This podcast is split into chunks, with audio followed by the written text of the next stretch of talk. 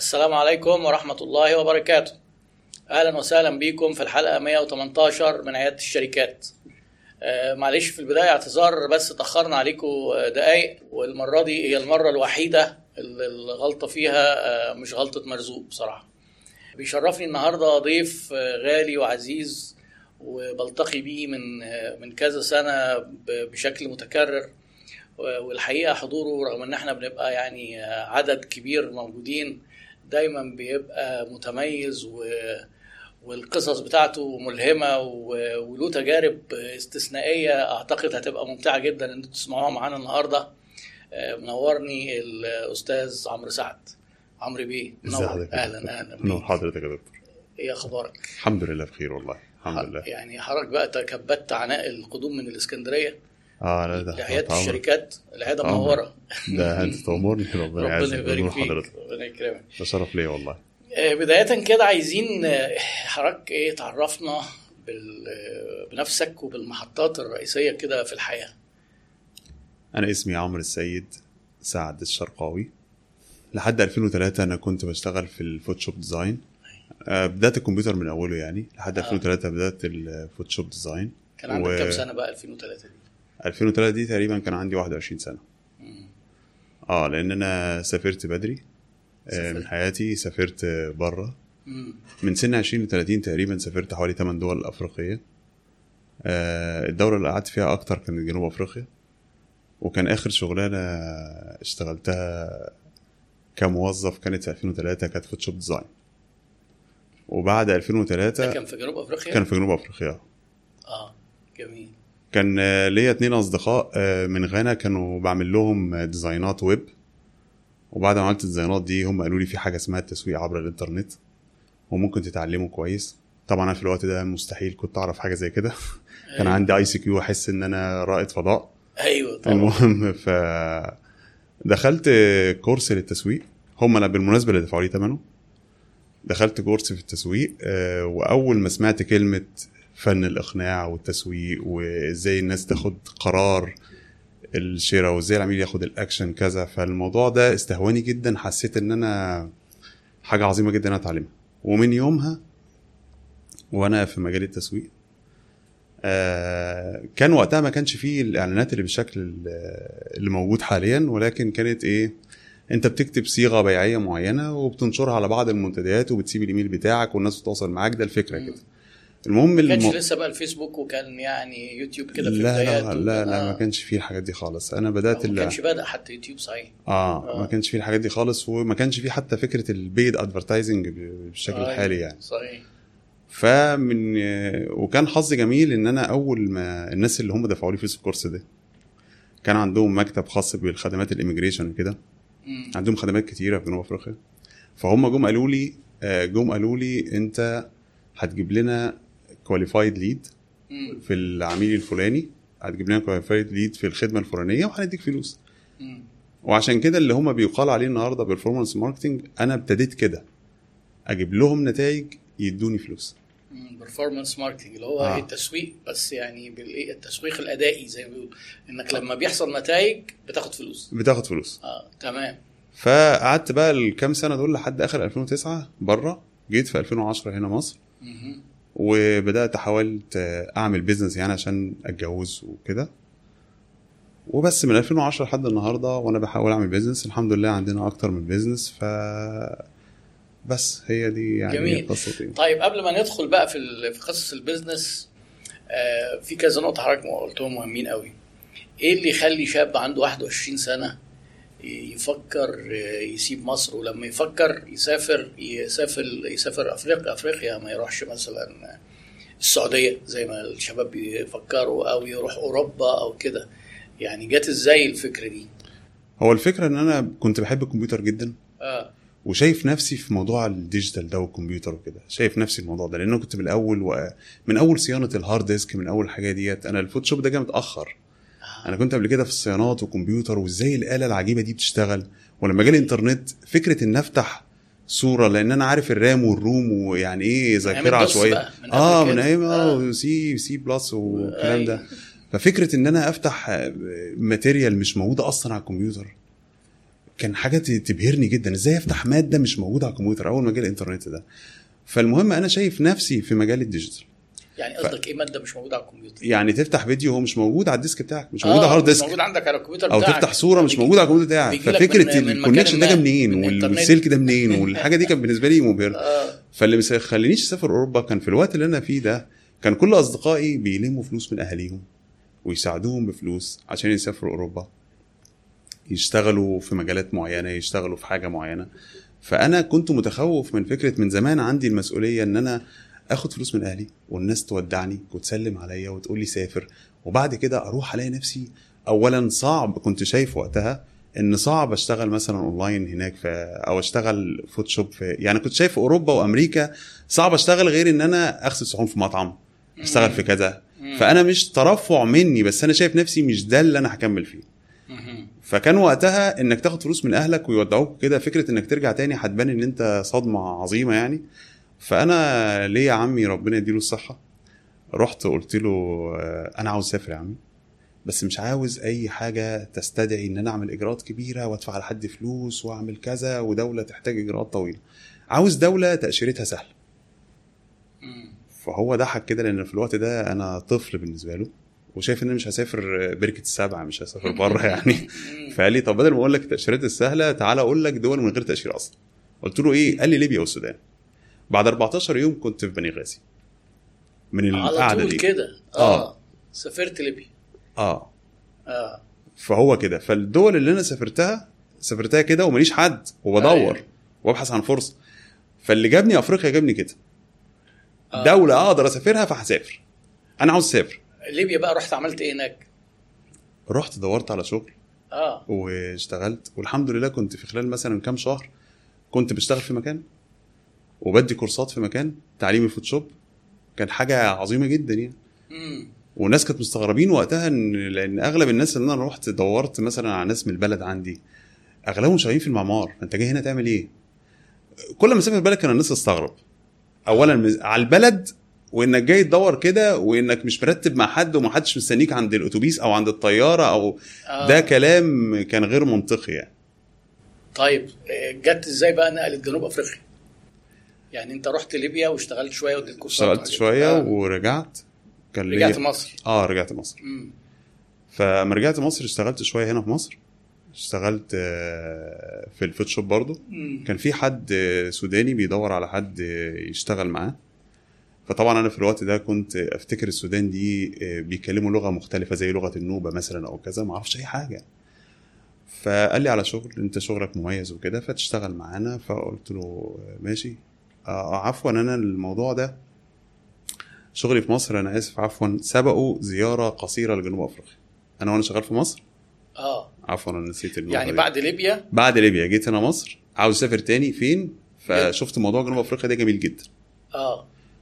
سافرت جنوب أفريقيا برضه نفس الحكاية. أنت مسافر فين؟ مسافر جنوب أفريقيا. طب ما حدش عارف عنده معلومة ولا حد أيوة. عنده قريب ولا حد عنده أي حاجة. آه قبل موضوع السودان عفوا يعني. آه. ف رحت جنوب أفريقيا خلاص. وبالنسبه لي موقف طريف قوي موضوع كده.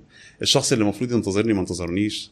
دي أول مرة هو خالي مسكني كده حد يجي يعرفك يقابلك. وأنا ضد الفكرة إن حد يقابلني أصلا يعني آه. هدور. بتحب بس عشان سمعت. آه سمعت إن هي دولة خطر وكده فقلت ماشي. أيوه. فاللي كان انتظرني ما انتظرنيش وقابلني واحد تاني.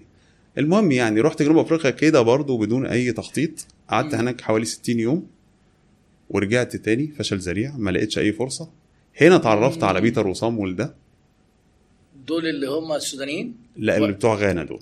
بتوع غانا بقى آه, آه. اتعرفت عليهم هناك؟ في جنوب أفريقيا. آه ولما رجعت فضلت على تواصل معاهم. لما جيت اشتغلت شغلانتي دي في مصر آه لقيت قابلت الشخص السوداني ده. هو خدني السودان. ووقتها رحت معاه برضه كان بيفتح مكان في إثيوبيا رحنا إثيوبيا.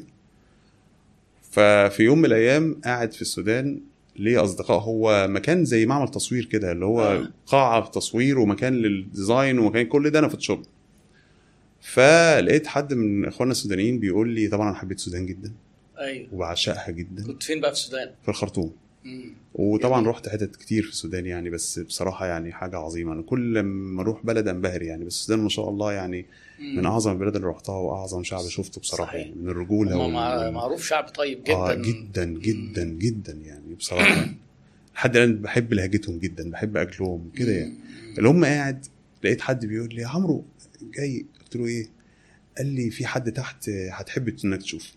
طبعا أنا كنت حكي لهم أنا رحت فين وعملت إيه. كان حد من السفارة جنوب أفريقيا موجود تحت في المكان. رحت كلمت معاه دردشت معاه وعندي طبعا نفسي أروح جنوب أفريقيا تاني بس ما جتش فرصة. فدردشت معاه قال لي لا دي بلد فرص وكده. لو حبيت تروح هناك. إداني كارت. قال لي اللي موجود عندكم هم الجماعة في جنوب أفريقيا لأن هم الجماعة ال ال ال ال السكان الأصليين في البلد. كانوا من قبائل عارفين بعض. فبيقول لي هتاخد الكارت ده؟ لو حبيت تروح في أي وقت خد الكارت ده. وما عندكش يعني حاجة كله تابع الإنجليش طبعا إن آه. ما عندكش مشكلة إن أنت يدوك التأشيرة وتروح وكذا وفي فرص هناك كان في ولما محتاجة تأشيرة لازم آه، آه. عشان جنوب افريقيا آه بس كان بدون رسوم مش عارف لحد دلوقتي بدون رسوم ولا لأ. أيوه. فلما اداني الكارت ده صح جوايا تاني جنوب جنوب أفريقيا. واللي شفته هناك. أنا رجعت آه. لأن ما لقيتليش فرصة وأنا ما بحبش أقعد بس هي كدوله كانت كويس جدا. آه بس جدا. رجعت لأن ما لقيتش فرصة مناسبة. آه. من الوقت ده بقى خدت الكارنيه حوالي شهر شهر ونص كنت رجعت على مصر أيوه. وقدمت ورحت فعلا السفارة.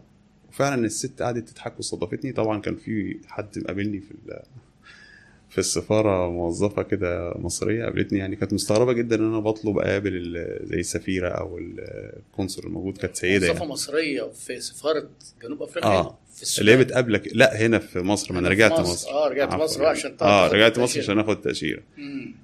فالست قابلتني اما خدت الكارت ده يعني أنا بحاول اشرح لها الموظفة دي ان أنا عاوز اقابل يعني مش عاوز اقدم تاشيره كده عادي أنا عاوز اقابل مش عارف هي كانت قنصل ولا إيه وظيفتها يعني ما دخلت لها كارت طلعت وبتستقبلني اكني اخوها. فرحانة جدا آه. إن الشخص هو اللي مديها الكارت ده كان تقريبا بتحكي لي بقى بتقول لي إن إحنا ما كنا أطفال قد إيه إحنا كنا الناس بيتكلموا عادي. آه. بتقول إحنا ما كنا أطفال؟ ده صديق طفولة إن الجماعة دول بيقول لي إحنا كنا نعرف بعض من أيام ما كناش بنلبس هدوم. آه يعني هو مديك كارت لسفارة جنوب أفريقيا في هنا مصر. في مصر. آه دي صديقتي وبعت لها لما وكذا. تروح جنوب أفريقيا. لا لا لا لا. آه إن نروح جميل. وكذا ومفيش أي مشكلة. فسهلت الأمور إن أنت يدوك تأشيرة و... آه وجودي في جنوب أفريقيا بقى هو اللي وداني كام دولة في أفريقيا وأنا في جنوب أفريقيا. مم. ليسوتو بتسوانا غانا أنجولا كينيا. يا آه. كل ده وأنت موظف خبرتك في ال Photoshop. يعني آه، راجل كل ده Photoshop. designer كل ده الشغل كل ده Photoshop بس حلو. اللي خلاني أسافر الدول دي بعد ما دخلت التسويق. لأن لما دخلت التسويق ما توظفتش. آه. أنا زي ما قلت لحضرتك الناس لما ادوني ال course ده الناس لما دخلوني ال course ده بعد ما خلصت ال course قالوا لي بص يا عمرو آه. تجيب لنا leads نديك فلوس. فبدأت كده فوجئت إن أنا فعلا بعمل زي ما خدت في ال course. إزاي تعرض. الخدمة بتاعتك؟ إيه ال benefit بتاعتها؟ هي بكام؟ يعني أساسيات التسويق اللي خدتها في ال course ده أكتبها بال English والإيميل بتاعي تحت أفتح ال inbox. ألاقي كمية ناس بتبعت وأتناقش معاهم وأ forward هم على الناس يكلموهم يقولوا لي converted كل آه. أسبوع على إيه يقول لي خد يعني اشتروا خلاص آه. بالفعل خد 1000 دولار خد 2000 دولار خد 3000 دولار في الأسبوع حاجة بشعة يعني آه. حاجة طبعا أرقام فمن يومها يعني آه من يومها لحد آخر 2009 فضلت إن الناس تجي لي كان يجي لي مثلا حد عنده شركة كده عارف ده designer لل sales ال online. دي تتباع إزاي؟ طب دي نعمل إيه؟ حتى لدرجة إن كان في ناس بتختبرني بفوازير. آه. يقول لي فزورة كده. دي هنسويها إزاي؟ وهنقول إيه؟ يعني هو الموضوع بقى marketing في الأساس. أيوه. وكانت ال Photoshop وال graphic design هي tool بتخدم ال- شغلك ك marketing هي نفعتني بعد كده. دي آه. بدايتي. دي البدايه يعني أيوة، أول فلوس طبعاً. قبضتها في حياتي أيوة. كشغل كانت من ال Photoshop design آه خلاص بس طبعا فلوس ال marketing مع ال Photoshop أكيد كانت أعلى لا ما أنا سبت ال print بقى خلاص أنا أول. ما لقيت اداني أسبوع يدوني مثلا 700 دولار واسبوع يدوني 1000 دولار أنا خلاص سبت ال print كان كنت مع آه. حد هندي سبتها خلاص آه، اللي هو الفوتوشوب آه سبتها بس نفعني بقى في الديزاينات إن أنا خلاص أنت أنا designer آه، آه طبعا أنت هتبقى محتاج شوية ال design مع الشغل. التسويق طبعا أكيد جميل. designer بقى آه. آه، جنوب أفريقيا وصلت بيك الأمور هناك لإيه؟ يعني أنت تسويق ومعاك خبرة في ال Photoshop. أنا أنا كل الشغل بتاعي كان شغل يعتبر ب- ب- بعرف النهارده freelancer. أها. يعني بعرف النهارده freelancer. أنا بروح المكان المكان ده بيطلب مني مهمة بنفذها باخد فلوس. ما بروحش. daily work من هناك. فده اللي سمح لي ان أسافر دولة واثنين وثلاثه وأتفسح وأشوف فكان كل معروف بتعرف وسط أوساط معينة. عمرو يعني ممكن أجي إيه يعني مثلا من اللي يقال عليه حاليا النهارده consultation مثلا. كنت أروح الشركة كنت أروح الشركة. هم مش بيبيعوه بالطريقة الغلط بيسووا المنتج بالطريقة الغلط. ما زي ما حضرتك طبعا أستاذنا وعارف إن الإعلانات غير التسويق. الناس بتحصل لابسة بين الاعلان هو بيعمل إعلان. ده ده ده ده ترويج. لا. أنت عندك مشكلة في الخدمة نفسها في ال pricing أو في كذا. فكنت بروح أعمل الحاجة دي وانس إن هي شغالة بقى ال funnel بتاعته دي شغالة باخد مبلغ على الرقم. حاجة كده زي. مقاولات كده يا دكتور. يعني أنا كنت باخد حاجات بالك آه مقاولات بمعنى إن أنت بتاخد حاجات بضاعة بتبقى مسؤول عن بيعها؟ لا أغلب أغلب اللي اشتغلت معاهم في الأول كانوا خدمات. آه. أغلبهم كانوا خدمات. خدمات. أغلبهم كانوا خدمات. بس هو هو إيه شايف إن هو التسويق بتاعها مش شغال كويس. وشايف إن في ناس بتجيب نتائج اونلاين كويس. طب إيه المشكلة اللي عندنا؟ كنت انت بقى بتحل المشكلة دي. آه. أنا كان ممكن اللي أروح أعمله إن أنا أضيف جملة. في المحتوى. جملة. طبعا. أنا اتعلمت في ال marketing خصوصا أونلاين لأن أنت بتخاطب آلاف الناس. والله يا دكتور حرف. حرف يفرق. ال conversion rate. أرقام. لما هتصرف بقى مئات الآلاف من الدولارات شهريا الحرف ده بيفرق. فأنا لما كنت باخد فلوس كتيرة دي مش فلوس. آه. أنا ممكن آخد نص اللي وفره في أول شهر وأبقى غني. حلو جدا. طيب هو كده انت إيه في في كده يعني مقولات كتير بقى بتتقال الواحد بيسمعها. آه أنا جربت أعمل إعلانات والظاهر النشاط بتاعي ما ينفعلوش إعلانات على السوشيال ميديا ما ينفعلوش آه دفعنا فلوس وما جالناش حاجة. رحنا لشركات كتير ودفعنا لهم فلوس وما جاش شغل. آه تتخيل إيه الأسباب اللي ممكن تؤدي لحاجة زي دي؟ هل الموضوع بتبقى شركة؟ هل الموضوع محتوى؟ تصميم؟ القيمة يعني؟ الموضوع أنا عارف إن له أسباب كتير بس أهمهم إيه؟ من وجهة نظري؟ آه. وبكل صراحة؟ أيوه. لأن أنا زي ما حضرتك عارف أنا شغال بيرفورمانس performance آه. أغلب المشكلة عند صاحب تبتدي عند صاحب المنتج أو الخدمة. أغلب المشكلة. كويس. يجي يقول إيه العناوين؟ هقول لحضرتك. أيوة. أنا واحد بيجي لي يقول لي أنا رحت ل 20 شركة. طيب مفيش مم. واحد فيهم بيفهم؟ مم. وعملنا إعلان على السوشيال ميديا. الاعلان ده أكيد وصل ل 20 30 ألف بني آدم مفيش. واحد يوحد الله يحب المنتج بتاعك. يعني هو كان بيست- بيستهدف دولة تانية مثلا أيوه أنا شايف إن المنتج الجيد اللي معمول له تسويق جيد أي مبتدئ في السوشيال ميديا هيعمل إعلان هيكسر الدنيا بدليل وبقولها كلمة بكل بساطة بدليل مدام سناء قاعدة في بيتهم عاملة live بتعرض منتج لعميل مستهدف بسعر مظبوط بكده بتبيع مبيعات ضخمة جميل. فعلا حقيقي. انت مش محتاج هو ده عبقري. التسويق. أيوه. انت محتاج انت عندك مشكلة في التسويق مش في الإعلانات. أيوه.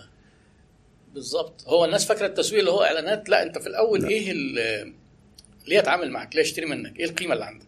أيوه. أساسا أنت بتحس إن هي بتبقى المشكلة. أيوه. وبعدين ما ده اللي عمل clash معايا في مثلا في 2012 أنا حاولت أعمل marketing agency بيجي لي العميل. عاوز أعمل الشغل اللي كنت بعمله في جنوب أفريقيا. بيجي لي العميل. يعني أنا الناس كان أصحاب شركات كبيرة بره كانوا. بيسمحوا لي أدي وجهة نظري في كذا وكانوا بيعدلوا حاجات في المنتج. طبعا. وعلى أساس لو عملنا كده كده آه فبياخدوا كلامك بيجربوا. يعني مم. الناس بره ما بت... لا تخجل تعال نجرب. نعمل trial نجحت عمرو برافو يا عمرو. ما نجحتش خلاص يا عمرو ومش أنت وحش يا عمرو لا هنجرب حاجة تانية. هنا العميل تيجي تقول له معلش أصل ال packing ده مش مناسب للفئة دي. إيه ده؟ يقول لك أنت مالك؟ أنت مالك؟ انت بتدخل نفسك في أنت مين أنت؟ هتيجي تعدل علينا؟ فهي دي المشكلة. فأنت النهارده هو ما المشكلة فاضلش في غير بتوع التسويق اللي يعدلوا أي علينا. لا بتوع ما هو دلوقتي لا بتوع الإعلانات. بتوع الإعلانات. لا ساعتها بقى يظهر إن هو إيه؟ وعلى فكرة بالنسبة لهم الناس دي بالنسبة لهم تسويق الإعلانات حاجة واحدة. أيوه هم نزلوا بتوع حاجة. التسويق اللي هم بيجوا يعملوا إعلانات. أنت مالك أنت بتيجي البتاع ده تبيعه لنا إحنا بقى مالكش دعوة. ده أنا بقول. سعره مالكش دعوة هو إيه الباكجينج إيه والكلام ده. أنت ما تفهمش فيه. ده أنا برد عليه بقى بقول له حضرتك سؤال. أنت أي. عامل تسويقك صح؟ آه السعر صح. قال لي ده, ده المنتج عظيم. ده الناس الناس تحبه جدا. قلت له طب جميل. آه. الناس دول هم مين؟ يقول لي مثلا السيدات من سن 20 ل 30 قلت له هتقعد معايا؟ مسافة ساعة زمن؟ هنوصل ل 20 30 ألف سيدة من سن 20 ل 30 شوف كم واحدة فيهم هتطلب. المنتج العظيم ده. أيوه. بيسموها قاعدين. إيه؟ لحظات الحقيقة. اللي هو المية بتكدب الغطاس. تعالى مش انت بتقول بقى عظيم وبيكسر بيكسر الدنيا. هنوريهم ل 20 ألف سيدة ونشوف. من سن 20 ل 30 وأنت قاعد. أيوه. نشوف كم واحدة هتسأل أصلا على التفاصيل. بس طبعا أنت بتراعي إنك أنت توضح وتبين ال- ال- الميزات أو القيمة أو أيوة. المحتوى بقى يبقى يظهر. أيوه طبعا. آه. أنا لازم أنا أنا لازم أقتنع باللي أنت بتبيعه الأول. يعني أول واحد حتى كبرفورمانس برضه. أنت لازم تبيع لي المنتج. صح. أنا أيوة. عميلك. أيوه. أو بيجي حد بيقعد معايا بقول له بص أنا قابلت 100 مليون عميل قبل كده. واتكلمت معاهم. وجبت وريتهم الأحمر ووريتهم الأخضر وجبت لهم الأزرق ووريتهم كل الكلام ده. وكل كلام انت عاوز تقوله أنا قلته لهم قبل كده. وخدت منهم ردود كتير. أنا عملت survey لملايين الناس. مم. عملت survey إزاي؟ لما خدوا اكشن في دي وما خدوش اكشن في دي. آه صح. وخدوا اكشن في دي وما خدوش اكشن. في دي. طب إيه رأيك في شركات تسويق الالكتروني يقول لك إحنا هنوصل هنعمل لك ريتش ل 300 ألف واحد. و... وانت ال 300 ألف دول لو بعت مثلا في المية هتبيع لكذا ود- ويقعد كده إعلان بيحطوه من غير ما يعرفوا العميل ده بيبيع إيه ومحتاج يبيع منه كام وميزته إيه هو يستنبط كده يقول لكل الناس هنوصلك ل 300 ألف وهتعدي. مم. العروض دي بتبقى شركات تسويق إلكتروني دي يعني. دي ب... ب... برضه بكل صراحة. مم. دي مش شركات لا تسويق ولا إلكتروني ولا دعاية ولا أي حاجة. كفتة يعني. دول سماسرة. أيوه دول سماسرة والله. آه. دول سماسرة. صحيح. فدول دول ما لهمش أي تصنيف عندي. المسوق اللي هو بيبقى اسمه مسوق والتسويق الإلكتروني ده جزء من التسويق. قبل ما أنا أتكلم على ترويج أو إعلان أنا فعلا آه، المفروض أبقى مطمئن أو أتدخل وممكن أقول رأيي في القيمة في المنتج في سعره في الباكجينج الحاجات اللي أنت بتقول عليها دي. لكن الشركة اللي تقول له خد البتاع ده يقول لك عينيا هات هبيعه لك ومش هتلاحق. آه، ده كده يعني إيه تقلق. لا ده لا جدا. تقلق. يعني لا، تقلق جدا. يعني أيوه صحيح. ما هما الاثنين مش عارفين. مم. ما أنا عشان كده ما بخش الحتة دي خالص لأن دي دي صعبة ومفيش رأي. مفيش رأي. أيوه. يعني ده ما عندوش نظام زي ما هو زي ما العميل جاب منتج عمل تسعير من دماغه آه. وتخيل من دماغه إن الناس هتكسر الدنيا آه. وعمل باكجنج من دماغه. برضه الراجل التاني برضه بيعمل إعلان من دماغه. زيه هي كلها آه. بتمشي كفتة. كله كفتة وكله بيهبد آه، بس. وبيطلع في الآخر كله من فأنا ببساطة شديدة أما بخش ساعات في ناس تيجي تقول لي. يعني تحكمني في الموضوع. أيوه بقول له معلش دي ينطبق عليها لا تعايرني ولا عايرك الهم يطغيني وطير. أنتوا الاثنين غلطانين. أيوه طيب آه، بدأ يتكون عندك خبرة في التسويق الإلكتروني. أنا بس قبل ما نستطرد عايزين نطمئن يا جماعة من ال- اللي منورنا. آه. يقولوا لنا أخبار الصوت إيه؟ وال- الصوت إيه؟ آه الصوتين إحنا الاثنين والإضاءة ماشية إزاي؟ وبرضه الجرافات ال- هي مستعملة مش جديدة أخبارها إيه يعني؟ برضه يعني أكيد أمورة.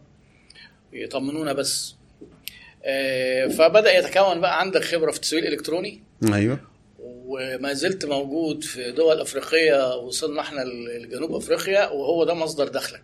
أيوه. آه، في محطات تانية في في أفريقيا وجنوب أفريقيا ولا بقى بعد كده؟ لا، أنا كنت بشتغل دي بس. لمصر؟ تشتغل وتتفسح. بس. حاجة زي الفل. شاب عشريناتي يكتشف آه. إيه الفاكهة دي إيه البلد دي إيه الحاجة الحلوة دي. أنتوا آه. بتتكلموا إزاي؟ أنتوا إيه اللي بتاكلوه ده؟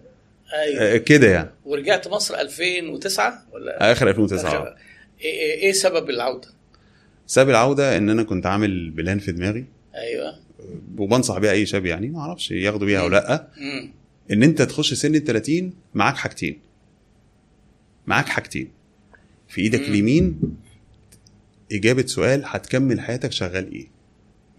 في العشرينات اعمل اللي أنت عاوزه. اتفسح. نفسك في البلد دي روح شوفها. نفسك تجرب الشغلانه دي اشتغلها. نفسك والله أنا شايف إن أنا لو عملت كده جرب سن ال 30 تخش ال 30 في إيدك اليمين أنت هتكمل حياتك شغال إيه؟ يستحسن. وفي إيدك الشمال المدام المدام آه ده الجرس اللي هو يعني ان الأوان بقى تبني تبدأ أسرة. آه تبني أسرة ده لو مش ناوي تموت لوحدك يعني. تستقر على كارير آه فأنا. فكرت كتير لقيت إن أنا لا هعرف أجيب أتجوز من مصر وأخدها معايا بره آه. ولا هعرف أتجوز من بره آه. ولا هعرف أسيبها هنا واجي لها كل سنة مرة. يبقى نرجع ونتجوز يبقى نرجع واللي حسم الأمر ده حد سألني سؤال قال لي الموضوع بسيط خالص. أنت ناوي تموت فين؟ آه. قلت له في مصر. قال لي خلاص ارجع من دلوقتي. حتى وأنت شباب كده تقدر تبني business تتعرف على البلد وأنت سنك لسه صغير. آه. عشان ما تحصل لكش بقى أزمة اللي هي ترجع وأنت كبير والدنيا تبوظ معاك يعني. تمام. آه، النصيحه ل- دي لإيه؟ لبداية الثلاثينات. وأنت عملتها. الحمد لله. آه، إيه بقى آه، جيت مصر كملت ولا بدأت في ال business الخاص بقى بتاعك كملت بقى ك graphic design وتسويق إلكتروني وحاجات زي كده أنا كنت خلاص بقيت أعتقد في نفسي إن أنا بقيت شاطر وبحب التسويق يعني أنا حاليا. أنا بحب التسويق جدا أنا مع يعني هو يتحب بيني يعني. بحب التسويق يعني جدا يعني بنحب آه التسويق بس التسويق بقى بيحب مين؟ آه هي دي بقى بيحب الناس كلها برضه. أيوه أيوه أيوة. طيب جميل فأنا موضوع التسويق أنا عاوز أعرف أنا عارف التسويق بس كنت عاوز آه، لأن أنا اتجوز كان عندي برضو ناس في العقدة نفس مم. العقدة. أنا كنت أجي إجازات فكرة تسويق الكتروني في 2004 2005 أنت أكيد راجل آه، مش تمام. أنت أكيد واحد إحنا يعني كنا بتعمل إيه؟ مطاردين لا يعني أنت بتعمل إيه؟ آه آه انت لحد النهارده في ناس صعب توصف لهم طبيعة آه، شغلك إيه؟ لحد النهارده. آه أيوة. فتخيل بقى أنا جيت بقى في 2010 أنا عاوز أتجوز مش إحنا قلنا أنا عاوز آه، أتجوز. آه. أنا عارف أنا بشتغل إيه. وكنت لسه على علاقة مع ناس بره بعمل لهم شغل وأنا هنا. أيوة. وبتجي لي حوالات على ويسترن يونيون وبروح أصرفها. آه. فأنا ما عنديش مشكلة شغل من- في كويس الإنكم. ودخل كويس معلش. بس عندي مشكلة لما هروح أخطب واحدة. الحاجة دي الناس- شغال إيه؟ الناس مش هيفهموها. آه. فده اللي دخلني إن أنا لازم يكون ليا بيزنس على الأرض. آه. عشان ضغط اجتماعي. اللي هو ما أنا عاوز أما أروح يا عمي أنا أنا- عاوز آه. كذا فكذا. أيوه. فحاولت اعمل استكملت بقى الشكل ده وعملت شركة؟ أنا في 2010 كان عندي تجربة في في الشركات شحن. في ال logistics وكان وقتها بالرغم إن أنا تسويق إلكتروني كان وقتها الدارج في مصر هو ال TV shop والحاجات دي.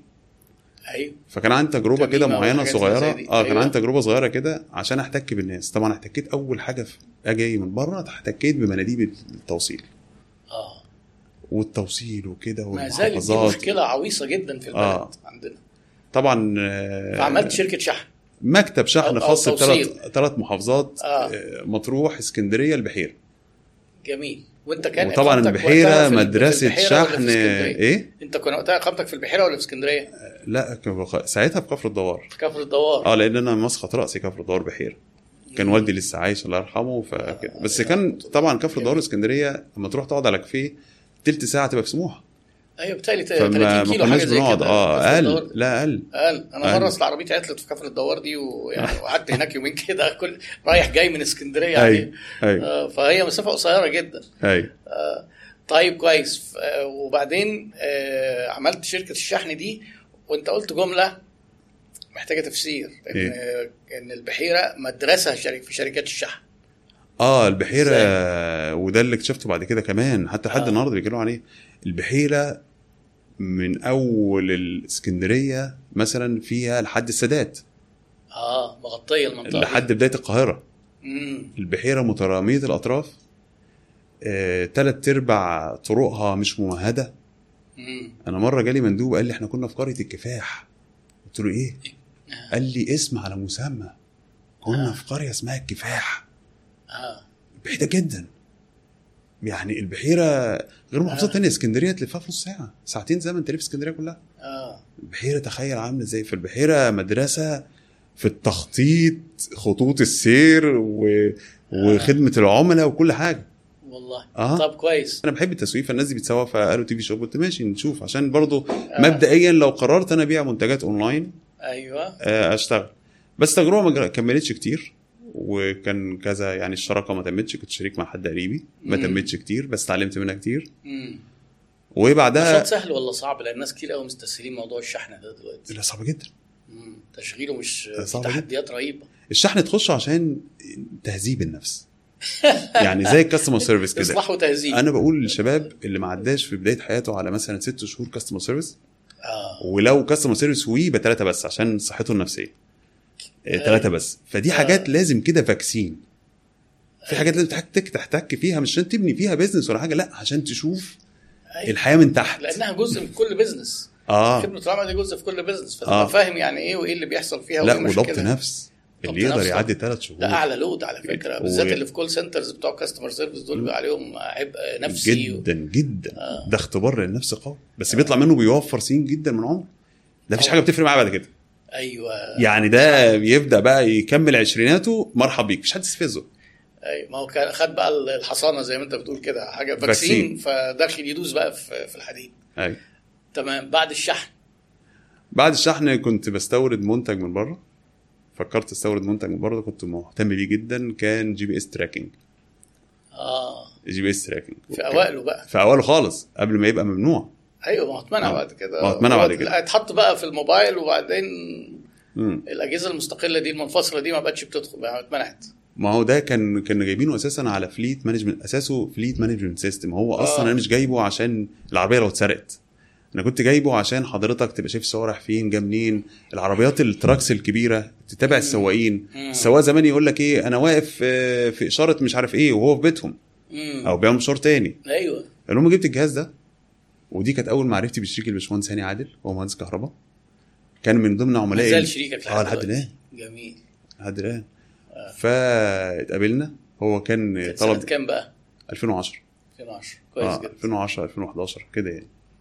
بس أنا فاكر إن هي كانت 2010 لأن ليها قصة أحكيها لحضرتك دلوقتي. تمام.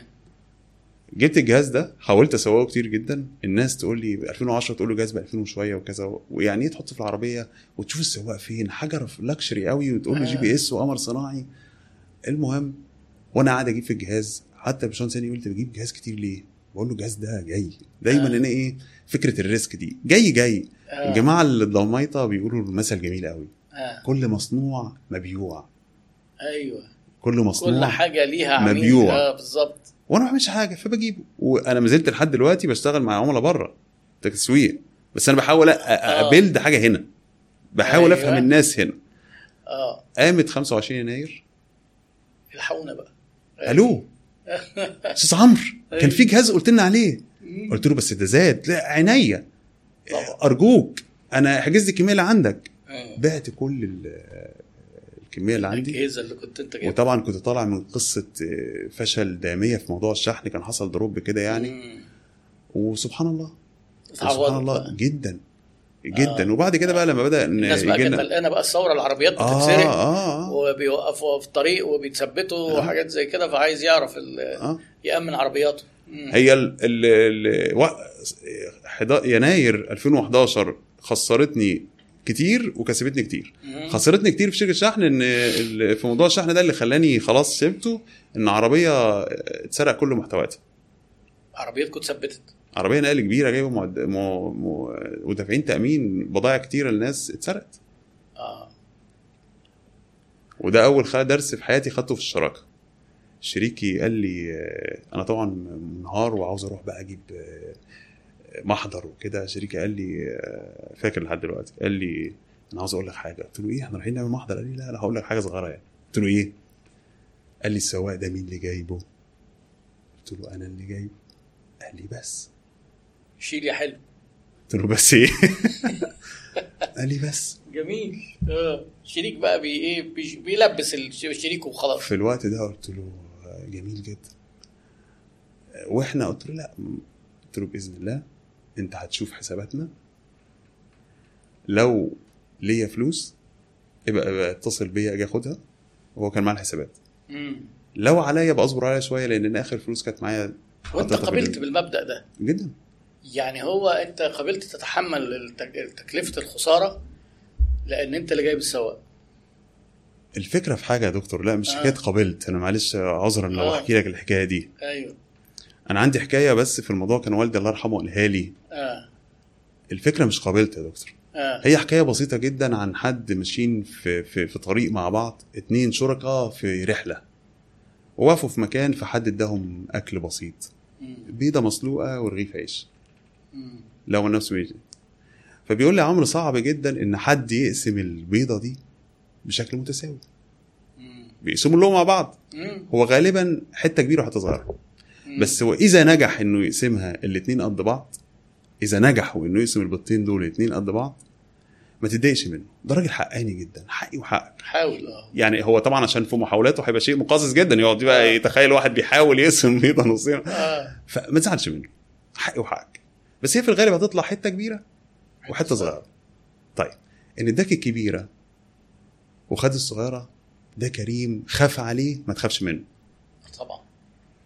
طب اداك الصغيره قلت له أقلق منه؟ قال لي لا. أحرص له. قال لي لا. أركز معاه؟ قال لي لا. قلت له إيه؟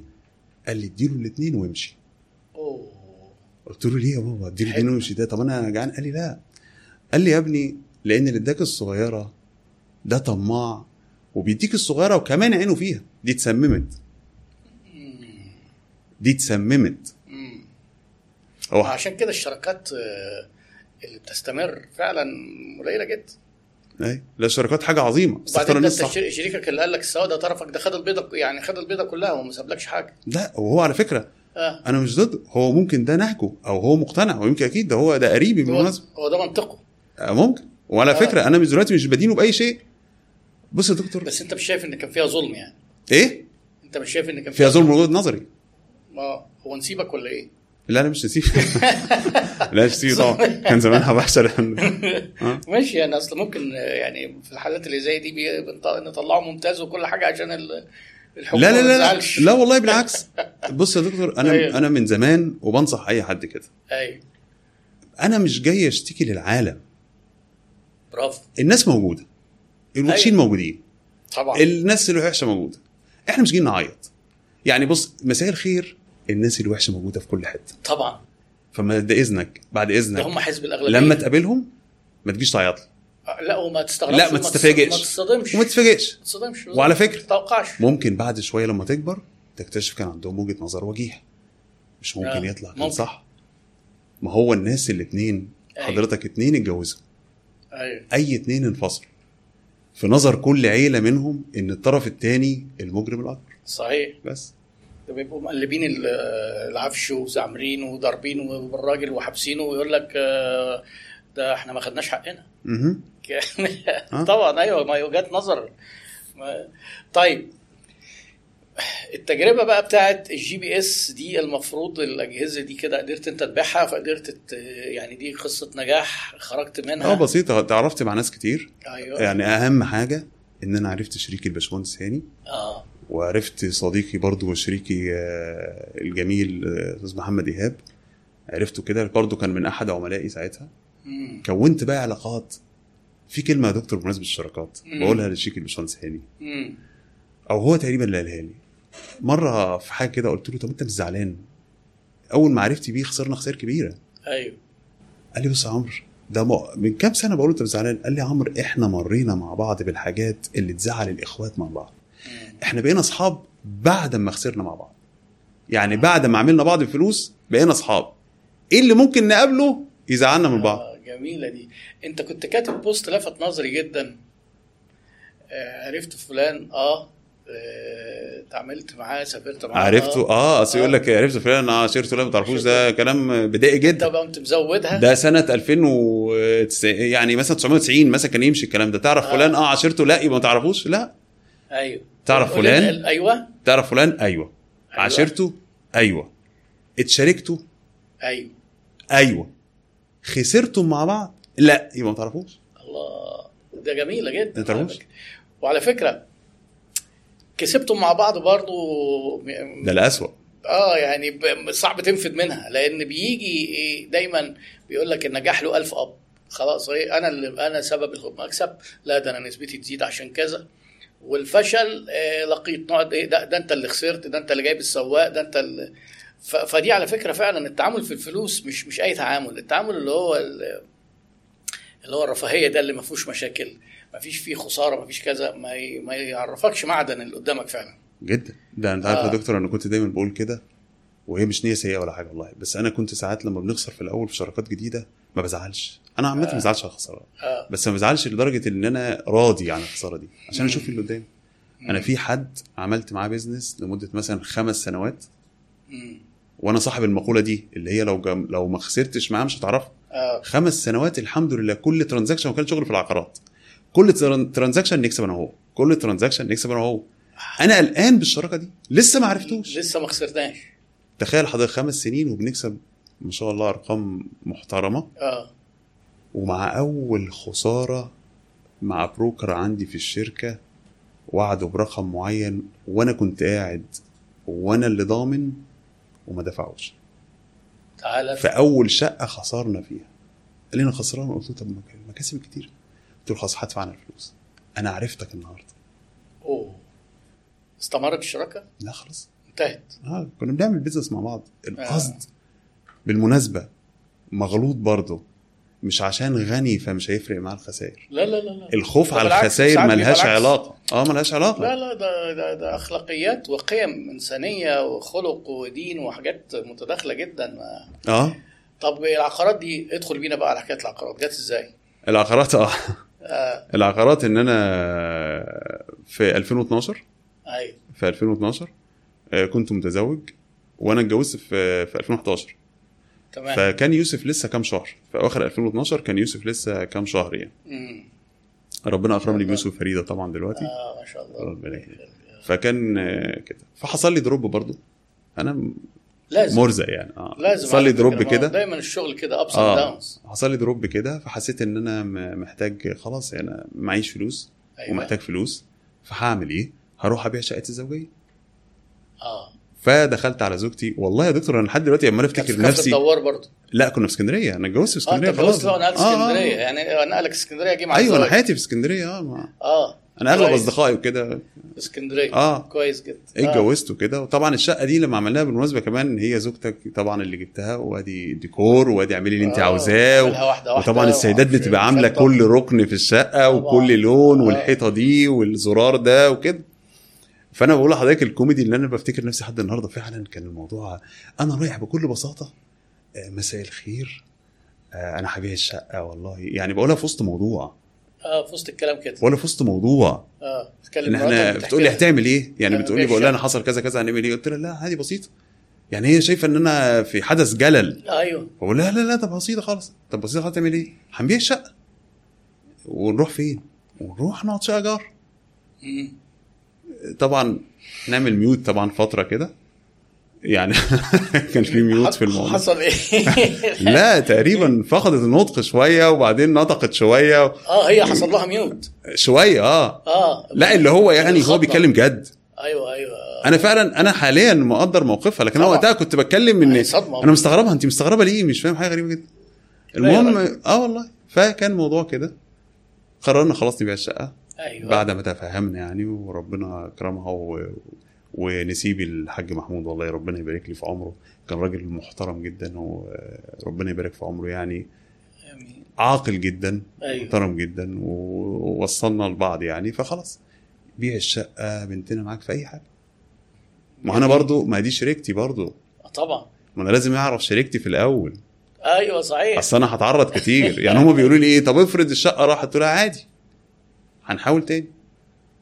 آه. أنا قلت لهم ما خدوا بالكم يا جماعة أنا مش عاوز أكذب عليكم. أنا هفضل كده. أيوه. يعني برضو عشان من أول الموضوع تبقوا عارفين.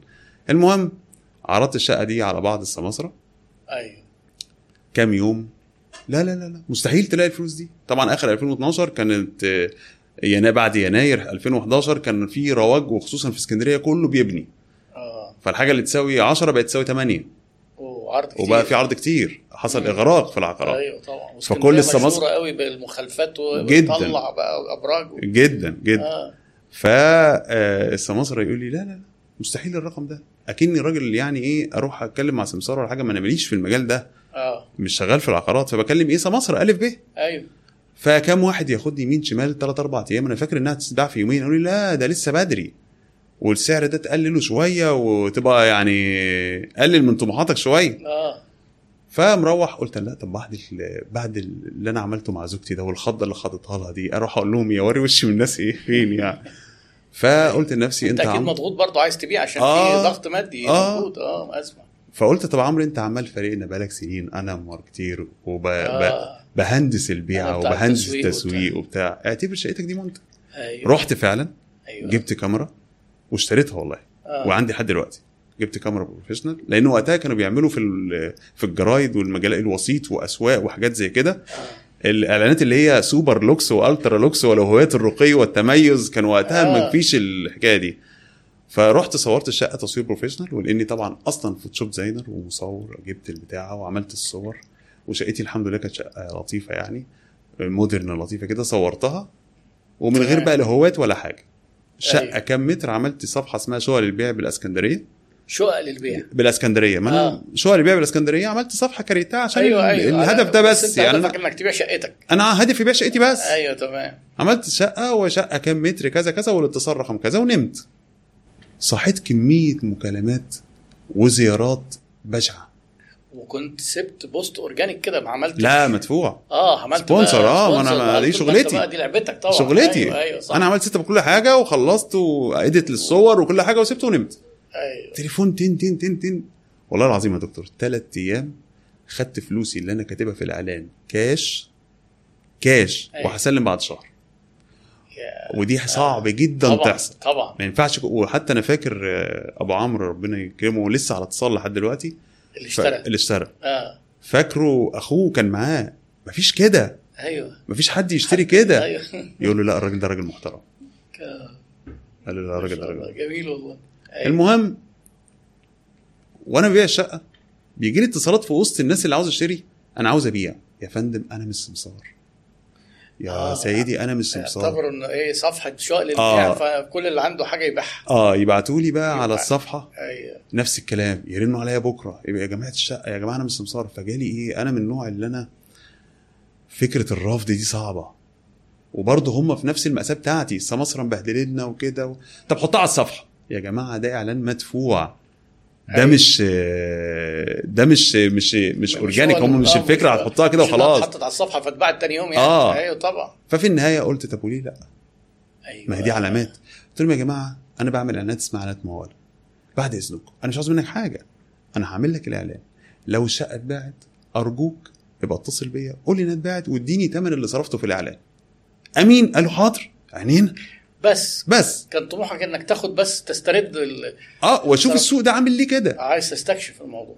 بس برضه ما قلقتش من مخاطرة إن ممكن أنت تصرف لا ما. بتاع البرفورمانس ما أنا زي ما قلت لحضرتك. أنا من زمان بصرف وبعدين آخد. فأنت متعود أنا مدرستي دي. آه أيوه أيوه. فأنت واخد على الموضوع ما ده. باخدش مقدم أنا. آه. ومتعود إن أنا أغلب الحاجات بتفشل واحدة تنجح. أيوه طبعا. مفيش آه، ولسه فلوس الشقة في جيبي مقويه قلبي. أيوه. ما أنا عاوز الحق آه. أفرتكها بسرعة. كويس جدا. فعملت إعلانات. والله يا دكتور. ألو وكانت الناس جميلة جدا حتى عن دلوقتي. آه. ألو الله يكرمك. إحنا بعنا الشقة. أقابلك فين يا ابني؟ أنت فين. حضرتك؟ أنا في الحتة الفلانية. طب هم يا ماما مثلا 400 جنيه. لا لازم تاخد حقك. مش مستاهلة يا ماما 300 جنيه. لا. أروح أقابل ماما دي تديني 4000 جنيه. وانت صارف مح- 400 300 جنيه جنيه، اعلانات 400 مثلاً، جنيه. 300 جنيه. يا حاج ما ينفعش. إيه ده السمسار كان هياخد 10 ده أنت ده إحنا نفس اللي كان حصل معايا. آه. إحنا ما نمناش. ما نمناش من الدوشة إحنا. قاعدين. نفاضل. هنبيع لمين؟ أيوه بننقي ننقي. الله يبارك لك. التسويق بيشتغل أهو والله. روح الله يبارك لك. نروح للحد آه. التاني. اللي أنا ليه عنده 1200 جنيه يديني خمسة يديني 10 شريك الباشمهندس هاني. وهو ممكن أيوة. يسمعنا دلوقتي. أيوه. كان وقتها زي ما قلت لحضرتك إحنا خسرنا في الأول كتير وكسبنا في ال GPS. أنا آه. فاكر كويس اتصلت بيه يا باشمهندس هاني. إحنا هنعمل شركة عقارات. بعديها بكام شهر بقى. تيجي معايا؟ قال لي معاك. قلت له عاوزين راس مال مبدئي كذا كذا وكذا كذا كذا. قال لي تفصيل قال لي أنا معاك يا عم خلاص. قال لي أنا معاك خلاص يعني. معاك في آه. المشروع ده. كويس. فالشراكة توسعت في نشاط جديد. آه؟ من الموضوع ال GPS دخلت في العقارات. آه. طب قبل ما ندخل في قصة نكمل في قصة العقارات. انت دخلت فجأة في نشاط ما كنتش تعرف عنه حاجة تقريبا. آه. وكنت الأول عندك احتياج وحسيت إن الناس السماسره أو الوسطاء مم. دوخوك شوية. فحبيت تعتمد على نفسك. مهم. طيب إزاي بقيت اسطى من غير ما تبقى صبي في في السمسار؟ ما انت كده بقى عندك شركة آه، وساطه آه. اللي بيقول لك ما ينفعش شغلانة تبقى فيها معلم من غير ما تبقى فيها صبي. نفعت إيه ولا دي إيه؟ ولا دي استثناء بالنسبة لك؟ لا ما ممكن أكون كنت بعلم تسويق. أنا اللي عملته إن أنا سوقت. آه بس فنيات صناعة العقارات.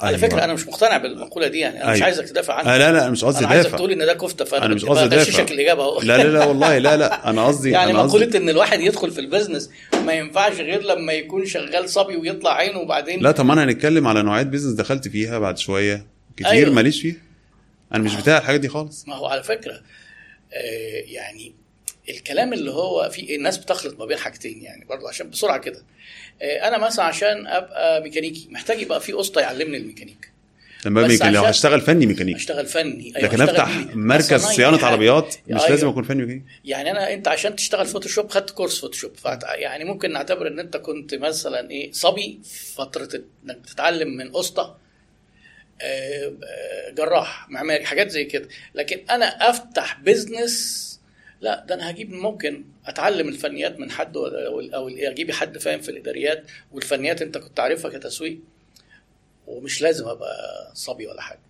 ولا رأيك إيه؟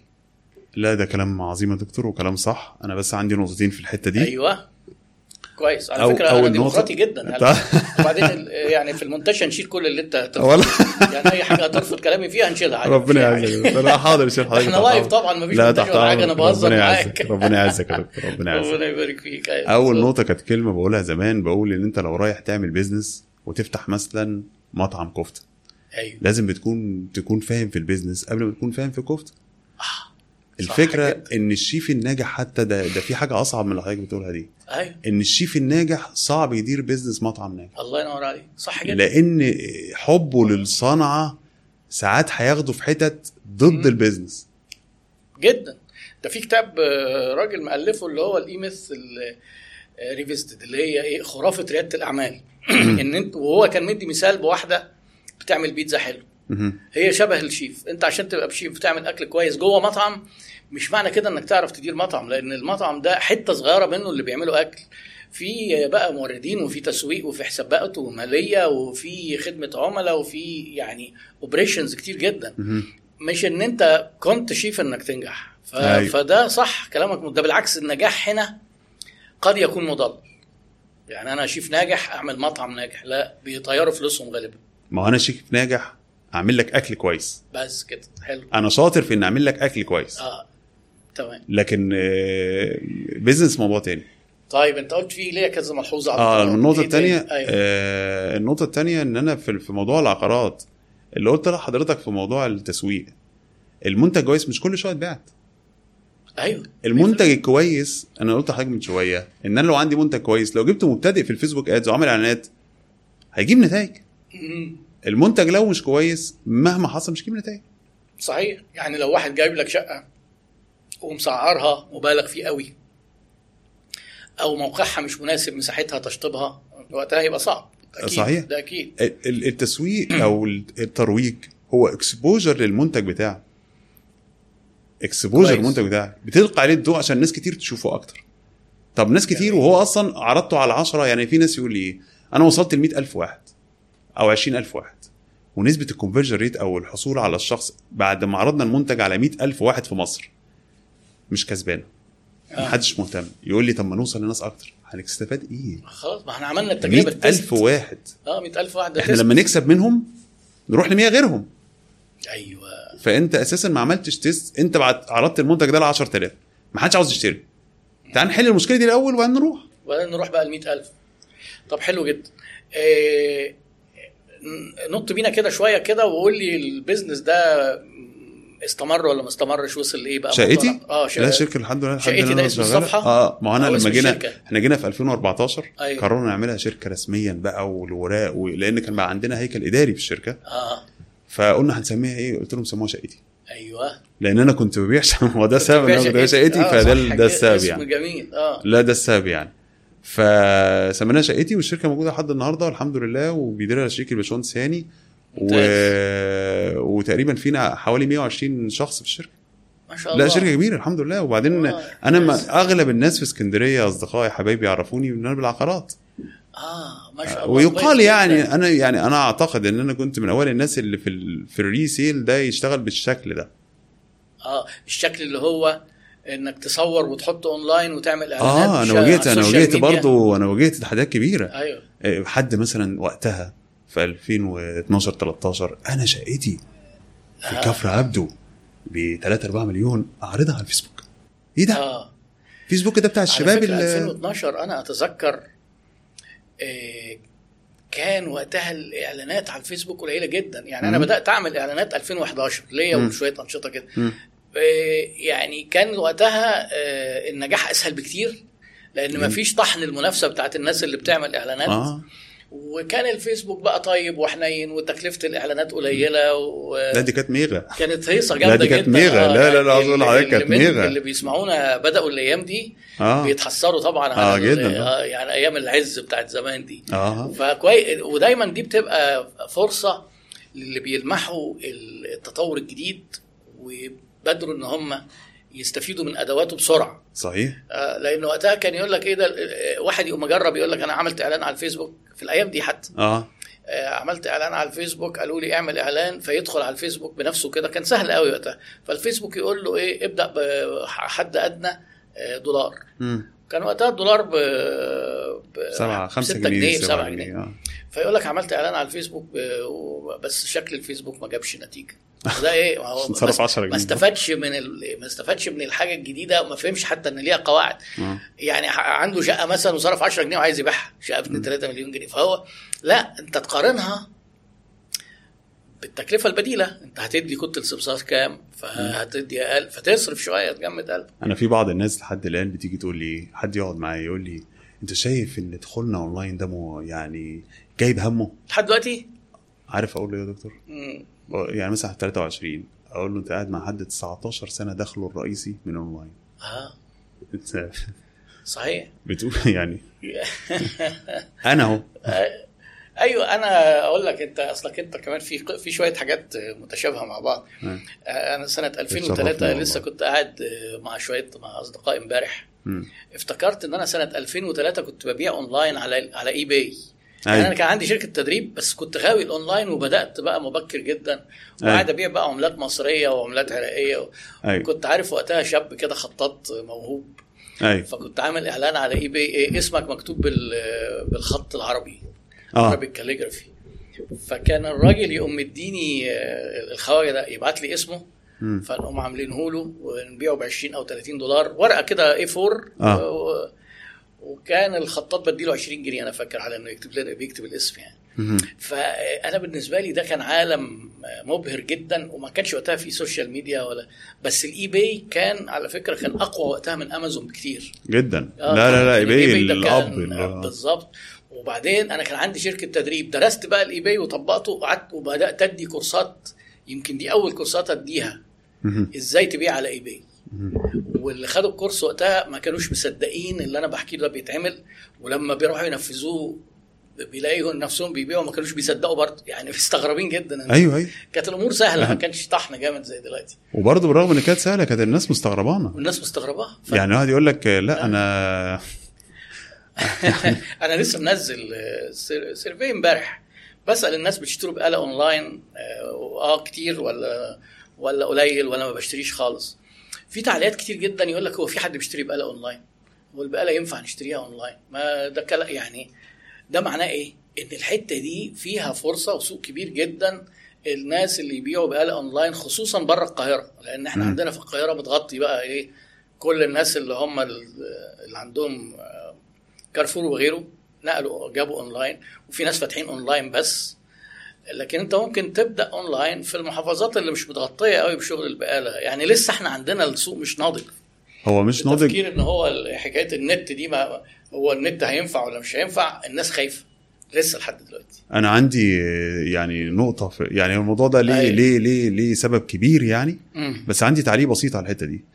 إحنا إحنا عامة في في في مصر ما نعرفش يعني التحدي اللي قصاد التجارة الإلكترونية في مصر إحنا ما عندناش ثقافة السيرفيس. آه. يعني ركز كده حضرتك هي الفكرة أيوة. أنا هبيع لك بآلة أونلاين أيوة. وبسعر مناسب. مش كبير خالص. هو بيقول لك الأونلاين ده غالي جدا. هو مش غالي جدا. بس أنا عندي service اسمها توصيل. أيوه. عندي service اسمها توصيل. لا أنا ما أعرفهاش دي. عندي service آه، اسمها توصيل. لا ما كده أنت حطيتها على السعر فأنا ما أعرفهاش. طب دي service؟ لا لا لا, لا. آه. هو عنده مشكلة مع ال service بشكل عام. أيوه أيوه. يعني اللي بنشوف في العقارات مثلا أنت هتاخد ليه؟ هتاخد ال- الفلوس دي في commission ولا حاجة. ليه هتاخد ال commission ده؟ يعني أيوة. فكرة ال service فهي آه. الفكرة البقالة حضرتك عارف إن هوامش الربح ما هيش كبيرة فلا تتحمل تبقى included ال service يعني إحنا مثلا في منتجاتنا بنقول السعر شامل الشحن وكده فلكن. ماشي. التوصيل شامل المنتج. عادي سعر المنتج في هامش الربح ماشي لكن البقالة لا تتحمل الكلام ده. أو عاوزه كيانات ضخمة بقى تعمل الموضوع. آه، هي طبعا دي من ضمن المعضلات واللي بسببها في ناس آه، كانوا اشتغلوا شركة زي نوك مارت مثلا اشتغلت في البقالة وقفلت يعني فيها تحديات أنا مش بقول إنها سهلة لكن لما يبقى في مثلا بديل وحيد أو عنده تشكيل كبير وعامل طبعا ليه ال business model بتاعها إن أنت تقدر تبقى قريب وما تحملش توصيل كتير حتى في في البدايات. آه، وقتها ممكن يعني. أو ممكن تقول مثلا order فوق ال 500 جنيه توصيل مجانا. أنت بتعتبر إن وتقلل تكلفة التوصيل بتاعتك يعني ليها طرق. يعني الحاجات اللي هي اونلاين دلوقتي قليلة في المستقبل لازم هتزيد. هي دي بقى كده. وبعدين ده في ناس مثلا إيه مغ... فاتح مغطي مركز. ما بيبيعش اونلاين في كل حتة ده هو على قد المركز بتاعه. فممكن موتوسيكل بيوصل بتلاقي تكلفة ال- الموضوع حتة ال service دي مش كبيرة. وعمل خدمة جديدة و... وقدر ياخد حصة من السوق ولو صغيرة لأن السوق لسه بكر هناك محدش جدا السوق. بكر في كل حاجة دكتور في. الحاجات الأونلاين الناس بتعتقد إن ال e-commerce ناضج جدا وبقى saturated أنا شايف إنه لسه بدري عليه آه لا التجاره الالكترونيه في. مصر لسه بدري خالص خالص. لسه السوق ما فتحش الباب. أيوه إحنا كده بنخبط بره كده عاملين دوشة قدام الباب لسه هيفتحوا الباب قريب. بالأرقام إحنا مقارنة بالدول اللي هم سابقنا زي أوروبا وأمريكا آه، إحنا لسه متأخرين وحجم السوق عندنا أصغر بكتير. طيب إحنا دلوقتي عدينا على شوية حاجات في بدايتك في ال business وجيت فتحت الشركة آه، الأول بتاعت الشحن وحصل فيها تعثر واكتشفت إن آه، يعني كانت شراكة مش ناجحة قوي وبعدين عملت شغل في اجهزه ال GPS ودخلت على العقارات. العقارات واستفدت من خبرتك القديمة من ساعة ما اتخرجت في. في ال digital marketing والحمد لله موضوع العقارات ده إيه يعني قصة نجاح ملهمة لله. يعني. جدا آه، جدا قصه محورية في حياتي. آه طبعا. بعد كده بقى إيه؟ طبعا أنا ل... ل... ل... بتحاول زي موضوع است- استيراد ال GPS حاولنا في أكتر من business أيوه. خلاص حاولنا في أكتر من بيزنس أنا طبعا ما بحبش أحكي ال... يعني في حاجات كتير قفلناها وكده فما فيش أي حاجة يعني لو في حتى حاجة ما نجحتش بس في منها درس. آه. لأن أنا مقتنع إن التعلم من الفشل أحيانا وغالبا أفضل من التعلم من النجاح. هو بصراحة أنا حاسس إن إحنا بنفشل يعني اللي بيقع ده بيقع عشان يتعلم درس إن أنت بتقع عادي آه. إن أنت لسه ما تعرفش عادي. هتفضل أيوة. طول عمرك تتعلم. يعني أنا لسه كنت بقول للشباب امبارح الكلمة اللي حضرتك دايما تقولها هي مرحلة إحنا بعتقد إن إحنا بنتولد بالمرحلة دي الجهل بالجهل أيوه إحنا بنتولد بيها يعني البني آدم. ال default بتاعه كده.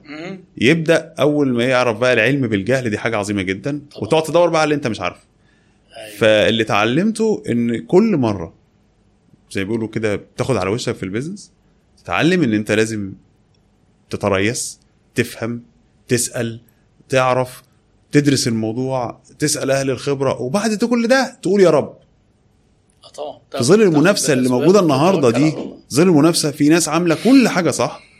آه. وبتعافر. أيوة. كل حاجة صح وبتعافر. مم. فتخيل حضرتك إن هو الشغل العشوائي ده اللي بيحصل ده ف لا يعني فدي الدروس يعني اللي أنا الواحد بياخدها في البيزنس يعني. تمام. طيب أنت لما لقيت نفسك بتحب كده ال business وال marketing وبتاع آه فكرت إنك أنت تقوي نفسك في الاتجاه ده؟ آه طبعا. عملت إيه بقى؟ لا قريت كتير آه، في ال business وال marketing لا أنا لأني بحبه. أيوه. قريت كتير جدا في ال business وال marketing إيه أكتر جمل أو أكتر أفكار أو أكتر كتب حاجات عدت عليك في الفترة دي حسيت إنها إنك سعيد إنك عرفت الحكاية دي وإنها طورت جدا في شغلك وأدائك؟ والله ما فيش حاجة بعينها خالص دلوقتي جاية في آه، بالي بس أنا كتير. أنا ما فيش كلمة بتعدي عليا إلا بتفيدني. آه. حتى لو حد ما يعرفش. يعني حتى آه. حتى حد بيفيدك إنك تعرف قد إيه. يعني أنا ساعات لما أشوف حد بيعمل حاجات في الغلط أقول لحضرتك يا دكتور. أيوه. أنا يعني عندي براكتس كده من كتر ما إحنا إحنا كل يوم أنا دايما أقول يعني كل ما هتعمل فلوس أكتر أيوه. هت- هتكتشف قد إيه. آه، أنا آسف عاطف وأنا هنا. كل أيوة. ما هتعمل فلوس أكتر هتكتشف قد إيه أنت شحات. وكل ما تتعلم أكتر هتكتشف قد إيه أنت كنت مش فاهم حاجة. آه صحيح. انت كنت عفوا يعني فاهم؟ القصد إيه؟ فمش كنت مش عارف حاجة لأ أنت مش عارف ده مش عارف حاجة دلوقتي. آه فأنا ساعات بقعد لدرجة إن إيه اللي حضرتك قلت لما لو ما اتطورتش ما ندمتش على حاجة عملتها امبارح انت من امبارح النهارده ما اتطورتش. أيوه. أنا ساعات أقعد مع نفسي لدرجة أقعد أقول أنا بهبب إيه النهارده؟ بكرة هقعد أضحك عليه وأقول أنا قد إيه كنت مغفل. صحيح. يعني عاوز أسأل نفسي ببقى أيوة. ماشي اللي هو حد شايف يا ولاد حد طب طب حد واخد باله من حاجة يقول لي مغفل في دي ولا لا دي ولا في دي آه يعني يعني الفكرة أيوة. أيوة. اكبر درس اتعلمته في ال business أيوه أنت يعني الإيجو لا مش إيجو ما يعني أنت لو سمحت تواضع لأقصى درجة يعني بيقول لك فلان ده متواضع جدا هو مش متواضع ده هو صح ده هو مش متواضع هو بس أيوة، أيوة. عشان ما عندوش ال- ال level بتاعك في الإيجو فهو باين لك إنه متواضع جدا ما. زي ما واحد يكون واحد إيه عصبي جدا يروح أيوة. لشخص معتدل يقول له انت بارد. أنا مش بارد. انت ال extreme عصبية. صحيح. فاللي هو ده يقول لك ده انت قمة في التواضع يا دكتور. لا انت اللي قمة في الغرور. صحيح. انت فاهم قصدي؟ أيوه الواحد لما بيبقى علمه قليل دايما بيبقى أجرأ كتير جدا. جدا. فتبص تلاقي كل لما تعرف تلاقي إيه يا خبر ده أنا وأنا كنت بقولها كده وبجمد قلبي والكلام ده طلع كله أي كلام. لا يبقى إيه نفكر شوية. هوب. ده وبعد شوية تكتشف إن الموضوع لا ده ده بحر كبير. وكل ما تتعلم تكتشف إن الموضوع مش بالبساطة اللي, اللي كنت متخيلها. أنا أنا في موضوع الدروس بقى بتاعت ال business آه. بمناسبة الدروس بتاعت ال business هي ليا حد معايا في الشغل ولسه كنت قابلته النهارده أيوه. وبقى له معايا 10 سنين. بقى له معايا في الشركة 10 سنين. تمام. فالمهم ده اقدم أقدم حد لسه مكمل معايا كموظف معايا في الشركة. فكان في يوم سألني أول مرة موضوع شقتي ده قصار قبل كده في مكان ما فبيقول لي إمتى أعمل business لأن أنا بشجع الناس اللي معايا بقول لهم في يوم من الأيام أي حد عاوز يعمل business أنا ساعده. عاوز يعمل حاجة أنا ساعده بدعم فني بقى استشارة كده لأن أنت مسيرك تنجح بالمناسبة. لأن ما بوظفش حد ما عندوش طموح كويس اللي ما. عندوش طموح ينجح. نفسه ما بيشتغلش معايا يعني, يعني اللي ما يجي يقول يهموش في مصلحة نفسه. في يقول لك في الانترفيو أنا نفسي بحلم بعد 10 سنين يبقى عندي شركتي ده أنت بتحبه. جدا. أنا في في واحدة ناس لسه بيرفضوا يعينوه على فكرة. لا لا لا أنا في واحدة معانا في الشركة لسه مرقيها قريب خلاص مم. وهتبقى زي دراع اليمين قريب. دي أول حاجة قلت لها انت عاوزة هي شغالة معايا في قسم في الشركة فقلت لها أنا عاوزك ك assistant في حتة معينة فقالت لي إن أنا ممكن أ move معاك في الحتة دي full time قلت لها انت عاوزة إيه؟ أول حاجة قالتها لي قالت لي أنا عاوز أعمل ال business بتاعي في أسرع وقت. قلت لها تعالي. وهي جاية تتعلم حاجات ديلات في ال business هعملها. تعالي. ما خفتش منها. وديت منها ليه؟ شوية بقى الحين ما تقرر تعمل business. أو ممكن ما تضطر يعني ما تشوف ال- التحديات ممكن تعملوش. أيوه. تعالي شوفي بقى على الطبيعي. طبيعي. ما هو أنا اللي بيشتغل عندك ده بيشتغل لأنه عايز يحقق أهدافه الشخصية. وأهدافه بتتسق مع أهدافك. أيوة. هو عنده خبرة أنت عايزها وهتدفع فيها فلوس. أيوه طيب هو عنده طموح. أنت استفدت منه؟ آه بالظبط. افرض هو طموحه بقى حجمه أكبر من الوظيفة. آه ده أفضل بكتير جدا من إنسان ما عندوش طموح اللي هو في شركات بتفضله. يقول لك لا اللي عايز يفتح ده هيعرف السر وهيمشي وهيسيبنا وهيدوخنا وهينافسنا وبتاع. لا بالعكس ده هو انت وانت قاعد على مكتبك بتعمل انترفيو لأن دي شركتك ممكن تكون كنت انت موظف وكان عندك طموح. ودلوقتي انت لازم تبقى فاهم عقلية اللي قدامك إن هو عنده طموح برضه ومش عيب خالص إنه يبقى عايز يفتح شركة. ده بالعكس يعني أنا شايف إن ده مصداقية وأمانة لما أنا أقعد في انترفيو مع واحد يقول لي أصلا عايز أفتح شركة. برافو إن هو قال لي كده وبرافو إنه عنده طموح. لأن هو الشركة بتكبر بالموظفين اللي عندهم طموح دول. ما هو عايز يزود دخله عشان آه، يحوش يعمل شركة. أنا علاقتي فجميل إن أنت عندك الفكرة دي. لا لا لا. أنا أنا عندي وجهة نظر في الموضوع ده. مش عارف هي كانت مقولة ولا دي حاجة استنتجتها. آه. الموظف الناجح بيستقيل ما بيترفدش. والموظف أيوة. السيء بيترفد بس. آه. لا هي فعلا آه، أول مرة أسمعها بس جميلة ملحوظة صح. أنا لقيت إن الموظف الناجح فأنت أيوة. بعد إذنك. إذا ما احترمتش ذكائه أنت سؤال أنت عاوز ناس تعمل إيه؟ عاوز ناس تخلي الشركة دي في حتة تانية. جميل. يبقى لازم ناس طموحة. آه. ناس عندها أحلام. طماعين نجاح. أيوه. لو ما لقيتش الناس دي طب يطمعوا فيا. هو سؤال أنت بقى بقالك 10 سنين فاتح الشركة.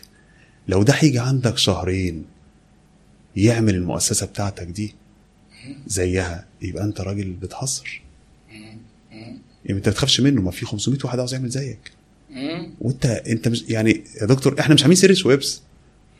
أيوه. ده إحنا عاملين business غالبا غالبا معتاد ومعتاد المعتاد. إحنا مش عاملين اختراع. ده في مديرين بيخافوا يدوا كورسات للناس الموظفين اللي عندهم يقول لك إيه أصل سعره هيزيد وهيتنك علينا وهيجي له شغل بفلوس بمرتبات أكتر. تخيل يعني هو عايز يخلي الناس اللي عنده ضعاف في الأداء وفي المهارات ومش مهم يطورهم علشان يقعدوا كده. آه، كده المكان يفضل راكد كده. لا لا دي مشكلة. آه طبعا. مشكلة كبيرة جدا. وبعدين هم بيوقفوا شغلنا كمان ما بيشتروش كورسات. ربنا يعزك. لا والله في في حد مرة كتب لي تعليق. على بوست من البوستات اللي أنا ناشرها فقال لي هو الناس اللي معاك في الشركة بيشوفوا البوستات دي؟ أصل أنا في البوستات بتاعتي بقول كده. بقول أنت كموظف أنت. كموظف مكان بيديك اللي أنت عاوزه أنت مش ابن الشركة ولا حاجة. انت كموظف اقعد. يعني. واحد يجي يقول لي إيه؟ أغلب أغلب الشباب يقول لك إيه؟ يقول لك أنا في المكان مش متقدر كويس مش مقدرني. سؤال بالبلدي أنا آسف يعني. بيدفعوا في وقتك كام؟ مم. 10 جنيه؟ في 11 مم. يقول لي لا اقعد. خلاص. في 11 روح. آه. أنا بقول للناس اللي معايا بقول له لازم تكون طموح يا هتطلع قدام يا مش هيبقى لك مكان معايا. صحيح. جميل. طيب دلوقتي شركة ال GPS دي ما زالت قائمة لا لا لا آه. إحنا مع- GPS لما عملنا Trust بقى شركة Trust Smart System دي بتاعت الباشمهندس هاني وإحنا شركاء برضو من 2011 بس آه. هو كان أنشأها قبل ما أنا أعرفه آه أنا دخلت معاه بعد ما هو عملها يعني شوية بس أنت دخلت فيه أنا دخلت دخلت في. Trust آه كانت GPS بقى نشاطها إيه بقى؟ smart home و home automation وكده وهي موجودة لحد الآن يعني بس أنا. اتخرجت منها من بدري ده يعني. ده- اتخرجت منها آه آه قعدت فترة قد إيه بقى في الشركة دي؟ يعني حوالي سنتين ولا حاجة ولا ثلاثة مع بعض بس إحنا لحد الآن برضو إحنا مع بعض فيها يعني بس آه. يعني أنا مش موجود فيها رسميا ولكن يعني تعتبر شركتي برضو آه جميل ده نشاط تاني برضه في ال home automation وال آه اشتغلنا في تسويق لفترات طويلة وما شاء الله النهارده بنعمل شغل مع هيئات حكومية وحاجات زي كده. يعني ما شاء الله عاملين شغل كويس جدا. إحنا قعدنا فترة إن باشمهندس هاني فكرة ال automation بتاع الحاجات دي وهو أصلا مهندس كهرباء كان الموضوع بالنسبة له حلم كبير يعني. فكنا اشتغلنا مع individuals فترة مع أفراد. وكنت أنا بسوق الحاجات ديت. وبعد كده دخلنا بقى مع شركات ومؤسسات لأن لقينا لسه بدري برضو. حاليا بقى في ناس كتير عملت ال smart home والتحكم الذكي في البيت والفيلا والعربية آه، والحاجات آه. والجراج. بس شغل بقى شغل بقى الشركات والمقاولات الكبيرة خدنا بقى خد Trust لحتة تانية والحمد لله مرتاحين فيها طيب يعني. جميل. آه، بس. إيه إيه العقارات كانت المحطة اللي هي الايه اللي جت بقى بعد بيع شقتك وشركة شقتي. آه، بعد كده أنا عارف إن أنت في أنشطة تانية حالية بدأت إيه إيه هي الأنشطة وبدأت إمتى؟ أنا اشتغلت آه، بعد موضوع وحتى في وقت العقارات يعني أنا بدأت أعرف حاجة اسمها تسويق بالعمولة. تسويق بالعمولة ده كان قريب جدا لفكرة البرفورمانس اللي كنت بعملها في جنوب أفريقيا. يعني واحد عنده منتج. بيقول لك سوقه لي والعميل لما يجي يشتري هدفع لك فلوس. جميل خلاص. ال performance marketing ده برضو عشان الناس اللي موجودين معانا آه، هو إيه تسويق الاتفاق بيكون في بين ال business وال يعني عادة بيبقوا freelancer وشركة أو شركتين. إن الشركة اللي بتعمل التسويق ما بتاخدش فلوس غير لما تحقق نتيجة معينة. أيوه. مش نظام أنا package كذا وهتدفع لي كذا في الشهر. لا لا لا. آه. بيتفقوا على الأكشن المطلوب. أيوه. ويتفقوا مع بعض يتشاوروا فيه يساوي كام وبيعملوا تيست عليه وبيعملوا مناقشات وبعد كده خلاص. ويبدأوا يتحاسبوا بالشكل اللي هو أنت لما آه. تعمل كذا هديك كذا. هتاخد كذا. بس باخد آه. مؤخر فلوس. مؤخر بعد ما تحقق النتائج. آه، آه. بس على فكرة أنا شايف إن ده موديل عبقري جدا. للسوق لأن دلوقتي معظم الناس اللي عندها آه، تفكير إنهم يعملوا تسويق إلكتروني وبعضهم جرب في كذا شركة يقول لك ده أنا رحت لفلان قال لي كذا وخد فلوس وما ما ما, ما, ما بعناش. وبعدين رحت لشركة تانية قالوا لي لا معلش إحنا بقى حاجة تانية إحنا مختلفين آه، ما بعناش. وشركه يعني من في مشكلة من بتوع التسويق الإلكتروني الموديل السائد إن بتروح لهم بتدفع فلوس مقدم ويقعدوا يشتغلوا ويقول لك أنا إيه مش ما مش مغسل وضامن جنة بعت بعت ما بعتش ده موضوع يرجع لك. ال performance marketing بالنسبة للي هو صاحب صاحب المنتج أو الخدمة مثالي بيأمنه لأنه مش هيدفع لك فلوس غير لو حقق النتائج اللي هو عايزها. أيوه. طيب بس هنا في بالنسبة لك أنت كراجل مسوق في مخاطرة لأن في جزء من تحقيق النتائج معتمد عليه هو. يعني أيوه. أنت بعد ما بتجيب له مثلا افرض إحنا اتفقنا على البيع بعد ما بتبعت له ال leads والناس المهتمين ما هو ممكن يعملهم بشكل بايخ زي أنت بتشوف ال screenshot ات اللي الناس بينشروها على على عيادة الشركات. أيوه. يا ما يهتمش ويقعدوا يلطشوا لهم يقول لك أنت كل شوية بتسأل وما بتشتريش و... لا يا يعني- دكتور ما إحنا برضه بنعرف نعمل اتفاقات. أيوه. يعني يعني هقول بقى بتوزن الحكاية دي إزاي؟ يعني أنا اشتغلت مع شركة عقارات. أيوه. يعني تخيل أصعب من العقارات. العقارات ال transaction بتاعها طويل. طويل ومكلف آه، عشان تجيب آه، عميل. في آه. شركة عقارات من ضمن الناس يعني اللي كانت يعني لطيفة يعني. أيوه بنتفق معاه هو بقى هو كان جاي معول على الحتة دي. جاي آه. معول على حتة إيه؟ حلني بقى. لما أبيع هبقى أديله. آه. خلاص؟ فجه قعد معايا. فقال لي عندنا المشروع الفلاني. وعاوزين نبيعه. تمام. المشروع ده كويس؟ آه ده ده كده. طب بتعملوا تسويق أيوه. بتعملوا إعلانات؟ أيوه. ب- تقريبا ال conversion rate بتاعك قد إيه؟ قال لي اللي هو إيه؟ قلت له يعني ال leads versus ال contract آه. قالوا لي 10% من ال leads بتتحول في النهاية بتتحول لمبيعات. آه. بس ال qualified lead يعني يكون فعلا عاوز اشتري ما تجيبليش lead واحد أصلا. أنا بعرض مثلا compound في في التجمع. مم. يجي يقول لي الشقة بتاعتكم اللي في فيصل فين؟ يعني يكون lead فعلا بتاع الحتة من دي الشريحة بتاعتنا. قلت له 100 100 آه يعني 100 lead انت هتديني كام في البيعة؟ ده اديني كام في البيعة؟ قال لي هديك في البيعة رقم كذا. يعني مثلا 10 جنيه. هديني في البيعة 10 جنيه؟ جميل جدا. و10% جميل جدا. يبقى ال lead بجنيه. قال لي إزاي؟ قلت له أيوه.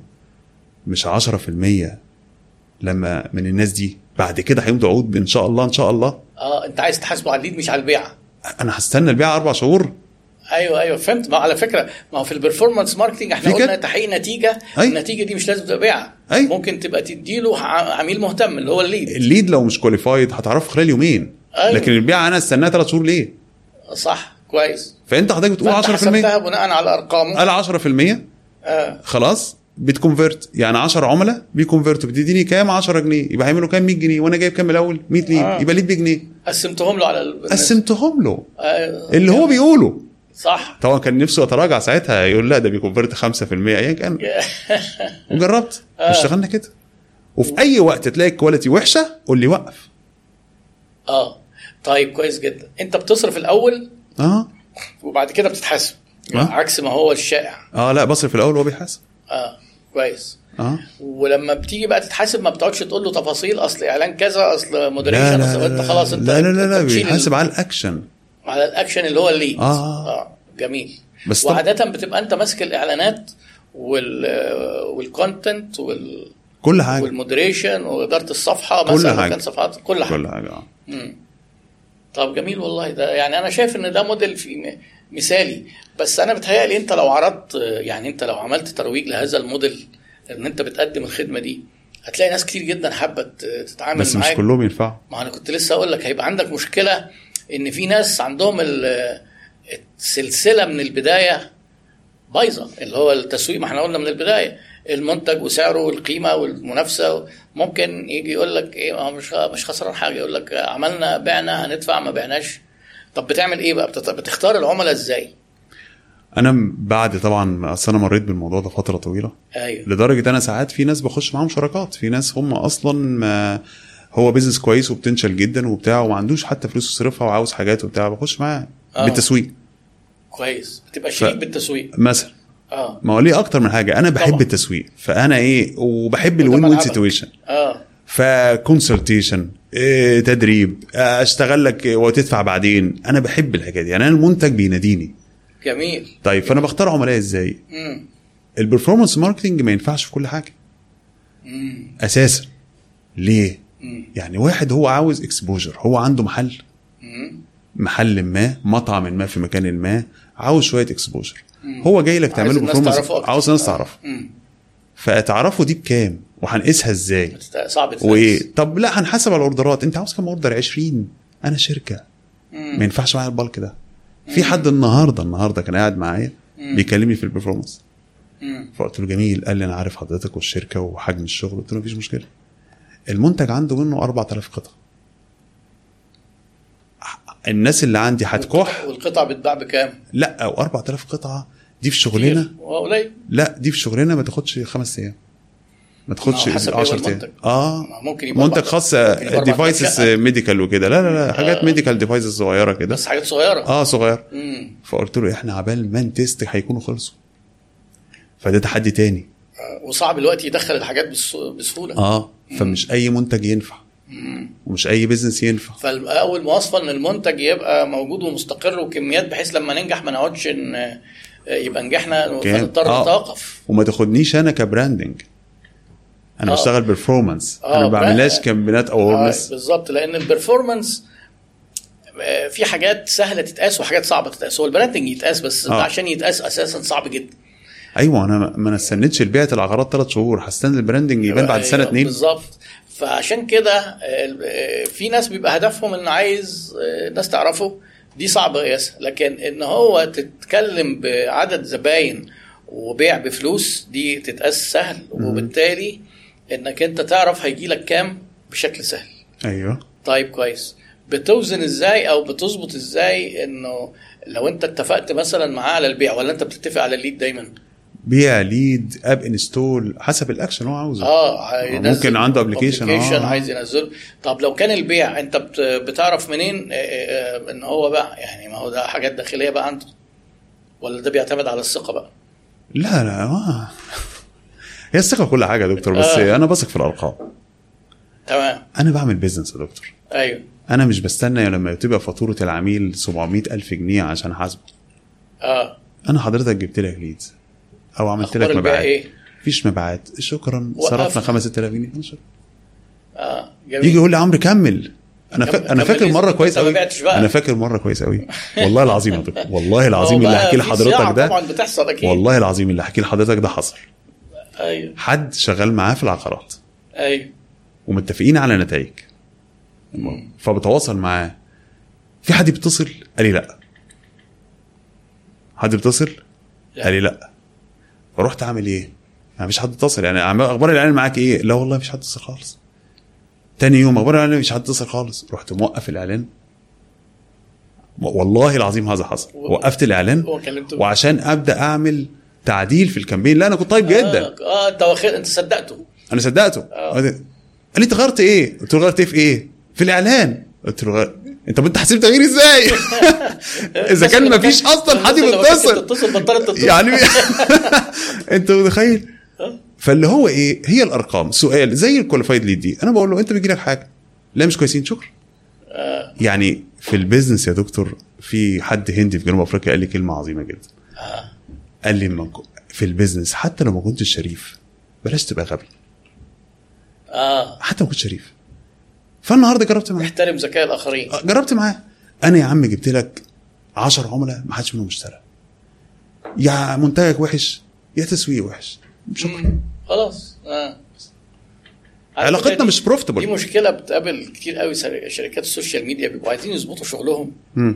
فيبدأوا ي- يتواصلوا مع العميل عشان يعرفوا منه ال- الفيدباك. يعني إيه الأخبار؟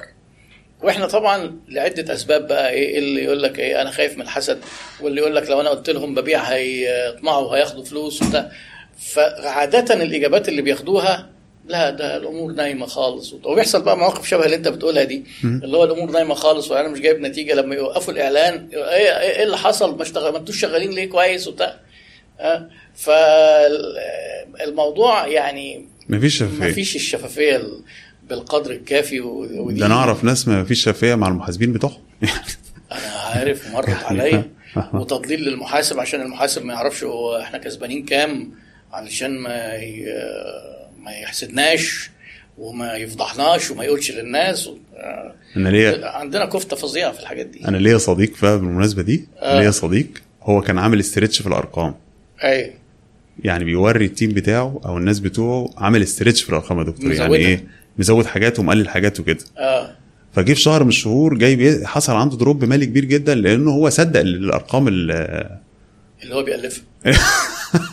آه ده اللي كده كده وصدق من كتر ما هو على الشيء يعني على ال report ده دايما عنده وهو جوه في وسط team بيجي له ال report ده يومي فهو صدق ال report فخد قرارات على أساس الريبورت ده اللي هو أصلا عامل فيه stretch آه يعني هو الناس يا بتكذب يا يزودوا يا يبالغوا عشان يبين إن هم ناجحين ومستقرين يا يخسفوا بالحاجة الأرض. وهو في الآخر لا يصح إلا الصحيح يعني. مم.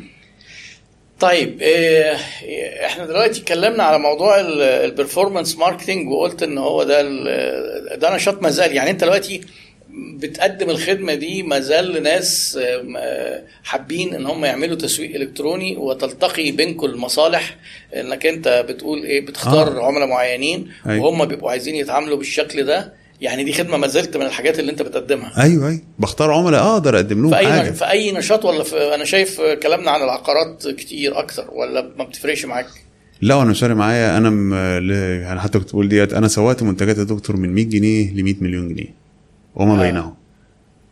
أنا سوقت منتجات. من 100 جنيه ل 100 مليون جنيه عقار من 100 جنيه كريم بشرة لحد 100 مليون جنيه آه. عقار بينهم. فأنا بحب التسويق وبالمناسبة أنا بكتشف نفسي كل يوم يعني ممكن واحد يجي لي حاجة يقول لي كذا يعني آه كل سوق يعني في آه بتتعلم منه معلومات جديدة جدا. آه. بس هو العميل ورغبات العميل والنيدز بتاع العميل أيوة. آه، دي دي دي المتعة وال- والشغف زي ما بيقولوا عليه. كده فلما تيجي تخش الموضوع ده بتلاقي إن أنت تقدر. يعني أنا أنا أنا ميزة ما هو دي نقطة يا دكتور. دي حاجة في شخصي. أنا بحب آه. ال performance marketing ليه؟ أيوة. في ناس بتفكر تقول لي الناس هتضحك عليك. طب افرض أنا ضحكت عليهم. آه. حاجة جوايا. أيوه. أنا لما تيجي حضرتك تيجي لي تقول لي جرب أنا بجرب على حسابي. آه. إيه أكبر ضرر؟ أنا الخسران آه. بخاف آخد فلوسك وتضيع. ما فده اللي بيخليني ما أجربش ليه؟ للناس. اما أيوه واحد يقول لك تجرب في الناس. أنا ما بجربش في الناس أنا بجرب في نفسي. أيوه. واحد يجي يقول لي أنا شغال في مجال أنا عمري ما اشتغلت فيه. يقول لي نجرب performance marketing عندك stock عندك حاجات عندك بضاعه تعال نجرب. أنت خسران إيه؟ أنا جبت لك نتائج ما اتفقناش مش عاوز منك حاجة. فأنا منها بتعلم وعلى حسابي. وأنا اتعودت ما هو اللي دخلني العقارات يا دكتور. اللي دخلني العقارات. ما كنتش ناوي مش مخطط. فأنت أيوه ما يعني قصدي- موضوع شقتك وكنت عايز تبيعها. آه آه فقصدي حاجة ملهمة وجميلة على تسيب. تسيب الله يعزك دكتور. فتسيب بسيب نفسي للتجارب. آه. أنا مش هقول التسويق كله واحد بس بقول أنا تاني أنا عارف إن أنا أجهل حاجات كتير. هو ادواته كلها واحدة متشابهة جدا. آه، آه. بس أنت بقى بتطوعها إزاي؟ ما هي كل الكلام شبه بعض في القيمة في إنك أنت ميزة عن بتاع مراعي التسعير يعني دارس السوق. مهم. كلها حاجات واحدة بس أيوة. بتختلف بقى لما بنيجي نطبقها في مجال في العقارات غير ما أعرفش في المطاعم غير في كذا. أنا لما جيت أشتغل مجال التسويق بالعموله ما هي كل كل منتج المجال ده اللي كنت بقول لحضرتك من شوية مجال التسويق بالعموله ده آه. بتلاقي شركات خاصة بكده. في شركات شركات كبيرة في العالم أيوه. بتجيب الناس اللي عاوزة تشتغل performance بدل ما نقعد نتفق مش زي اللي بيحصل هنا مثلا كده 1 to 1 meeting لا. في شركة عاوزة تشتغل performance عندها منتجات. بتروح تقدمها في شركة. الشركة دي بت qualify الخدمة دي أو المنتج ده وبتاخد دي دي اسمها affiliate network أيوه أيوة. شركات عالمية. تيجي حضرتك أنت راجل بتشتغل performance آه تعالى عندنا بقى كل ما لذ وطاب. عندنا lead عقارات عندنا cosmetics عندنا حاجات كتيرة جدا تقدر تشتغل فيها وتعمل عليها يعني إعلانات وكده. فدي لما دخلت فيها دي لما دخلت فيها هي شفت بقى دخلني دخلت انشطة كتيرة جدا منها العقارات منها e-commerce منها حاجات كتير يعني. آه فدخلت مجال مثلا ما كانش مجالي مجال ال cosmetics. آه. منتجات ال health and beauty دي ما؟ كانتش مجالي. شغلي في التسويق بالعمولة ده في وقت شركتي يعني أنا كنت اشتغلتوا مع حد الأول؟ ال- لا خالص. أنت جت الفكرة إنك لا أنت الفكرة إن أنا كان عندي العملاء بتوع جنوب أفريقيا زي ما أنت حضرتك. كنت بشتغل لهم عبارة عن إيه؟ performance. ظهر قدامي وقتها إن لقيت إن في شركات يعني أنا كان العملاء دول بيجوا لي word of mouth مم. ولما سنة واثنين وثلاثه بره جنوب أفريقيا العلاقات بتفيد يعني بت- بت- بتفتر شوية. تمام كده وانت مش ملم بإيه اللي بيحصل على الأرض وكده. فلقيت إن في شركات وأنا ما عنديش communication بقى هجيب العملاء منين. هتفق معاهم فين ولو هو عميل في ألمانيا مثلا هروح له إزاي ولو هو هنا هسافر إزاي. مش عاوز بقى أسافر وأروح وأجي. فلقيت الشركات اللي بتسويق العمولة دي دخلت اشتغلت فيها ولقيت منتجات كتير أصحابها عاوزين ناس تسوق ويديهم فلوس فده هو برضه performance بتدفع لما تجيب نتائج يعني بيدوك. فلوس. بعد ما تجيب نتائج. من ضمن بقى الحاجات اللي لقيتها واستمتعت بيها جدا هي موضوع المنتجات ال cosmetics دي احكي لنا بقى احكي لنا. في حاجة في ال digital marketing أو مش عارف ممكن في عارف حضرتك ال marketing angles الزوايا التسويقية أيوه في منتجات أو خدمات غنية بالزوايا التسويقية. وأكتر المنتجات الغنية بالزوايا التسويقية هي ال health and beauty products. يعني حضرتك عشان ابيع لك تيشيرت ممكن أقول لك الخامة مريح بيشرب العرق. كلمتين ثلاثة. لكن لو أنا النهارده هبيع لك حاجة عشان تخس لا تعالى أقول لحضرتك بقى. مفاصلك ركبك شكلك إيه، رشاقتك. الأمراض الايه يعني في كلام. امور تبقى أمور تبقى شيك. حاجات كتير جدا. ففي كلام كتير جدا يتقال في كده. فاستهواني لأن أنا بحب التسويق. استهواني الموضوع ده. واستهواني فكرة إن, إن إزاي الناس يعني أنا ده أص أكبر مجال اتعلمت فيه البني آدمين. تفكر إزاي؟ التجميل. آه. آه. وعملت إيه بقى؟ بدأت إزاي؟ اشتغلت مع الشركات دي. اشتغلت في مع شركات في مصر لا بره مصر. بره مصر؟ بره مصر. آه. بره مصر. اشتغلت في السوق الأمريكي أيوه. والإنجليزي والأسترالي. كل ده لشركات لصالح شركات. لصالح الشركات مش آه برضه بطريقه بالعمولة دي. بطريقه. البرفورمانس آه. بتاعتك. اشتغلت في الكلام ده لحد 2016 كنت شغال في الموضوع ده أيوة. لشركات بره في أكتر من سوق. وأنا شغال من ساعتها فتحت شركتي هنا في 2017 خلاص. اللي هي حاليا مايندف. اللي هي حاليا مايندف إحنا شغالين health آه إحنا شغالين بقالنا ست سنين. آه ده نشاط جديد وشركة جديدة. آه. اللي هي بقالك ست سنين شغال في ال cosmetics اللي هي منتجات التجميل مستحضرات التجميل، آه، آه. التجميل. ش- زي إيه كده؟ يعني آه، زي حاجات لتساقط الشعر حاجات تفتيح البشرة حاجات كل الحاجات دي يا دكتور. آه, آه كويس جميل.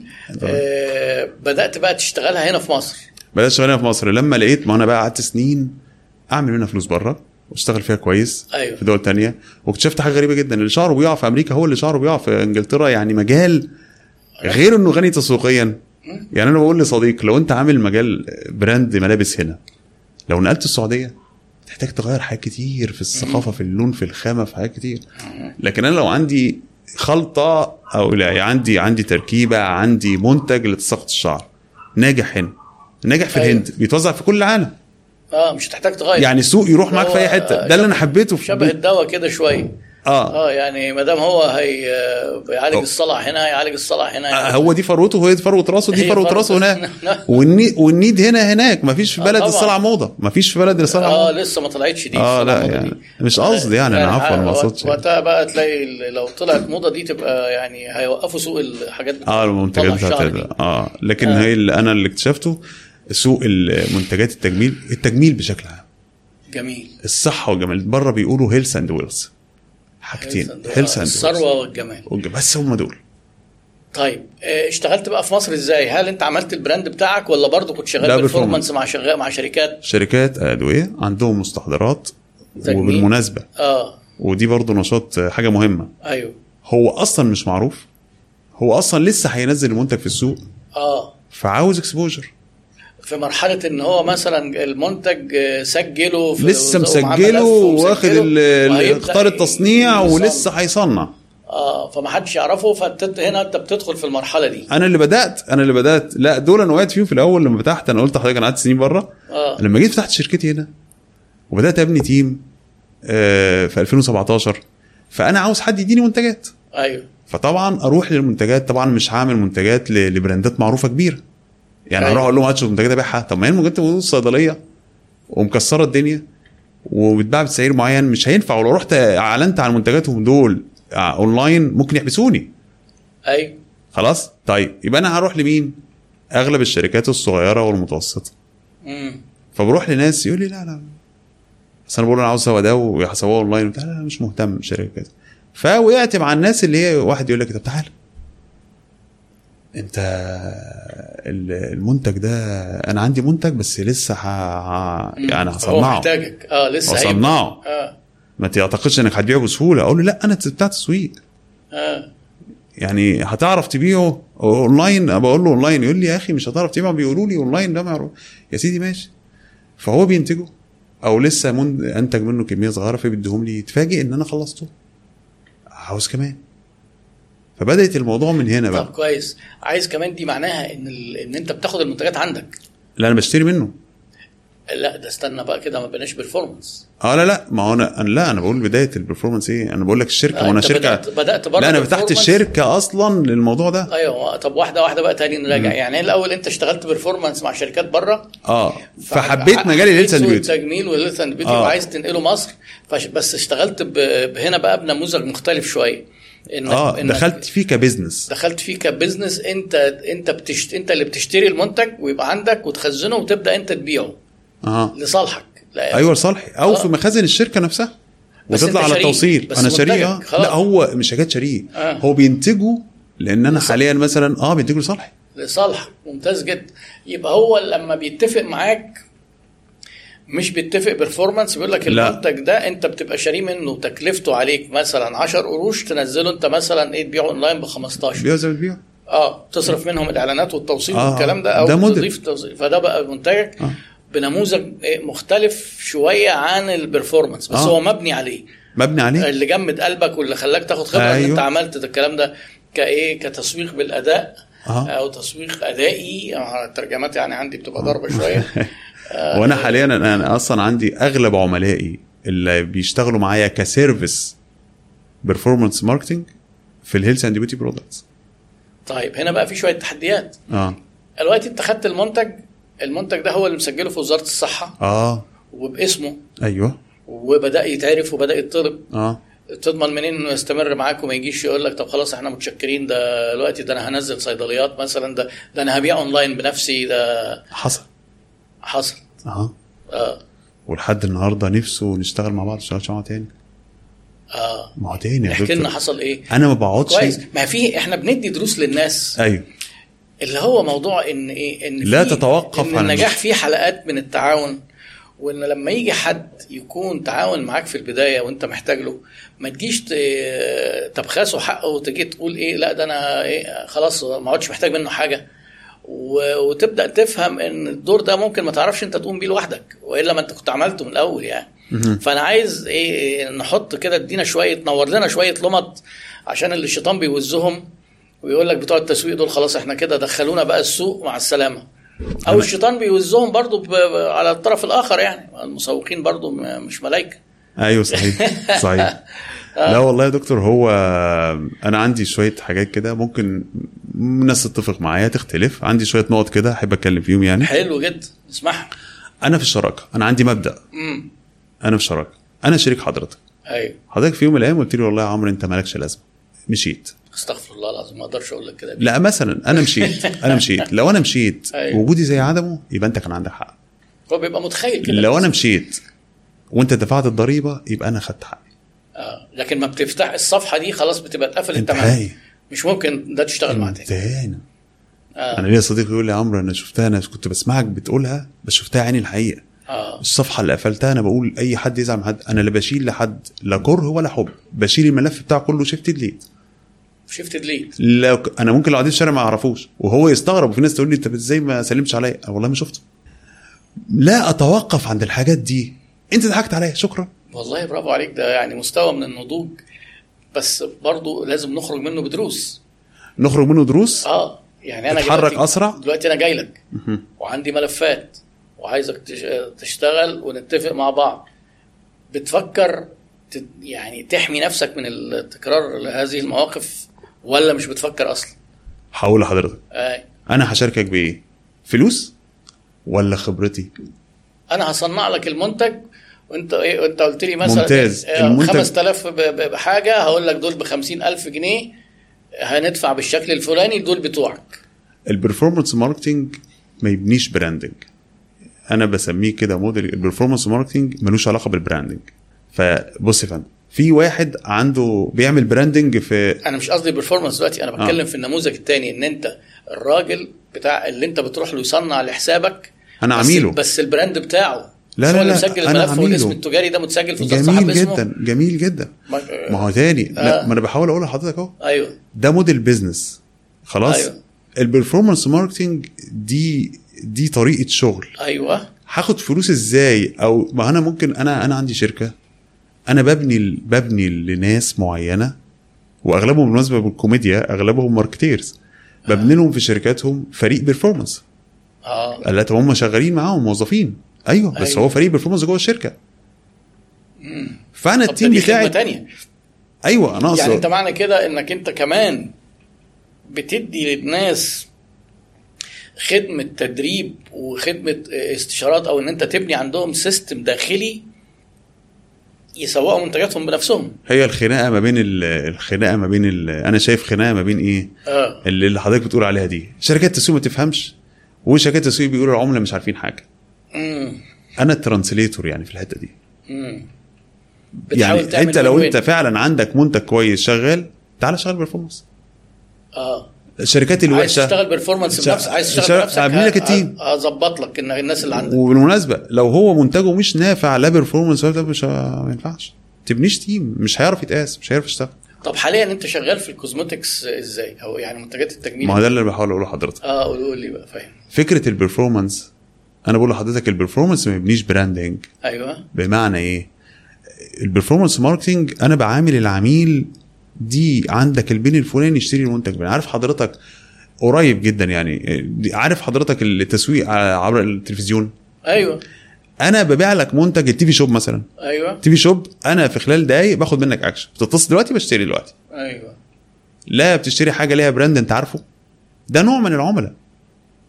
لا انت عندك علاقة مع المنتج ده قبل كده ولا عليك علاقة مع ال brand ده قبل كده وده منتج لسه أصلا حاجة جديدة قطاعه خضار مش عارف إيه. آه. فال performance marketing ما بيبنيش branding إلا بعد سنوات من الشغل. تمام كده؟ بس هو المنتجات branded يعني أنت مثلا لا، لا. sunscreen لا لا مش لا بيبقى له اسم. ال brand آه ليه اسم. بس اسم brand. لسه الاسم طالع في ترخيص الاسم ده لسه ما حدش يعرفه إلا اللي عامل الترخيص. مفهوم. والموظف اللي مضاه مكتوب بقى على العبوة ولا مش مكتوب؟ مكتوب على العبوة ما بيتكتب. طيب كويس. طيب أنا أقصد أقول لحضرتك أنا team ال team اللي عندي حتى وهو في الشركة حتى وإذا كان المنتج ده منتج لصالحنا. أيوه. وإحنا اللي بنسوقه. ومش عميل باخد منه فيزا على ال performance بس ال team عندي جوه بيشتغل performance فمدرسة ال performance ما بتبنيش branding فهو لو هو إيه هو بيشوف إعلانات. مجرد ما وقفت الإعلانات طبعا بيشوف عندي team كبير بيشتغل على إعلانات كتيرة جدا فهو يفكر المنتج ده مكسر مصر. ال performance marketing وقت ما وقفت وقف البيع. وقف البيع. آه انت عامل branding بيجيب لك لا يعني توضيح أكتر يا دكتور. أنا عفوا يعني. حضرتك عامل branding لمنتجك فبيجي لك 100 order organic و word of mouth آه. أو word of mouth أو organic أو referral من الناس ايا كان آه. فأنت. متوسط أنت فاتح مطعم. بتجيب 100 order في اليوم. صح آه، كده؟ أيوة. أنا جيت اشتغلت معاك آه، شهرين performance خلاص؟ أيوه. رفعت ال orderات ل 500 وقفت أنا. رجعنا لل 100 120 كده. آه. مفهوم مفهوم. إن أنت بتعمل نشاط ترويجي معين بتوصل بيه العملاء لو. وقفته ده بيروح. آه. طيب لكن من ضمن ال 400 اللي زادوا دول أنا ممكن أكون جربت المطعم ده وأنا ما كنتش أعرفه قبل كده آه. وعجبني فابدا أطلب منه تاني وتالت. أنا أنا ماشي. فال 100 دي المفروض إنها بالوقت تزيد هتزيد. تبقى 130 150 170 لو جميل. على قد ما أنت شغال معايا. إيه، صح. أي. فهو آه، آه، تجربة العميل لما بتبقى ناجحة بالنسبة للعميل بيبقى سهل إن هو يكرر التجربة. أنت ممكن سهل تفكره برضه بالإعلان. أنت ممكن تفكره بالإعلان آه فيكرر أو ممكن هو يبقى فاكر لوحده فيكرر. أيوه صح. ده branding بقى. أيوه. مم. ما هو حضرتك بس ده في ال minimum حضرتك بتقول لي إيه؟ افرض هو لأن أنا واجهت. أيوه. المنتج ده مش هتديه لحد تاني. أيوه. أنا حصل عندي واحد. أيوه. قلت له المنتج ده حصري ليا أنا. تمام. قال لي جميل. وافق. أول ما ظهرت الإعلانات طبعا أنت بتعمل pricing على الاونلاين ودي نقطة تانية برضه. آه. فهو شاف ال pricing ده بيبيعوا قد كذا آه. ياه. وطبعا في ناس أنت عامل حساب منافسين عامل حسابها التوصيل كتير. أو عامل حساب أكسب. طبعا. خلاص؟ آه. فهو في بعض الناس يعني سيناريو من السيناريوهات هو طمع. آه، شركته بتبقى موجودة. اسمها على العبوات مش كده؟ آه مقسوم مع بعض لازم. أنا بسوق له أنا أنا رسميا في الورق بسوق له. حسابيا هو أنتج لصالحي.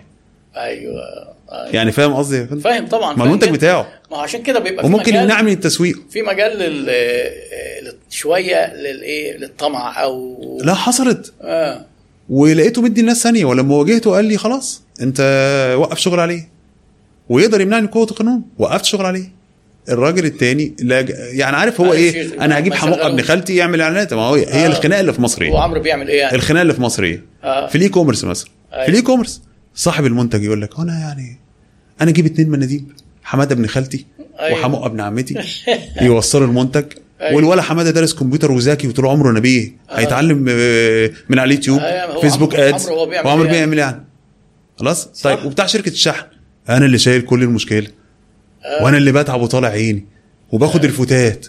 ما أنا أروح أجيب المنتج الفلاني؟ وبيع واجيب حموق ابن خالتي برضه يعمل إعلانات على الفيسبوك. وهو زي الفل. آه ضايع آه أنا زمان الأيام حتة. آه. آه. خلاص؟ ويعني كل و... وأنا نفسي أيوة، كعمرو لك إنك وأنا نفسي ألف. كعمرو أقول إيه؟ هما بيعملوا إيه يعني؟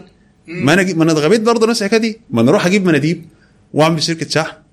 وأروح أنا أفتح أيوة. مصنع أنتج فيه. يعني كلنا مش عارف ليه بنضيع وقتنا في حتة هو بيعمل إيه يعني. التفكير التكاملي بقى إن أنا إيه أمسك الخيط من أوله لآخره وما حدش بقى لو حد عندي حاجة وأنا اللي أعيش حياتي. فأنا متعود نفسي طبعاً اللي بيقع مني. بسيبه خرافة جدا.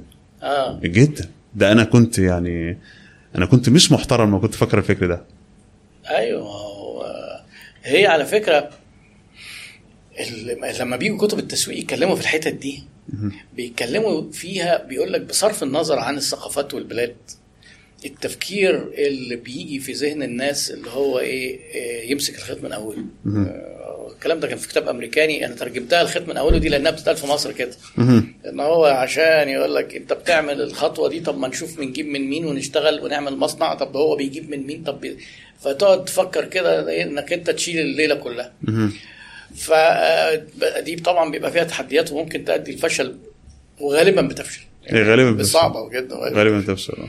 آه. لكن أنت دلوقتي آه، شغال مع كذا مع كذا شركة ولا شركة واحدة وأنت بتسوق لها في في في التجميل؟ لا لا مع أكتر من شركة. وإحنا حاليا. أغلب شغلنا بره مصر. عملائك بره مصر. آه أغلب عملائي بره مصر. عندي شغل في مصر. لا الحمد الحمد لله عندي شغل في مصر الحمد لله. ف وال- والإنتاج بره مصر برضو ولا الإنتاج في مصر؟ لا العملاء اللي بره مصر إنتاجهم بره مصر. آه لا أنا قصدي ال- العميل اللي بتبيع له اللي هو المستهلك النهائي بره مصر. آه لا قصدي العملاء الناس اللي عاملين معايا اتفاق آه performance بس آه تمام okay. اتفاق بال performance اللي هم آه، الناس اللي هو في أنت عندك نوعين آه ما. أنا أنا عندي ده لسه لسه ال cloud kitchen ده هنيجي الموضوع ال cloud kitchen ده. آه. جميل قوي عجبني وده لينا قاعدة. إحنا لسه ما قلناش حاجة. والله. إحنا لسه ما قلناش حاجة. ربنا- تقريبا ما بقالناش أكتر من ربع ساعة ولا حاجة زي كده.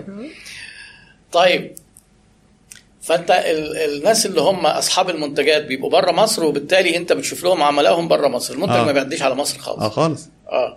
آه، والأمور مستقرة معاهم من سنين ولا؟ من سنين. هو هو ما هو أنا كنت بقول آه، أنا عامل مبادرة الفترة دي وكنت بعملها دايما يعني تدريب شباب مبادرة مجانية. آه. بنعلمهم إعلانات وكده والحاجات الترويج على الفيسبوك وكده. آه. فكنت بقول لهم حاجة يمكن أنا قلتها لنفسي مش عارف هي صح ولا غلط يعني. أيوه. قلت لهم يا جماعة أنت بتشتغل؟ الشاب الصغير يعني. بقول له أنت بتشتغل؟ آه بالبلدي كده عشان تاكل عيش. فأنت هتشتغل طالما نشاط شرعي وقانوني فأنت بتشتغل فيه. مم. فأنا أنصحك نصيحة. لو أنت داخل على التجارة الإلكترونية لو أنت داخل على التجارة الإلكترونية اعلم كويس جدا إن من أكتر المجالات ربحا في التجارة الإلكترونية هي منتجات ال health and beauty. فأنت حضرتك يقول لك طب أنا هشتغل موظف أعمل اعلانات في شركة قلت له أيوه. ما هو أنت ما تشتغل موظف في شركة بيشتغلوا في المجال ده فاعرف إن هو مش ربحهم كويسة فاعلم إنه ممكن يكسبوا كويس فاعلم إنه ممكن يدوك حوافز و... ويدوك آه، طقمين جداد على العيد. ولو شغال مع ناس بيعملوا المعتاد قوي والحاجة قوي شغال لسه بيعمل طقمين training وكده وانت رايح تشتغل في شركة فالهوامش الربحية هناك قليلة والمنافسة عالية جدا. ف فيعني طالما هتشتغل ركز في الحاجات كده. فأنا ال- اللي حاصل أنا يمكن متاخد عني موضوع ال health and beauty ده قوي. فبقول لهم يا جماعة أنا بابا ما كانش صحه وجمال أنا ده ال business واخدني لكده. آه. على فكرة اللي أنت بتقوله ده بيتسق مع مبدأ مهم قوي. هو وإحنا بنتكلم في التسويق على صناعة القيمة. في بعض الناس بيبسطوها بيقول لك إيه حاول تركز على كلمة من ثلاثة health wealth أنت قلت الاثنين دول و relationships والعلاقات. حاول تخلي اللي قدامك تحسن له صحته أو فلوسه أو ثروته أو علاقاته باللي حواليه. ال health and beauty بيحسن الثلاثه لأن واحدة جميلة فجوزها مبسوط منها هذه العلاقات. صحته لأنه مثلا هيخس أو آه، والثروة اللي هي بتبقى غالبا نتيجة علاقات و- آه. وكده فهي آه، على فكرة وليه سهلة؟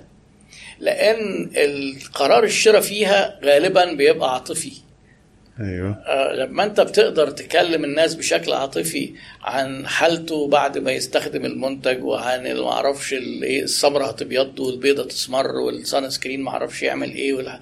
ف آه،. أنت على رأي سيث جودن بيقول لك إحنا نحن نبيع القصص والأحلام.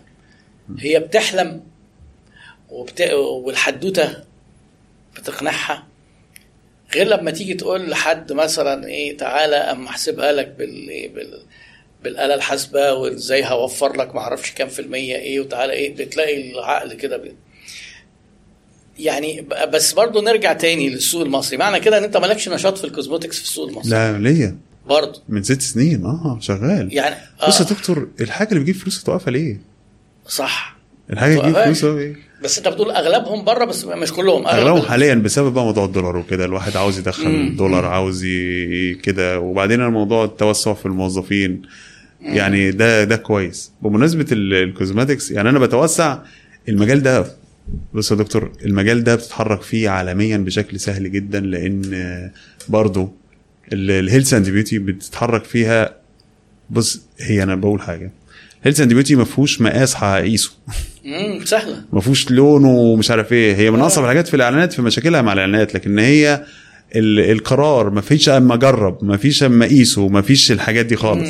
ما فيش استنى المندوب يستنى ما فيش استنى لما نقيسه ومش استنى آه. ألاقي اللون مش عارف إيه آه. وكده وكده وحضرتك عارف ال health and beauty تكلفة التصنيع ال brand ات العالمية كلها حتى ال brand ات المحلية تكلفة ال health and beauty ما تتخطاش 20 15 20% من تكلفة المنتج. آه من سعر بيعه. في سعر بيعه. آه صحيح. فأعلى هوامش ربح موجودة فيه أيوه. فأنا اللي شغال كده وبعدين ميزة لقيتها في ال health and beauty غريبة جدا. وده المجال ده أنا بقول لحضرتك أنا تقريبا تخ... تقريبا 10 سنين فيه. آه. منهم مثلا اشتغلت لصالح ناس حوالي مثلا أربع سنين كده أيوة. وست سنين فاتح الشركة. كويس. خلاص؟ 10 سنين فيه. خارق للطبقات. فيهوش class B و class C.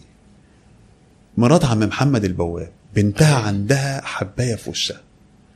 مش عم محمد البواب اللي بيقبض 1000 جنيه في الشهر. أيوه مش هتعرف إزاي جابت 30 ألف جنيه عشان تروح للدكتور يشيل لها الحباية دي. منين؟ حباية واحدة ب 30000 ما أعرف- يعني بتلاقي في في مجال الجمال أيوه أيوه. لما البنت بتسود لهم عيشتهم. أقصد في يعني سن المراهقة بالذات أقصد- بتقعد تقول لك الحقونا وبتاع وش- السيلف ايمج بقى بتبقى رهيبة. غريب جدا.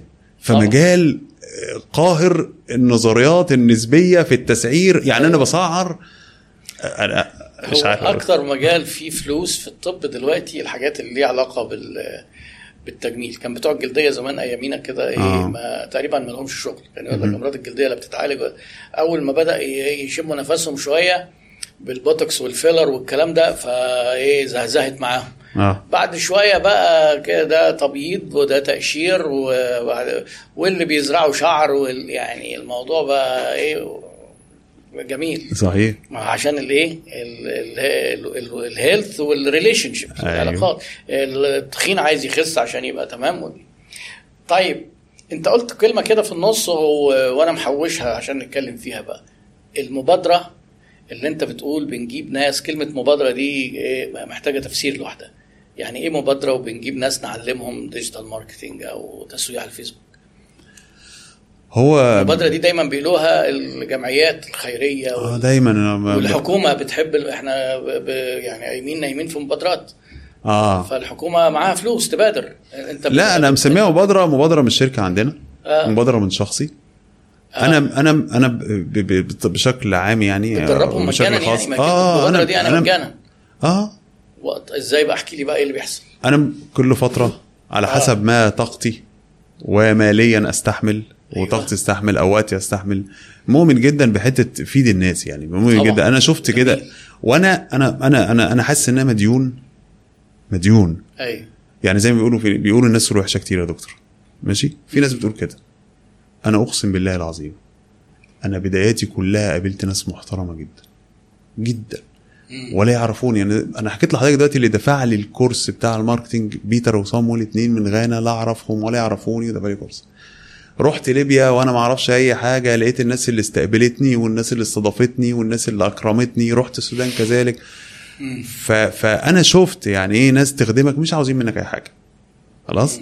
موجودين طبعا. تاني هام منزعج جدا إن أنا مرة بنفعل ومرة بقولها ببساطة إن الشباب آه، بيقولوا في ناس هي الشباب مش إن هو مش ملتزم الشباب مش لاقي اتلخبط ده عنده حاجات. بيمشي ورا ده يطلع الموضوع ما كانش صح ويمشي ورا ده يطلع الموضوع ما كانش صح. مم. فأنا كل فترة بحاول إيه آخد مجموعة على قد كده أديهم حاجة أول طريق. خط سير. زي ممكن أعملها في زوم ميتنج أتكلم فاضي شوية أطلع Zoom meeting اتكلم مع. الشباب في أي حاجة في أي حاجة شغل فالمبادرة دي عملناها من حوالي ست شهور.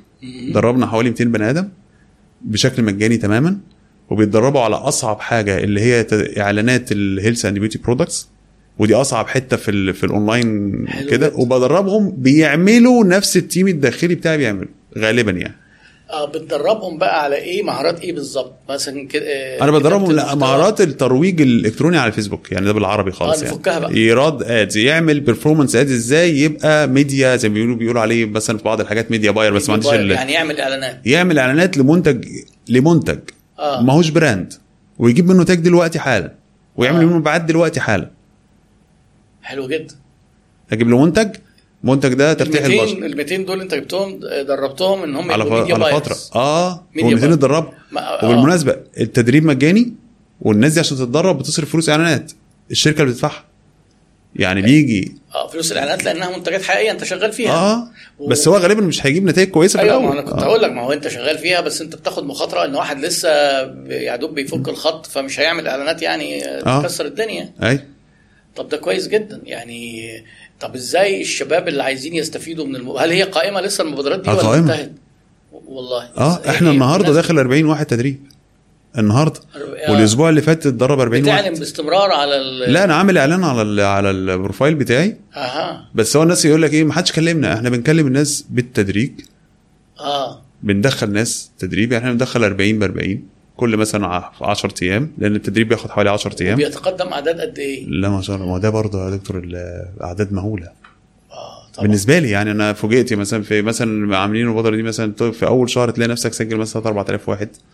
اللي سجلوا وأنت ما عملتش إعلانات. ما عملتش إعلانات. كده. وعايز تختار منهم 40 ولا 50 وتلاقي بس؟ وتلاقي إن إحنا ناس جايين لك محافظات. أنا بروح أقابلهم بنفسي. أنا بقى يعني أنا هم بيجوا لك اسكندرية ولا بتروح لا القاهرة. ما القاهره ما إحنا عندنا فرع آه، في آه. القاهرة. آه ده أنا باجي من اسكندرية هنا؟ آه. أول مقابلة ليهم في الشركة؟ انت. انت كده لا يا دكتور ده إحنا هنا جنبك. هنا دكتور. ماشي بس ما هو إحنا بنحكي الحدوتة من الأول ما جاتش إمتى؟ فتحت في القاهرة إمتى؟ ما أعرفش. أنت عاوزني أسرد الأول؟ ماشي. ده لا معلش ادينا بس إجابة على السؤال ده وهنرجع. ما إحنا ماشيين من طيب. الأول. إحنا كده طيب. ماشيين من الأول. أيوه آه, فتحت القاهرة إمتى؟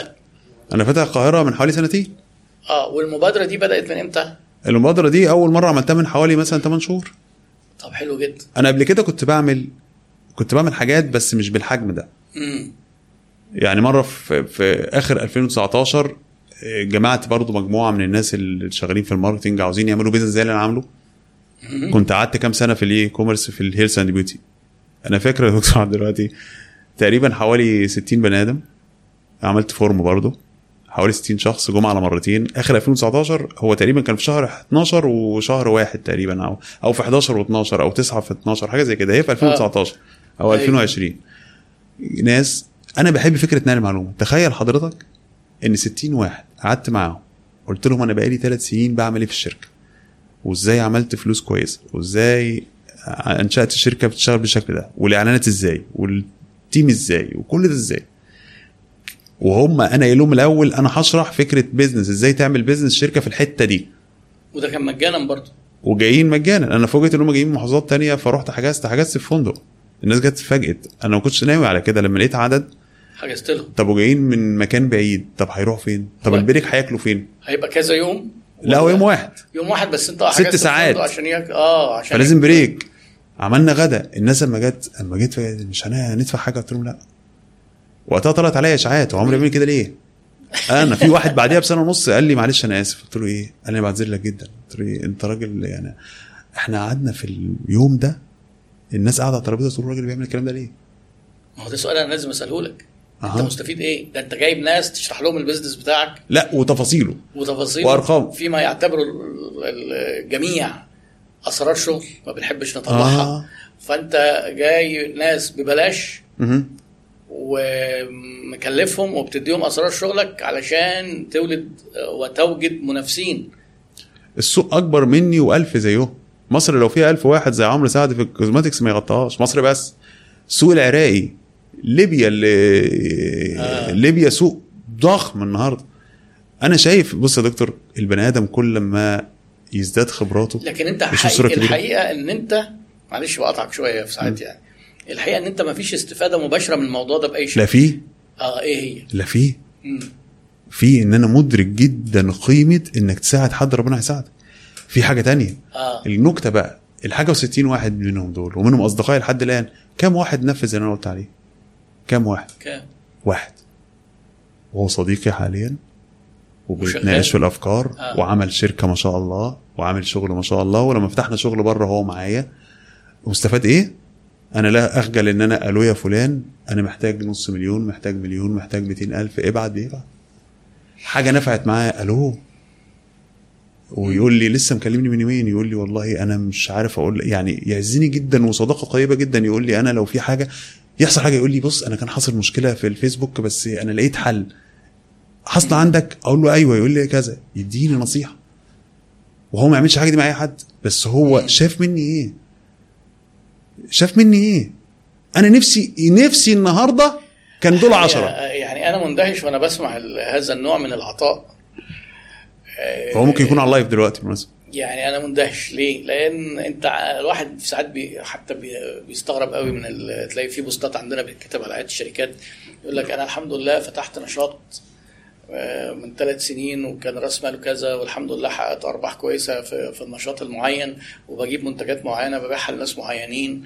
آه، فإيه أفكاركم عشان أحسن النشاط المعين؟ هو خايف يقول إيه النشاط المعين؟ آه وإيه المنتج المعين اللي بيبيعه للناس المعينين عشان الناس لما يلاقوه بيكسب يروحوا يعملوا زيه. ده أنت اللي عملته إيه؟ ده أنت بتقول للناس آدي النشاط وآدي المنتجات. وبجيبها كذا وببيعها كذا وآدي التفاصيل تعالوا اتعلموا. وبتقضي معاهم وقت وده وده أكتر من الفلوس وبتصرف عليهم فلوس. لكن المفارقة الغريبة إن بتلاقي اللي بي يعني دي فرصة ذهبية محدش بيعمل كده. اللي يستفيد منها واحد من 60 يعني أقل من 2% يعني لو جبت ال 100 يبقى مش آه. دي المفارقة. طب إيه تفسيرك للموضوع ده؟ تفسيري ده السبب اللي أنا بقول عادي. واحد يقول لك خبي خبي إيه؟ لا. بص يا دكتور من كتر على فكرة أنا ده, ده أنا منبهر وسعيد جدا باللي ربنا انت يعزك، بتقوله ربنا يعزك. لأن أنت بتتسق تماما مع أفكاري وقيمي في الحياة. ال- لأن برضو ناس كتير يقول لك أنت بتقعد تقول وبتعمل طب لا مش كده. الحياة مش كده ده هي العطاء هو المتعة. بس أنت بصراحة يعني خليني أقول لك صادقا أنت تخطيتني بمراحل. العفو أنت. عطائك أكثر. كرما. العفو. ولا وب- وبتدفع تكلفة مباشرة. وبتطلع شيء انت خدته آه، بشق الانفس. آه. آه، بس أكيد ورا الموضوع ده في آه، احساس سعادة استثنائي انت بتحس بيه. رهيب. مش كده؟ رهيب. آه. آه. لا لا أنا بقول عليه رصيد ستر. بص يا دكتور أنا مريت بحاجات في حياتي فعليا آه، كان المفروض حياتي انتهت فعليا. لا ويعني مش انتهت آه، ما فيش فلوس. لا. أنا مريت بحاجات أنا نجيت من حاجات بحس إن أنا لأ أنا عندي رصيد الله. آه. أحب إن أنا أزوده. وأقول لحضرتك على حاجة طب بلاش بتاعة التيوليب دي.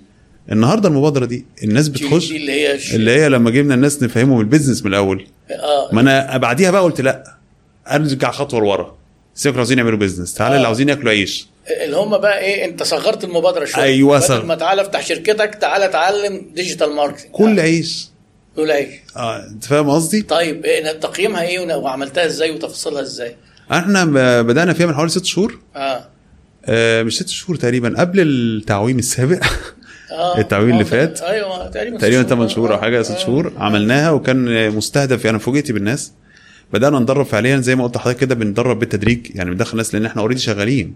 والمبادره دي تعتبر عبء إداري ومالي علينا. طبعا. فبناخدها جنب الشغل. يعني عندنا ناس واللي بيدرب الناس مديرين تيمات عندي في الشركة أصلا. أيوه. يعني ناس أصلا بالبلدي كده بنقول إيه إيديهم في المطبخ. أيوة. وده نوع تاني من الخطر. يعني أنا ليا شركاء إن أنت مش بس الفلوس ممكن نعمله في جمعية خيرية. إحنا لنا ما ما- بنطلع زكاة بنطلع صدقة نطلع. لكن آه. انت هنا بتطلع مصارين الشركة. آه. أنا اكتشفت ناس منافسين. وأنا ما ناس. عنديش مشكلة. يجي. يقول لي والله أنا ما عنديش مشكلة واحد يجي يقول لي والله يا دكتور أنا م- آه. يعني أزعم يعني وبلاش ال- الواحد يحلف يعني. أنا لا أنا لا يعني إيه المشكلة؟ اسألني. آه. هتستغرب اجابتي اسألني الأول يعني أنا مش هخبي عليك اسألني وأنا هقول لك.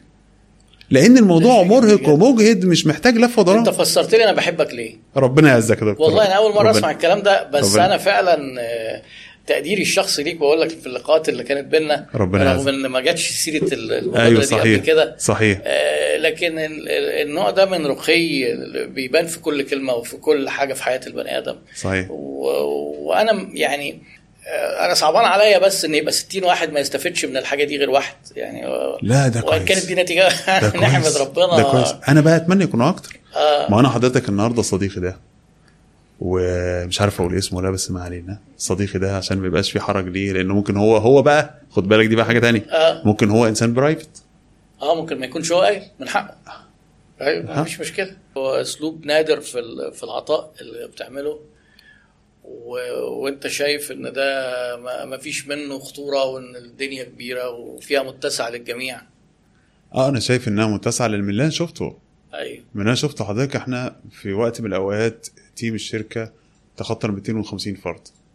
أيوه تخيل 250 فرد دول لما يشتغلوا على منتج واحد أيوه ولسه ما وصلوش لأرقام معينة في منتج واحد. منتج واحد قصدك منتج اللي هو. مجموعة من المنتجات لا، منتج واحد. منتج واحد. آه تخيل مثلا كريم تفتيح مثلا أي حاجة كده. منتج واحد مش عارفين يعني يجيبوا بالبلدي كده آخر منتج ده. أقصد السوق ده كبير جدا آه، أكبر من قدرتنا على الاستيعاب. إحنا عندنا مشكلة في فهم الأرقام. يعني انا إحنا أنا ما أنا ما بعرفش أستوعب الأرقام. آه. السوق كبير جدا في مصر أو في أي دولة في العالم. وزي ما قلنا سوق ال health and beauty أو أي سوق. يعني إحنا عندنا آه، فرصة كبيرة جدا في موضوع ال e-commerce ده. مم. الشباب دول بالمناسبة في منهم في منهم بعض الناس بن بنوظفهم في الشركة ما دي برضه استفادة برضه. كويس ما هو دي طبعا. استفادة. آه. يعني أنا بجيبه في الشاطرين بتعينوه آه في واحد آه، معايا في الشركة بيقول لي طيب إحنا دلوقتي آه الناس دي بتيجي تتعلم وتمشي وتروح تشتغل هنا وهناك. قلت له طب ما إحنا ممكن نوظف واحد ويروح يتعلم ويمشي برضه. آه. يعني مش فاهم إيه إيه فين السكيورتي هنا؟ واحد يقول لك إيه أنت بتفتح مبادرة؟ طب ما الناس هتعرف اسرار شغلك. طب ما هيجي هيوظف واحد طب ما يعرف اسرار شغله ويطلع. إيه الفكرة هو أنت لو باني الشغل بتاعك على سر تافه للدرجة إن واحد جه شاب من فوق السور شافه وجرى إيه خرب بيتك ده معناه إن مشكلتك أنت بقى إنك باني. شركتك ما فيش يعني ما هو كان آه، الكلام ده يمكن اتكلمت عنه كتير قبل كده اللي هي عقلية الوفرة والندره مم. ناس مقتنعين إن الحياة فيها فرص وإن في وفرة وناس مقتنعين بالندرة وان الندرة لدرجة إن إن هو أي حد هينجح فده كده إيه يبقى أنا ممكن ما أعرفش انجح بسبب ان هو نجح كأن. شوية النجاح شوية صغيرين أي حد ياخد منهم هو خد مني. لكن معظم الناجحين إن لم يكن كلهم مؤمنين بالعطاء ومقتنعين بعقلية الوفرة دي إن في متسع للجميع وإن ممكن الناس يتعاونوا وإن الموضوع إن أنا لما أفيد الناس أنا بستفيد أنا بحس بسعادة يعني فده كلام جميل ورائع لكن انت بقى إيه جيت في النص كده بتوع- بتقعد ترمي لي انت في كلمات كده في النص يعني إيه؟ بتوقفني إيه. قلت لي ده إحنا لسه ما جيناش لل cloud kitchen آه آه اصل حضرتك بتقول لي انت إيه اللي جاب؟ العقارات مع ال cosmetics وكده وتقول لسه ما جاش ال cloud kitchen ال cloud kitchen دي شغلانه آه. المطابخ السحابية أيوه يعني إحنا دلوقتي لو مشينا في المحطات الأساسية في الحياة. وصلنا لمرحلة بعد ال performance وصلنا لمرحلة ال cosmetics مش كده؟ أيوة. مرورا بالعقارات. أيوه. وبعدين آه، دي اللي انت كنت عامل فيها المبادرة قريب. إمتى جت فكرة المطبخ السحابي وإيه وإيه التجربة دي يعني؟ وعملت فيها إيه؟ والله وأنا شايف في الموضوع برضو برضو فكرة إن الناس يعني أنا بحب جدا ال business اللي مبني على technology وتسويق وكده. آه. بلاقي نفسي فيه. خلاص فقريت كتير عن موضوع المطابخ السحابيه دي أيوه. وفكرة الناس تطلب أكل أونلاين وإن الناس تتشارك بيسموه مش عارف حاجة كده زي اقتصاد تشاركي يعني. آه. المطبخ بيخدم أكتر من مطعم فالفكرة استهوتني جدا. طيب إحنا عايزين نفهمها بقى. إيه ال business model بتاع ال cloud kitchen أو المطبخ السحابي؟ وإيه الفرق بينه وبين المطاعم العادية؟ طيب هي ال- ال- ال- ال cloud kitchen هو central kitchen اعتبره هو هو مطعم delivery only المطاعم آه. يا دكتور فيها dining تخش أيوة تاكل. في. take away في دليفري أيوه. في دليفري المطابخ السحابية هي delivery only restaurant أيوه. يا إما حضرتك عندك فرع مثلا في المعادي وبتغطي يعني في مطاعم موجودة في هنا في القاهرة معروفة وأسماء brand ات هي موجودة في مكان تستغرب جدا إن المكان ده لو خدناه بالعربية ياخد ساعتين. إزاي بطلب منهم دليفري بيجي لي في ربع ساعة ولا في نص ساعة؟ هو أصلا cloud جنبك. عامل مطبخ سحابي قريب من قريب منك. آه. فبتطلب وبيعتمد اسمه كده. ده موديل. آه. آه. فلانه models كتير. إحنا عاملين شركة من حوالي سنتين اسمها ستيفو تستيف آه سنة آه. ونص أو سنتين آه. اسمها ستيفو تستيفو. آه. يعني من ال taste tasty و... آه من tasty وفو يعني بسرعة آه يعني بالظبط. tasty أيوه. ده الاسم يعني. فمطابخ سحابية. أنا بدينا في اسكندرية وما زلنا لحد الآن في اسكندرية. كويس. مغطين اسكندرية تقريبا من المندرة لحد الشاطبي أو كامب شيزار وكده. يعني جميل مغطين تقريبا في الحضر في اسكندرية مغطين تقريبا 80% من اسكندرية أو أكتر يعني. وبإذن الله قريب هنغطي الغرب اسكندرية العجمي وكده. أيوه. إحنا بنفاليديت لأن تاني إحنا إحنا إحنا اللي عاملين فند للشركة دي. إحنا الشركاء برضو يعني إحنا طبعا مجموعة شركاء. بتفاليديت يعني ما زلت بت آه. بتحقق من جدوى الفكرة لا أنا اتحقق من من ما هو زي فاكر يا دكتور لما قلنا اللي هو الشيف الكويس ما فتحش بيزنس آه. أنا بقى اللي ما كنتش صبي في الحتة دي. أيوه. فبتعلم دلوقتي. بالظبط. ولا أنت بتعلم بقى إيه؟ لا أنا أنا أنا عارف ال system أيوة. عارف التسويق لكن لسه بتأكد من الأكل. بتأكد آه. ان كل حاجة مظبوطة. بتأكد آه. ان كذا. بتأكد إن الدليفري مش تمام. يعني أنا عارف أنا عاوز إيه. التكلفه والكلام. آه وأنا عارف إن أنا عاوز إيه بس أنت الناس برضو نفس ال learning curve بتجيب الواحد بيعمل. ذكي بتمشيه بتجيب غيره وكذا. مش عاوز يعني إيه الفترة الجاية بإذن الله احتمال نتوسع القاهرة قريب لأن إحنا هنتوسع بشكل كبير بإذن الله ربنا أراد. فأنا آه، عاوز أطمئن. قبل ما أتوسع أطمئن إن أنا عامل SOP محترم. عامل operation محترم عامل standard أيوه. هي إيه بقى الاجراءات العمل آه. إنها تكون مظبوطة حاليا بنكتب. كل حاجة. طب حلو جدا. حتى الدليفري هيعمل إيه؟ كده. طب عشان نستكمل ال business model بالنسبة للناس اللي هو أنت دلوقتي إيه ال business model اللي بقدمه؟ آه اللي هو مطعم بتقول ده delivery only الدليفري ده بيجي لك ال order ات إزاي؟ أنا أنا أقول لحضرتك فكرة ستيف. أيوه. فكرة ستيف كمطابخ سحابيه لأن المطابخ السحابيه أصلا فيها أكتر من موديل. أيوه. في ناس بتتكلم عن مطابخ سحابيه يا دوب تأجر لك مكان. مكان مؤهل إنه يبقى مطبخ. أيوه. بتأجره لك. real estate لا، زي الأستاذ آه، كذا. ده- آه ده كده آه. في مكان بمعداته. ده موديل تاني. آه، أيوه. ان عندنا معدات تنفع لل broast تعالى أجرها. في آه. مكان بمعداته والعماله أيوه. ده برضه cloud kitchen. موجود برضه هنا. جرب أو تجرب في بقى معدات بالعمالة بالأكل. ده الموديل بتاعي. طيب كويس. المكان انت مأجره المكان بتاعنا آه مأجرينه. مأجر. والمعدات في المعدات. ملكك. والعمال موظفين في الشركة. موظفين في الشركة. والدليفري معانا. والمعدات؟ والمعدات بتاعتنا. المعدات بتاعتكم. كل ده. والدليفري بتاعتكم. أيوه. حضرتك بتيجي تشترك معانا. أنا كمين؟ كعميل. أنت عميل. عميل تستيفو مش العميل اللي بيشتري سندوتش. آه. لا عميل تستيفو اللي جاي يفتح مطعم سحابي. cloud مطبخ- آه restaurant مطبخ سحابي بيخدم على مطعم, مطعم سحابي. سحابي. الله عليك. أنا مورد. أنت موارد أنا بقى المطعم السحابي ده بيبقى اونلاين بس. آه. مش في كلمه مش في كلمة شهيرة يا دكتور يقول لك الأكل والشرب الكلمة الشهيره السخيفه يقول لك الأكل والشرب ما بيخسرش. ما بيخسرش. آه يلا نفتح طيب مطعم. جميل. بدل ما تروح تجيب أقل معدات ومكان وكذا وأنت فاهم إن أنت لو فتحت برجر هتكسر أيوة. الدنيا. أيوه. جميل. وهتجيب آه، خديجة بنت خالتك تعمل إعلانات وهتكسر الدنيا. أيوه. تستيفو بتقول لك وفر كل ده. البرجر أهو والعيش أهو وال recipe اللي أنت عاوزها أهي. تعالى حضرتك وهات ال packaging بتاعك. خلاص؟ وخد ال system بتاعنا أهو. أي حد يطلب منك إحنا ال- اللي شغالين مع عندك. إحنا اللي بنقدم لك ال service دي. إحنا هنطبخ السندوتش بالطريقة اللي أنت قلت عليها. بالأحجام اللي قلت عليها بالمكونات اللي قلت عليها وهنحطها في ال packaging بتاع حضرتك ونوصلها لعميل حضرتك. حلو جدا. وانت قاعد في البيت.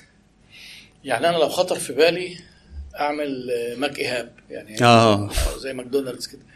وأقوم عامل صفحة وأقوم جاي بادئ أعمل إعلانات وأحط منيو أتفق معاكم عليه آه. إيه لما يجي لي order أنا بحوله لك أنت بتعمل بتعمل أنا بديك system. cloud انت آه. عندك system اكنه زي ال POS بتاع المطعم اكنك يعني كاشير في مطعم application آه بديهولك desktop و application mobile فأنا بدي للعميل link يدخل ي order من على ال application ولا هو بيطلب من على الصفحة ولا لا. website حضرتك لو عملت صفحة والناس طلبوا أيوه حضرتك انت بتروح انت تضرب اكنك آه. زي POS. وعلى فكرة بتخش على ال system عندي تعمل منيو بتاعتك يعني انت آه. عامل ساندوتش اسمه ماك ايهاب أيوه. فبتعمل تختار ماك إيهاب من ال drop down menu اللي أنت مسطبه بالرياض آه، وتعمل أنا اتنين مختار مكونات وتحط وكذا وكذا. أنت أصلا من الأول. من الأول. آه فأنا مختار مكونات. وإحنا عارفين. وأنت بتديني سعره فأنا وبناء عليه أنا بسعره. بتسعر على. اساسه يعني طب ندي أمثلة ولو بارقام تقريبية. أنا مثلا هقول لك إيه عايز مثلا العيش كذا وقطعة برجر beef burger مثلا وتحط عليها معرفش صوص ال- اللي معرفش إيه بالمع... إيه إيه بيكلف مثلا قول say 40 جنيه. أنا ممكن اقوم مسعره مثلا ب 70 مهم. تمام. طيب. جاء order عندي من اللي ب 40 جنيه ده بدخل أنا أعمله أنت اللي بتروح تسلم. أنا بطبخه وأروح سلم أنت بتعمله وبتروح تسلمه. أها. وبتاخد من الناس اللي هو ال 70 زائد الدليفري مثلا. الدليفري حتى أنت بتسعره أنا بسعره أنا مثلا عامله ب 20 جنيه. أنت عاوز تدي عملائك مجانا. خلاص عاوز اتحمله. تعمله ب 30 آه. أنا باخد من العميل بتاخد- اللي أنت بعتني أخده أيوه بعنوان وبخصمه أيوه. من اللي انت المفروض تدفعه لي. حلو جدا. والباقي في المحفظة عندي. بت... آه، بتخصم انت مثلا ال 40 وأنا بقى في المحفظة عندي 30 30 جنيه. مثلا. آه, آه. وبعد كده انت دي الفلوس دي كل قد إيه بقى بتديها لي؟ وقت ما انت عاوز. إن شاء الله بشكل يومي. زي حلو جدا. آه. بس على فكرة ده ده دي فكرة عبقرية. انت ده انت كده عملت حاجة في في صناعة المطاعم.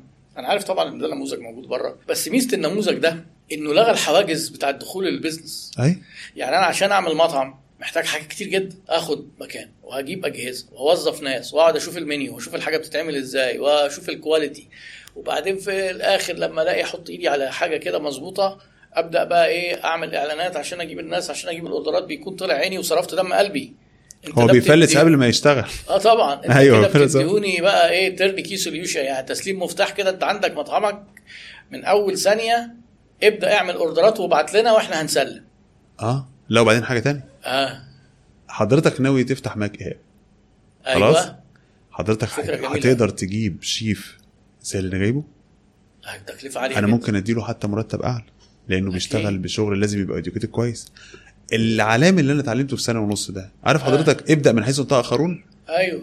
أنت فعليا بتبدأ من حيث انتهى الاخرون طب أنا دلوقتي بعمل brand آه. بجيب لك بقى ال- مثلا الأكياس ال- كله على اللي السيستم عليها على ال system. آه, وبتاخده آه. آه. ال receipt بيطلع باسمك. وال receipt بيطلع باسمي. ال receipt بي... أنت بتطلع أنت أنت أنا عندي ناس ليا اصدقاء ممكن يسمعوني دلوقتي؟ آه. هم يعني هم بقى اصدقاء يعني معايا هم معانا في في تستيفو. أيوه. آه، المدام هو صديق ليا المدام بتاعته for fun آه. عاملة مطعم عندي. هي هي ما. تعرفش حاجة في اسكندرية بس عرفت دلوقتي. خلاص هم هنا من القاهرة. آه هي مش عاملين page. اسكندرية. أصلا. بس بتبيع في اسكندرية أيوه قاعدة في القاهرة عارف زي حضرتك اللي. بيبيعوا آه، أدوات منزلية واللي كده آه. هي الفكرة بس الغريبة إنها في الأكل والشرب أكل والشرب وم target اسكندرية أيوه آه. target اسكندرية قاعد بيعمل orderات ما شاء الله بيعمل عدد orderات كويس جدا وكل مرة أقول له أنت بتكسب بيقول له ما شاء الله يعني حاجة كويسه هو قاعد- بيصرف إعلانات بس وال packaging هو بيطلب والحاجات. بيخش يطلب الوجبات اللي هو عاملها على ال system. ال system عندي customizing جدا. هو زي ال POS بتاع المطعم. أيوه. واحدة ماك إيهاب واثنين بطاطس وواحدة طماطم وكل حاجة من دي. أنا بديله بسعر وهو بيبيعها بسعر. تمام والله ده كده شيء جميل جدا. طيب دلوقتي في في حاجة. أنت دلوقتي عاد مثلا عندك كم عميل اللي هو بقى الايه اللي فاتحين مطاعم سحابية؟ أنا من يوم ما فتحنا من يوم ما فتحنا أنا كنت دخلت تقريبا 10 مطاعم. أو آه. 20 عميل أول حاجة أيوه ومن يومها قافلين باب دخول حد تاني عشان يبقى آه. أنا المهم يعني أنتوا شغالين بالطاقة القصوى دلوقتي إحنا حاليا كده مش هينفع يعني مش هينفع لا لا لا نعمل إحنا هندخل. الأز... أنا والله إحنا لسه الأسبوع الجاي بإذن الله هندخل ناس ثانية ما هو الناس دي في. ناس إحنا يا دكتور أنا أنا أنا يعني في كلمة معلش. هي كلمة يعني بلدي قوي بيقولوا. إيه دايما دايما بقول للناس عليها بقول له لو مش عارف طريقك ما تاخدش حد معاك عشان قلت لك أنا حبيت المفهومه. دي مش عارف عايز تتوه توه لوحدك ما تاخدش حد معاك أيوة. تمام فأنا قعدت الناس دول هم دخلوا من سنة ونص 20 مم. بقوا 10 بقوا خمسة بقوا سبعة لأن إحنا عملنا ويتشي برضه عندنا brand طلعنا بيه سندوتشات عملته آه. عملته بقى مطعم من. ال cloud آه قلنا ما نجرب زيهم آه ويتشي ده عميل عند تستيفو عند ستيفو أيوه ويتش ده عميل عند حلو ستيفو أوي. آه. عملنا المطعم ده عشان تكامل أمامي كده آه عشان بدل ما أنت. تقول العميل بيشتكي أنا أجرب العميل أنا آه تبقى أنت أشوف العميل وأكد. فأنا كنت واخد عهد على نفسي إن وأنا والشركاء إن إحنا مش هندخل ناس تاني إلا لما نحسن كل الحاجات نشوف ال system. مش إن إحنا نبقى أحسن حاجة ولكن مش عاوز أدخل حد أنا غير لما مراحل تبقى كده. أطمئن الحاجات الحمد لله أنا الفترة ديت مطمئن ال operation كويس ال quality بقت أحسن حاجة. شغالين بيتزا وبرجر كله customizing آه بيتزا يعني وبرجر اللي عايز يبيع ورق عنب وفتة لا، مفيش كده. مع... آه. ما إحنا الموديل بقى بتاعنا limited في كده. أيوة. إحنا الأكل موجود. بس لازم. standardize لازم انت بقى آه. انت بقى عاوز لا أنا عاوز قطعه لحمة كذا لا أنا عاوزها من الفخذ لا أنا عاوزها ضاني آه. لا أنا عاوزها 30 جرام بس في حدود البرجر اختيارات من جوه المنيو آه في حدود لا من. جود في حدود البرجر أيوه لا أنا عاوز أحط شطة على البرجر بتاعي ولا ولا ولا beef وفراخ. عندنا آه، الاتنين. فراخ حلو جدا. وعندنا ال- البيتزا طبعا عجينة البيتزا وصوص وحط اللي انت عاوزه. آه. كل أغلب المكونات المعروفة العالمية يعني آه. موجودة. فأنا بقى مثلا أقوم عامل آه، تصمم بيتزايتين ثلاثة خمسة آه وأسميها بأسامي كده زي زي. supreme والحاجات دي. اي حاجة. آه. وتجيب ال packing بتاعك. لا ده كمان ده أنا عندي حاجة تانية. آه. ليه تتعب نفسك وتروح تعمل packing اللي هياخد 15 يوم؟ عندي packing standard ده كمان لو عاوز تجرب بكرة الصبح. gene- generic من غير اسم. من غير اسم. يعني ولا تتعب نفسك خالص. ده إيه ده؟ ده ده ولا سحر ولا شعوذة. لا. ده حاجة جميلة. لا، بإذن الله بكرة الجاي هنفتح الصبح. تشتغل. تشتغل. آه. طب أنت آه، لما يجي واحد عايز يشتغل بطريقة بكرة الصبح دي امم بتطلب منه إيه؟ بطلب منه إحنا بنمضي عقد. أيوه. بنمضي عقد. خلاص بيوضح العلاقة ما بيننا. فلوس بقى. بنمضي عقد. آه. يوضح العلاقة ما بيننا وبعدين يشتغل ما يدفعش أي حاجة. ما بتدفعش أي حاجة؟ آه بعد ثلاث شهور يبدأ يدفع رقم بسيط شهري خلاص؟ إذا آه. عدى عدد معارضات معين بالمناسبة. أيوه. بيبدأ يدفع بعد ما يعدي 100 أوردر يومي. 100 order يومي؟ لو بقى دخله كذا يعني أنت يعني شوف لدرجة إيه أنت تبقى تشتغل تقف على رجليك تبدأ تدفع لي فلوس. الفلوس دي بتبقى آه fixed fees على ال system. أنا باخد منه ثمن ال system بس آه. اللي هو في البداية بيستخدمه ببلاش. أيوه. دي في حدود حدود مثلا 3 4000 جنيه ولا حاجة. شهريا. آه. بعد ما يوصل 100 order. آه. ده ال 100 order دول يعني ايهما أقرب يعني بعد ثلاث شهور أو يوصل 100 order في اليوم. أها. آه. طب والله ده يعني business model ناجح جدا وأنا شايف وأنتوا فتحتوا. دلوقتي في ممكن ناس تدخل في القصة دي. إحنا هنفتح الأسبوع الجاي نبدا ندخل ناس جديدة بإذن الله ممكن. أي حد من أي حتة أي حد من بس بس يستهدف اسكندرية. يعني يستهدف اسكندرية، أنا آه، ما إحنا بنغطي، ما هو هيطلب، نصر آه. وعامل صفحة وأقول إيه يا أهل اسكندرية. بإذن الله إحنا قريب بندرس توسع وده برضو كمان يعني. لو حد عنده interested في الموديل بتاعنا ده آه. بندرس مع ناس. في ناس already عندها interested إن هم يعملوا لنا ال facilities هنا في القاهرة. نتوسع في الموديل ده هنا في القاهرة. فاحنا قريب بإذن انت الله لو هنبقى- حابب تتوسع هل الأولوية إنك تكمل اسكندرية وتغطيها؟ لا ما ده اوريدي إحنا فيه. ده أنتوا في المرحلة دي حاليا. في المرحلة بقية إحنا. حاليا قريب قوي هيبقى انت العجل مفتوح بإذن ال- الله. من المنظر منين؟ من أظن من المعمورة؟ من معمورة الشاطئ. أيوه. من معمورة الشاطئ يعني تقريبا من آخر شرق أبو قير. أيوه. آه. شرق اسكندرية يعني من حدود أبو آه، قير أيوه. لحد آه، قناة السويس لحد لحد المنشية كده لحد محطة الرمل. آه. فاحنا مغطيين نسبة كبيرة جدا من اسكندرية. اللي جاي بقى العجمي. ده اللي أنتوا شغالين فيه اللي جاي العجمي المرحلة آه. آه. آه. طب افرض حد مثلا بقى في في المنصورة في أسيوط عايز يعمل الموديل ده وينضم لكم كأوبريشنز. ده شراكة ده. من نوع تاني. لا لا ده بنعمله. ما ده بقى إحنا إحنا فيه. كل إحنا آه. ده ما هو ده إحنا نتوسع إزاي؟ آه طبعا. هو ده مجاله. أيوه أيوه, أيوة. إحنا بنجيب له الموديل وإحنا عندنا عملاء كويسين دلوقتي. عندنا أكتر مطعم منهم ويتشي وميتشي الحمد لله في اسكندرية محقق نجاح كويس جدا. والله. فاحنا يعني عارف الاسكندرانية عارفين وش ده وبيطلبوا منه اونلاين آه في. بعض الناس عارفينه بس إحنا أكيد مش يعني. كل الناس يعني آه، طبعا في له آه. شريحة أكيد. إحنا الحمد لله في وقت قليل جدا عملنا يعني عندنا في على ال App Store عندنا حوالي 100000 install 100000 واحد نزل عميل المنتج بتاعنا. عندنا ويتش ده كوميديا ويتش ده make your own sandwich يعني آه. ويتش ده موديل غريب شوية. جاية من سندوتش يعني خدتوا أنتوا آخر كل ثلاث ويتش دي لما عملناها اللي هي إيه؟ ويتش 1 آه. من الاختيار. ويتشي أنا؟ سندوتشي أنا. سندوتش آه. ويتش الساحرة الشريرة. سحر يعني. أيوه أيوه. فويتشي فكرتها ببساطة إن هو بيخش يعمل ساندوتش. من الاختيارات. من الاختيارات. يعني إحنا ما عندناش منتج آه، نهائي. إحنا عندنا بنبيع له ال- الإضافات. يعني آه. اللقمة بكذا عجينة البيتزا بكذا. الصوص بكذا الجبنة بكذا الفلفل بكذا الزيتون بكذا بيحط الحاجات هو بيكونها بنفسه بيدفع سعر الحاجات الأسعار مقارنة بقى بال- بالحاجات اللي موجودة ليها فروع بقى برجر كينج وماكدونالدز والحاجات ال fast food اللي زي دي مم. أو أنت إيه الميزة التنافسية اللي مديها هناك آه، عن عن الناس دول؟ الميزة التنافسية اللي أنا آه. باذن الله اللي واحدة واحدة هنبقى أحسن من كده كمان الميزة أيوة. التنافسية إن أنا بقدم له meal تقريبا بنفس ال quality وأحسن بكتير من السعر يعني quality كويسة. آه. بسعر معقول. آه. واحدة واحدة لما مدير أسعاره طارت بقى آه. فترة. ال cloud kitchen ده أساسا يعني واحد يقول لك الظروف صعبة وأنتوا رايحين تفتحوا. ده ده جاي عشان الظروف صعبة. آه. يعني أنا النهارده أنا ب serve خمس ست مطاعم من مكان واحد من مطبخ واحد. طبعا. مش جايب اتنين عمال مش عارف إيه واتنين عمال إيه واتنين عمال لا هم نفس الناس. فأنا مست... واحدة واحدة عمر ما هتعرف ت compete التكلفة بتاعتك. وال partners اللي شغالين معاك محققين أرباح و satisfied بالتجربة؟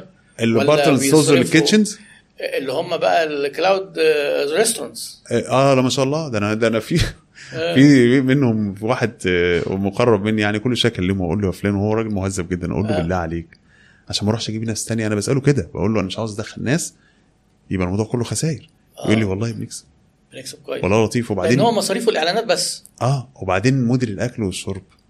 هامش الربح في ال order قليل. بس أنا فهمت يا دكتور في الموديل ده. آه. ما كانش مجالي. فهمت الناس كانت بتعمل منه ملايين إزاي. retention rate مفجع. آه طبعا. كانت مخيف. أيوة. أنا بطمنك على آه. المصريين يا دكتور. آه. بتطلب لا أنت العميل في الملابس مثلا. أشطر حاجة في ال retention rate يشتري منك مرتين ثلاثة في السنة. يشتي. آه. كسوة الشتاء وكسوة الصيف. آه. العميل بتاعك شغل ممكن ثلاث مرات في اليوم. لا وفي حاجة اسمها lifetime value العميل في المتوسط في ال industries بيقعد مع مع النشاط قد إيه؟ أي. آه، الولاء في المطاعم عالي. يعني يعني مثلا قصة ماكدونالدز الشهيرة. أي. آه، آخد أنا إيه ابني معايا آه، آه، فياخد Happy Meal. آه. يكبر بقى يقول لك لا أنا الوقت كبرت ما بقتش بتاع أنا أي. هاخد Big Mac آه، يتجوز آه، ياخد ابنه معاه. يجيب له Happy Meal ف ال retention بيقعد سنين يعني ممكن آه، أجيال حتى. غير الملابس الملابس بتلاقي إيه يعني حتى لو لو هشتري من محل واحد كل season ما بتزيدش عن أربع خمس سنين. بيطلع حد تاني value تاني أن آه، أعمل أنا upgrade downgrade أتريش زيادة أقوم طالع ل brand أعلى أو يعني يحصل inflation أنزل ل brand تاني. مم. يعني آه، فعلا ال retention والإحتفاظ بالعملاء ممكن بيطول في في المطاعم. والأكل والشرب فيها حاجة مختلفة بالذات كمان ال fast food. آه. آه, ال fast food الناس بقت زهوقة. آه. يعني حتى حتى أنا حاجة غريبة جدا اكتشفتها غريبة خالص. آه. هو عاوز يغير. هو أيوة. بيدور عليك. يعني في ناس تقول لك إيه، أنا. هفتح النهارده مين هيطلبني؟ هو مجرد ما يشوف حموقة فاتح جديد. ما نجرب حموقة. أيوه. أنت أصلا غالبا الناس الناس بتميل أنا كنت أول ما فتحت الموضوع ده شركائي بيقولوا لي يا عمرو إحنا كنا صرفنا مبلغ كبير على على التجهيزات والمنتجات بتاع طبعا. في حد هيطلب أكل من حد ما شافوش قبل كده؟ آه ما شافوش يعني تحدي. كمحل ودخل. آه. تحدي. ما الأونلاين كله هو إحنا شفنا أمازون. المفارقة؟ المفارقة. أنا عندي مثلا في الكوزماتكس لما حد عاوز يشتري كريم تفتيح مثلا وترخيص وزارة الصحة ومنين؟ وأنتوا فين؟ وإنتاج سنة كام؟ و... آه ورقم الترخيص. في الأكل. آه. ابعتوه بسرعة لو سمحتوا. ما حدش بيسألك على ترخيص وزارة الصحة. لا انت بس عندك ترخيص وعندك حاجته بس لا ما قصدي أنا عارف أنا مستغرب. اللي أنت بتقوله ده مفارقة كوميدية جدا. آه والله. الأكل اللي بيدخل معدتنا لا من ما حدش باصص له قد آه. الكريم اللي ما أعرفش اللي بيتحط إيه ولا الشامبو حاجة إيه لازم يبقى حاجة مسجل حاجة غريبة. في وزارة الصحة. حاجة غريبة إحنا في أوراق عاملينها. في ناس كتير في المجال ده. ما أنا مش مجال ده شرب بيقول لك حد بيعمل الورقة دي. يا فندم ما هو ده لازم توصيل عليك. ما تعملش يا عم أنت لازم. بقى صحة وبقى في أنتوا مستغربين؟ و... لا يعني يقول لك لا إحنا عاملين حاجات بزيادة. الناس اللي في المجال يقول لك يا عم انت ما ما دام كلاود ما حدش هيبص عليك. اصل هو بيخافوا. ليه؟ المطاعم. لا عشان مفتش الصحة اللي بيعدي. فالمفروض إحنا عاملين ورق أكتر من المطاعم آه. يعني إحنا كتير شوية فالناس بتوع المطاعم بيضحكوا علينا. إذا كان إحنا مش عاملين ده كله. ده قصدي أقول لحضرتك المجال انت الناس آه. بتاكل آه الناس بتاكل بشكل غريبة فعلا إن إحنا نبقى مهتمين إن الجلد يعني نحط على جلدنا ولا شعرنا حاجة لازم مسجلة والأكل ما بن ما عشان كده سوق ال- الحمير شغال زي الفل يعني ما... آه. طيب آه، ده على فكرة أنت قلت كذا حاجة جميلة قوي من الأفكار اللي أنت اتكلمت فيها دلوقتي. إن حكاية آه، إنك مثلا المبادرة اللي أنت عاملها ودي- فيها برضو نوع من العطاء سواء إن أنت تقول للناس تعالى على ال business أو تقول للناس تعالى اما تتعلم شغل اكل عيش زي ما أنت بتقول. فكرة جميلة. أو إن أنت آه، بتساعد شركات إن هم يعملوا حاجة عندهم لل digital marketing وال social media. أو إنك أنت عامل business model وكأنك بتبيع مشاريع تسليم مفتاح. آه. مشروع معمول بدراسة الجدوى. ودراسة الجدوى دي هي من البداية ما فيش فيها كل المشاكل بتاعت دراسة الجدوى. تكلفة تقريبا صفر.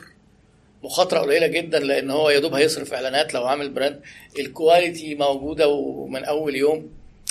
آه، فأنا شايف إن يعني أنت ما شاء الله بتجيب أفكار آه، ربنا يعزك. حاجة حاجة في الجون يعني. ربنا يعزك.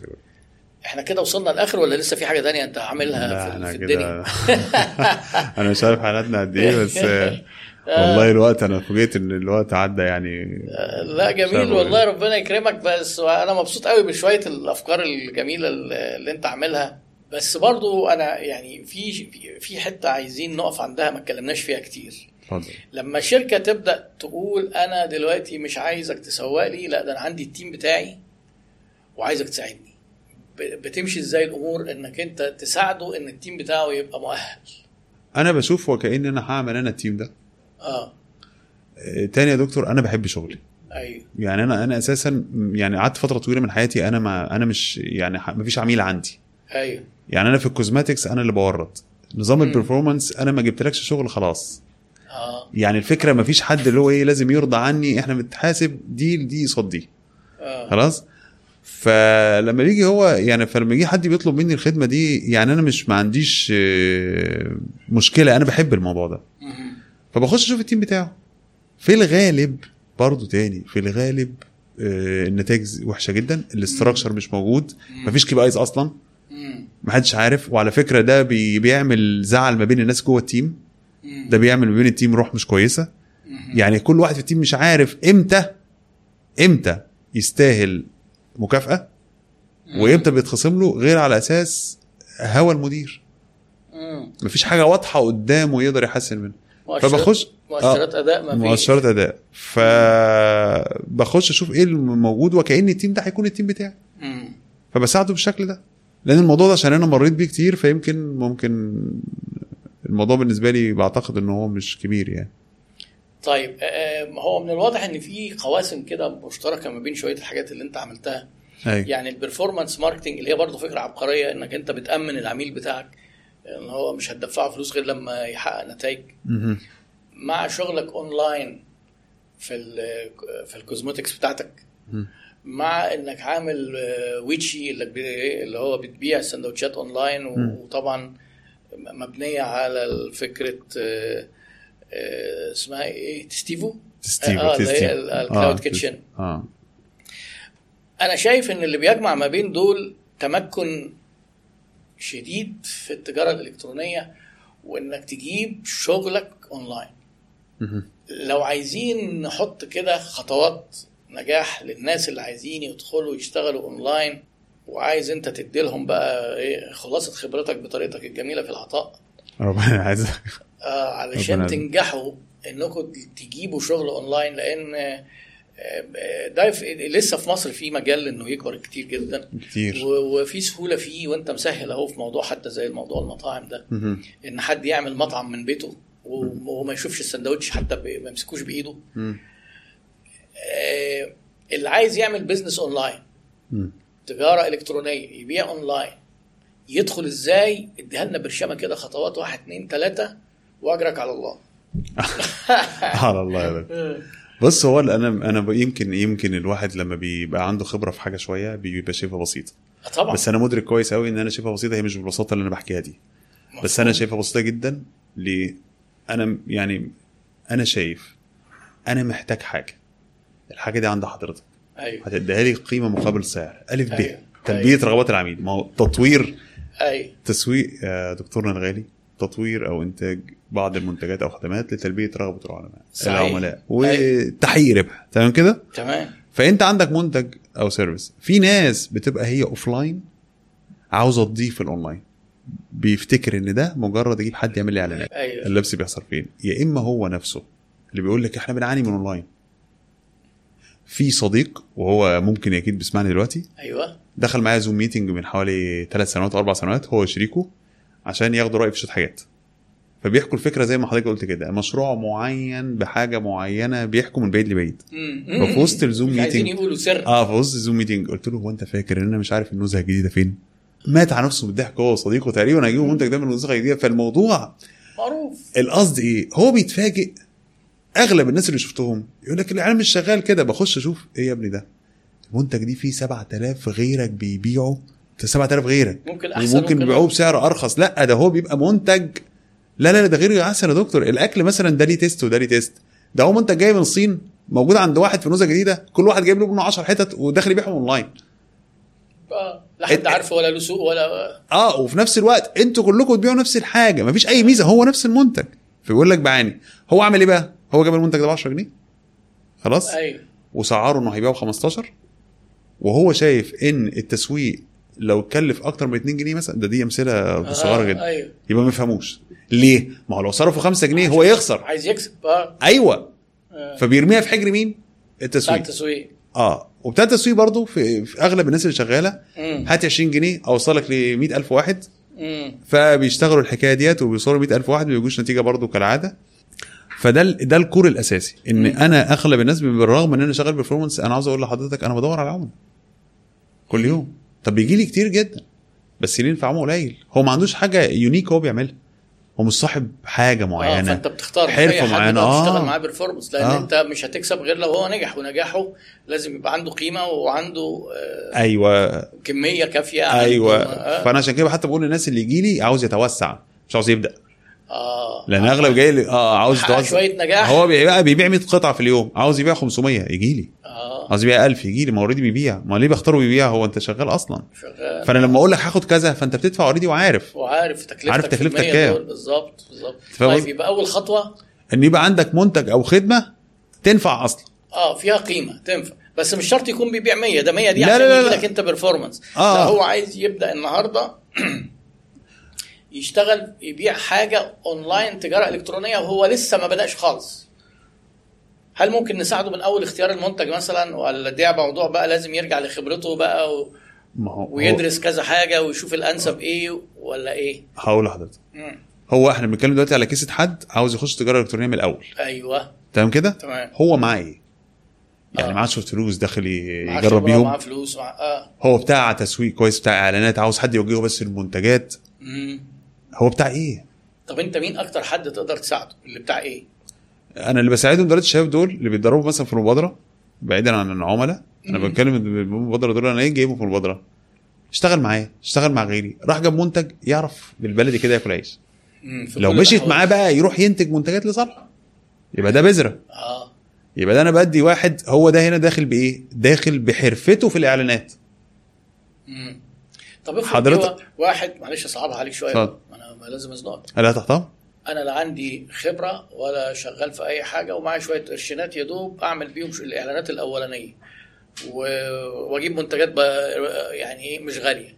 معايا 10 20 ألف جنيه. ينفع ولا تقول له اجري العب بعيد؟ لا. ما ينفعش. ما ينفعش. لا وبعدين أي حد يقول لي أنا معايا فلوس أنا عارف كويس قوي حضرتك آه. الفلوس دي جبتها منين؟ يقول لي جبتها في شغلي كمحاسب. اعمل مكتب محاسبة. آه. جبتها من الخليج. أقول له ارجع الخليج. لأن هو ده اللي أنت فاهم فيه. لا وبعدين أنت النهارده النهارده الناس اللي فاهمة حضرتك في مجالات الناس اللي فاهمة بتعاني. آه. الناس اللي بقى لها سنين في الحكاية السوق بقى النهارده بقى صعب. أنا بقول لحضرتك في شغل نقلناه بره السوق صعب. آه. الناس اللي, اللي عندهم اكسبيرينس بيعانوا. ده مش معناه ان بحبط حد لا. بس أقول لك لو هقول لك حاجة. عندي حد كنت مش عارف أنا ما كملتش الحكاية كنت بحكيها. عندي حد بقى له معايا 10 سنين في الشركة. أيوه. بنشتغل مع بعض بقى لنا 10 سنين. تمام. من فترة كلمني زي ما قلت لحضرتك أنا بشجع الناس دايما حتى مصيري نتقابل في gathering بنتلم وكده. آه. بشجعهم عاوز تعمل business في يوم من الأيام هتلاقيني معاك. ساعتها تمام. فقال لي إحنا إزاي الواحد إمتى الواحد يعني يقدم على فكرة ال business دي؟ قلت له بص يا فلان أنا دخلت خسرت. قال لي آه.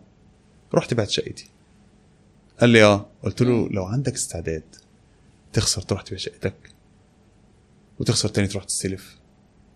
وتخسر تالت وتقوم مش عارف إيه. كل ما هتحاول هتوصل كل ما هتحاول هتوصل. بس عندك ساعات تتلقي الكدمات دي. في واحد يجي يقول لي أنا عاوز أعمل business سؤال سؤال أنا عندي خطة شبه محكمة بس في احتمال 1% إن الفلوس كلها دي تطير. تقدر تتحمل ده؟ ما تروح. ومش بالبق كده؟ أيوه. وأغلبهم بيقولوا بيقدروا. ما أقدرش. لا. اوعى تخش. مفيش حاجة مضمونة فيها 100% فاللي جاي بقى معاه شوية فلوس أنا بآمن مين؟ في واحد يعني حتى في الشراكات. واحد عاوز يخش معايا شراكة يديني شوية فلوس. أو واحد عاوز يخش معايا شراكة بخبرته. أقبل مين؟ أقبل اللي خبرته اولى من بتاع فلوس. لو فلوسه وخبرته ممتاز ما هي ايده بايدي. ايده بايدي خلاص؟ لكن أنا النهارده فلوس ده هيجي يديك فلوس بعدين هو النهارده طلع على المعاش معاه قرشين أو جاي من بره فلوس. ده اولا اولا أول حاجة كشريك مش هي... لا شريك ولا business ولا ساعد ولا روح. ده مقدرات عمره. وبعدين هو في سن غالبا أغلبهم كبار في السن وتيجي تقول له التجارة الإلكترونية وبتاع هو عامل فيها إن هو لسه شباب ومدرك التكنولوجي فبيخش. لا ما أقدرش. أنا بقول لحضرتك إذا كان ما باخدش من العملاء إعلان أعمله ولو فشل هم اللي يلبسوا. أنا بعمل إعلان لو خسر أنا اللي آخد بتحدد أقول المخاطرة. لحد أوجه حد إن هو روح وأنت كده إلا إذا. آه. أنا فعلا تيقنت هو معاه مبلغ عاوز يخش مجال التجارة الإلكترونية ده معاه مبلغ آه، كويس وهو فعلا غني كفاية إن المبلغ ده لو طار كله ما يحصلش حاجة. هنا أبدأ امن إن أنا أديله plan واشتغل لأنه المجال كويس بس مهما كان. نمشي في الطريق ده. تمام. هل في حد أدنى؟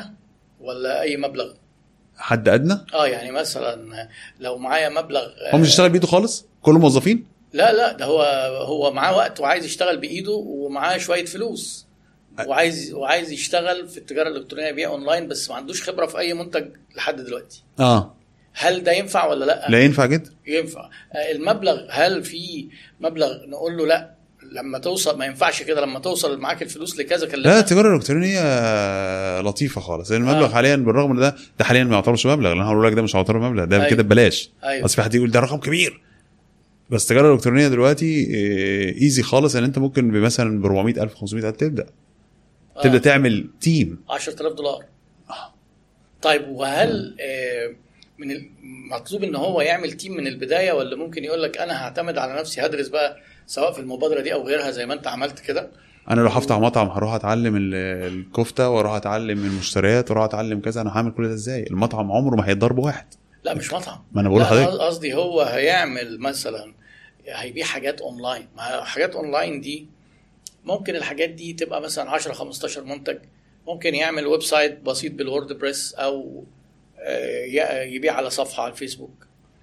أنا ضربت مثلا المطعم ده يا دكتور عاوز أقول لحضرتك حاجة. آه، في مطعم مفيش مطعم صحيح هيقوم بواحد حتى لو هيطلع سندوتشين في اليوم. ليه؟ أيوه بس آه، لا خلينا ندي ما أنا قصدي أقول لك إيه ما هو الأمثلة ما هو ال e-commerce ما أنا. بحاول ما آه. أنا هكمل أهو. أيوه تمام. ال e-commerce شأنها نفس الحكاية. في شوية لو أنت هتطلع هتبيع 10 order ات في اليوم خمس order ات في اليوم. لازم يكون عندك ثلاث أنواع مثلا من الأفراد. ده بيعمل دي. آه. وده بيعمل دي وده بيعمل دي. حضرتك النهارده جالك 10 order ات بت confirm عليهم هتمسك التليفون ولا هتتابع الصفحة ولا هتعمل إعلانات ولا هتروح تشوف شركة الشحن؟ شوف حضرتك المدامات اللي في البيوت بيبيعوا على الجروبات بيطلع عينيهم إزاي طبعا. في كذا وكده في 20 order في اليوم في 10 order ات بيتمرمطوا. وهم- يعملوا 20 order في اليوم. وهم قادرين مم. وهم كسيدات صراحة ليهم تحمل أكتر مننا. أيوه. عندهم خلق عننا. عشان أنا اثبت نفسي فاهم؟ أنت كده. فالراجل صعب. فقصدي أقول لك في minimum مم. أنا بسميها ال unit zero. ال unit zero.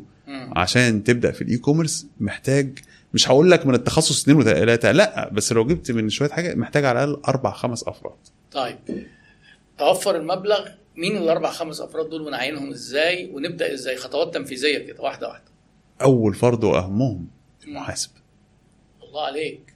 أول فرد المحاسب. جميل جدا. أول واحد عشان اللي هيمسك الخزنة.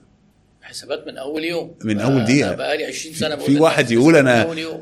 في واحد بيقول أنا إيه في واحد كان مرة يقول لي إيه بيقول لي ما نشتغل؟ وقلت له بس. نعمل محاسب لا نجيب محاسب قدام. قلت له أنت كده هتف... أنت هتفلس. يعني إيه مش عارف بيقول لك أنا أنا حاليا لا أتحمل تكلفة محاسب. قلت له ما هو فعلا أنت لا تتحمل تكلفة عدم وجود محاسب. أنا لسه ببدأ أنا لا أتحمل وجود محاسب. قلت له لا أنت لا تتحمل تكلفة عدم وجود محاسب. أيوه بالظبط لأن الحسابات هي هي اللي بتنور لك طريقك. يعني أنا كتير قوي يبعتوا لي يسألوني مثلا إيه عايزين ناخد رأي حضرتك. إحنا شركاء واشتغلنا بكذا وب... وبعدين مختلفين. دلوقتي في شريك عايز يخرج. نعمل إيه؟ طب أنتوا عندكم حسابات؟ لا. خلاص مش هعرف افيدك بأي حاجة. هي الشركة تساوي كام؟ حسابات. طيب إحنا عايزين نقسم ما أعرفش أرباح إيه. طيب كويس. عندكم حسابات. لا إيه، على فكرة الناس بتبدأ شركات ويقعدوا شغالين سنين ومعتبرين الحسابات دي حاجة كده إيه نافلة. يعني. يعملها يعني إيه ما مش مشكلة.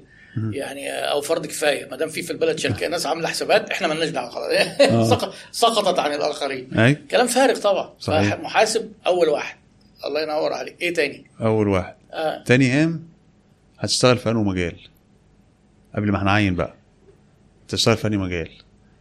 يعني كل e-commerce كوم وال health and beauty كوم تاني. في بتوع الإعلانات. وبتوع ال confirmation العميل ده هيطلب. آه. عاوز حد يأكد معاه. أيوة. اللي بيأكد ال shirt ده اسمه confirmation team. حد call center بترد وكلمتين حلوين وهم بس اللي, اللي بيتكلم في ال health and beauty ده sales. ده sales ده مش طبعاً، لأنه confirmation هيتسأل كذا سؤال. هو آه. بيأكد. آه. فده sales فأنت أنه مجال. بحدد معاه بقى أنا شغال في مجال بيقول لي كذا أو كذا وكذا. طبعا هو لو هو جاي لي بالمناسبة ما هو اللي هيجي ياخد نصيحتك ده يا دكتور هيجي كده كده في الآخر هيقول للدكتور إيهاب اللي قال لي. آه. خلاص؟ هو غالبا لو وقع هيقول الدكتور إيهاب يقول لي ولو نجح ممكن ما يقولش. لا مش هيقول. أيوه بس هو هيقول أنا يقول لك أنا كنت قاعد مرة. وعرفت. آه. أيوة، كنت- لوحدي واشتغلت و- فمهما. حصل لي إغراء أقول له حضرتك مين اللي هيسوق؟ أيوه. أنا شغال في الملابس بقالي 20 سنة وعاوز أشتغل ال e-commerce تعالى. هنشتغل في الملابس؟ مش هنختار. آه. لكن أنا ما عنديش مجال. تبقى تقعد ساكت وتقول لي معاك كام وأنا أقول لك هنخش في أنهي مجال. وقبل كل ده الفلوس دي مستغني عنها؟ يعني لو راحت هتجيلك جلطة؟ طب أنت هتختار له المجال على أساس إيه؟ هختار المجال. أنا لو اخترت المجال أنا اخترت ناس مجالات. والله. وغالبهم حوالين ال health and بس. برضه. آه. ليه؟ ما هو بص بحطت إيدك. أيوه. حاجات أنت عارفها و... خلاص أنا هطلع لك إيه؟ 100 درج آه. أنا مش هحتاج أفكر. حلو جدا. طيب مم. قال لك هشتغل إيه؟ أو أنت اقترحت عليه المجال. آه. هيبدأ بقى يدرب الناس هو, هو عنده محاسب؟ آه. عنده محاسب؟ وعاوز الناس اللي قلنا بن confirm إحنا في م- مصر غالبا COD business أيوه. والدول العربية أغلبها شغالة COD cash delivery أيوه. فأنت عاوز الناس اللي يكونوا معاه إيه؟ محاسب. خلاص؟ آه. إحنا قلنا إيه؟ في unit zero آه. إحنا قلنا unit zero الحد الأدنى للموظفين اللي معاه. امم حد الأدنى محاسب؟ واثنين ثلاثة اللي هيمسكوا التليفون ي confirm وا مع العميل أيوه. واثنين ثلاثة اللي هيعملوا إعلانات. ممكن يبدأ بواحد وواحد؟ لا. لحد ما ال- الإعلانات تشتغل والزبائن تزيد؟ لا في نقطة بقى. آه. هنا نقطة بقى. أنا ما أقدرش أبدأ أي حاجة أقل من ثلاثة حمادة غاب. آه. أنت فلست. باظ الشغل والزباين حمادة خطيبته فسخت خطوبتها النهارده. نفسيته زي الزفت. فقاعد مكتئب. اولا أنت هتعرف انت ماشي على الطريق السليم إزاي وانت وبعدين الموظف انت عارف انت حماده شغلك تعبان. أنتوا ظالمين. ده أنا عامل خمس اوردرات النهارده. هو شايف حماده لأنه لوحده. أنا دايما أقول حتى مثلا عندي في الشركة إزاي هقول له مصطفى؟ مدير الحسابات عندي اسمه مصطفى.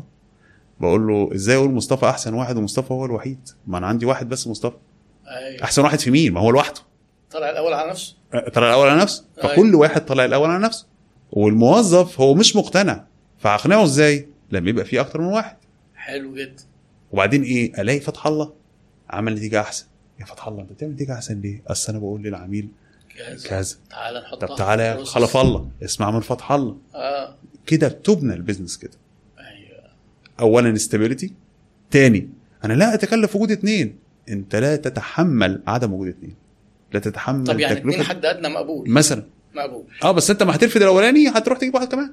آه يبقى آه، يعني. أدنى. مو- آه. أنا بقول ثلاثة ليه يا دكتور؟ آه لأن أنا بقول لحضرتك ما دي مبدئي برضه في الإدارة. معلش أنا م- حضرتك استاذنا أنا بقول ليه الحد الادنى ثلاثة؟ لأن أنا كل شهر واحد هسقف له واحدة مش وواحد هقول له شد حيلك وخليك زي اللي أنا مسقف له ده. والتاني هكرشه. هرفده. وتجيب مكانه. أيوه.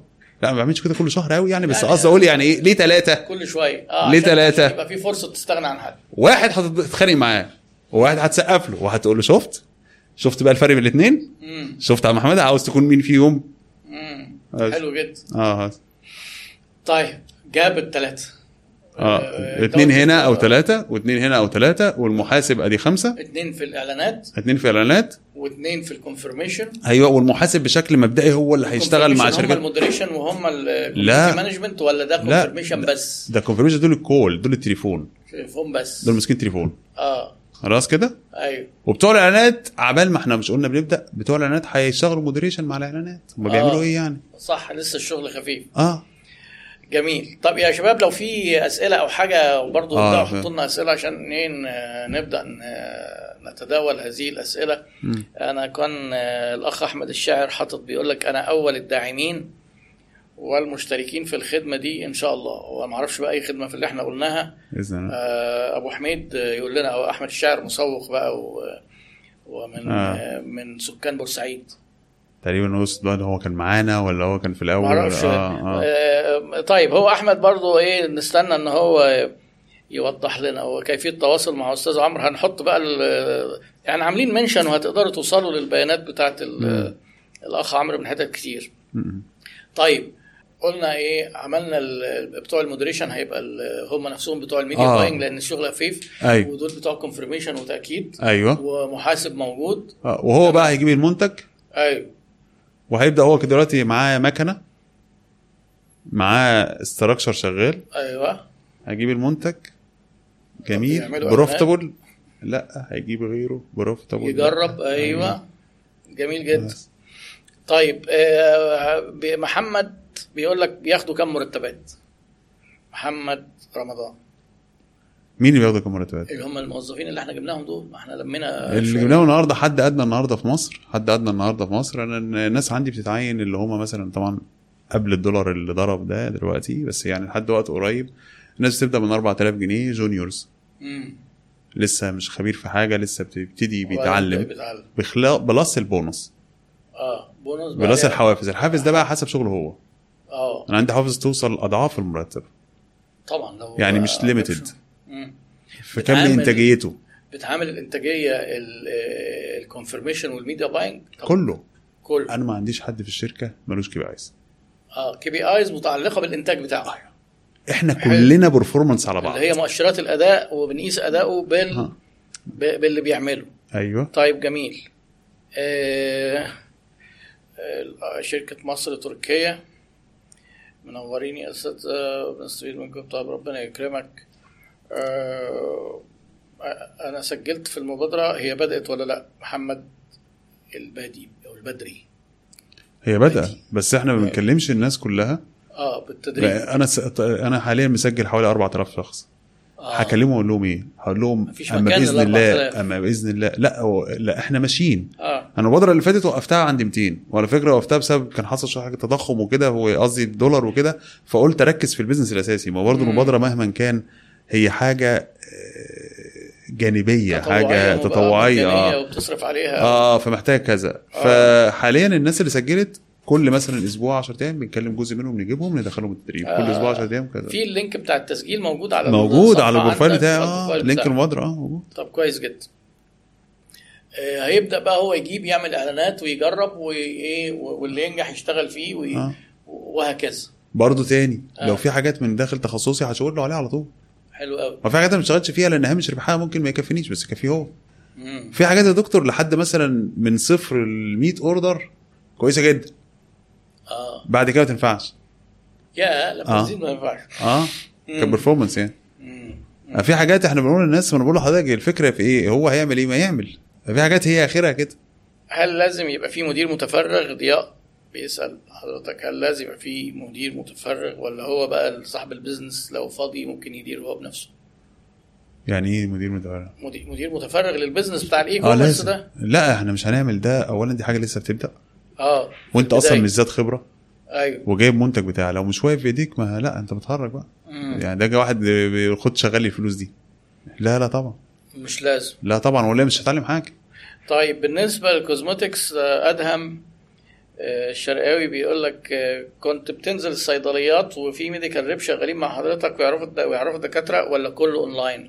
لا كله online medical rep هم اللي كانوا بيجيبوا لي الأدوية يعني.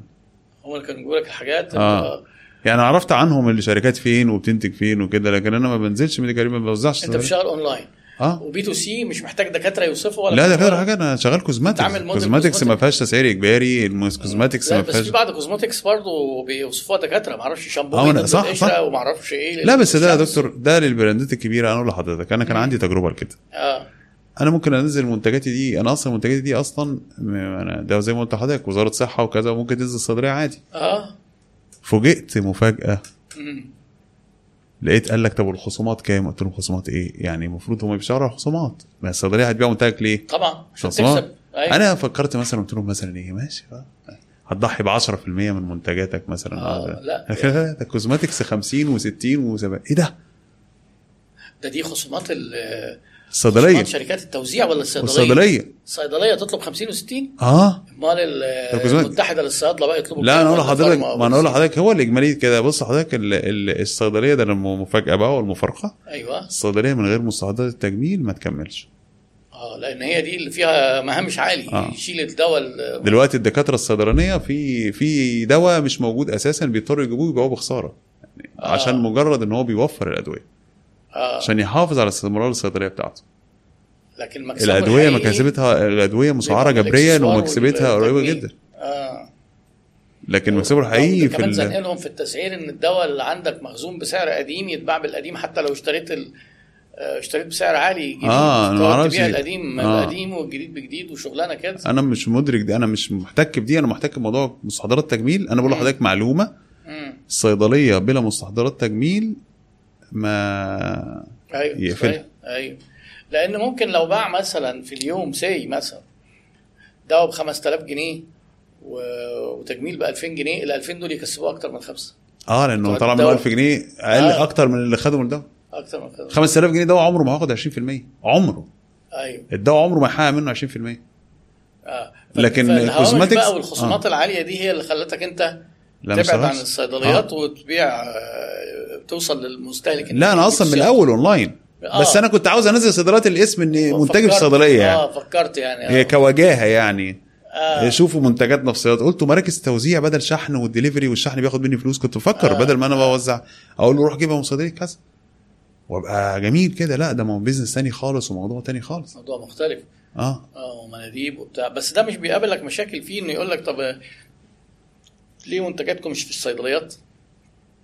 في بعض الناس بيعترضوا الاعتراض ده ولا آه والله كان زمان من خمس سنين ولا حاجة بس في ناس بتسأل لحد دلوقتي قالوا لا منتجنا مش في الصيدلية بس اونلاين بس, وزارة آه. بس. آه آه، طيب في نقطة عايزين نتكلم فيها انت قلتها كده عرضت في وسط الكلام إن لما جه قال لك إيه لما أنت قلت لما يجي حد هيشتغل في ال business وشغال في الملابس وعايز يشتغل أونلاين مم. هل لو أنا شغال في الملابس في محلاتي وناجح سهل إن أنا أدخل اونلاين كده آه، بسهولة؟ ولا لا. ليه بقى؟ حضرتك قلت إيه؟ آه. حضرتك قلت ده واحد عنده خبرة في الملابس. إحنا كنا بنتكلم على واحد في الأول. أيوه. هو عاوز يبدأ هو مش شغال حاجة. آه مش شغال حاجة خالص. هو عاوز يبدأ اونلاين آه. فهو عنده خبرة في الملابس. أيوه. ممكن يكون خبرة في الملابس شغال في محل. ممكن. يكون شغال في مصنع. أيوه. آه.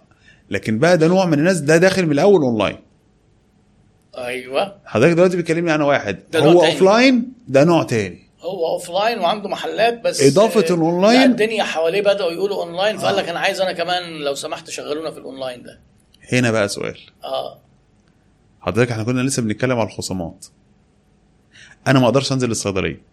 ده مثال. أيوه. واللي بيبيع في الصيدلية ما يقدرش ينافسني اونلاين أيوه. أيوه. بتاع الصيدلية ده لو عمل إعلانات زيي يفلس بكرة يخسر. الصبح. آه. ليه؟ لأنه هيجيب ناس. تروح تشتري في الصيدلية؟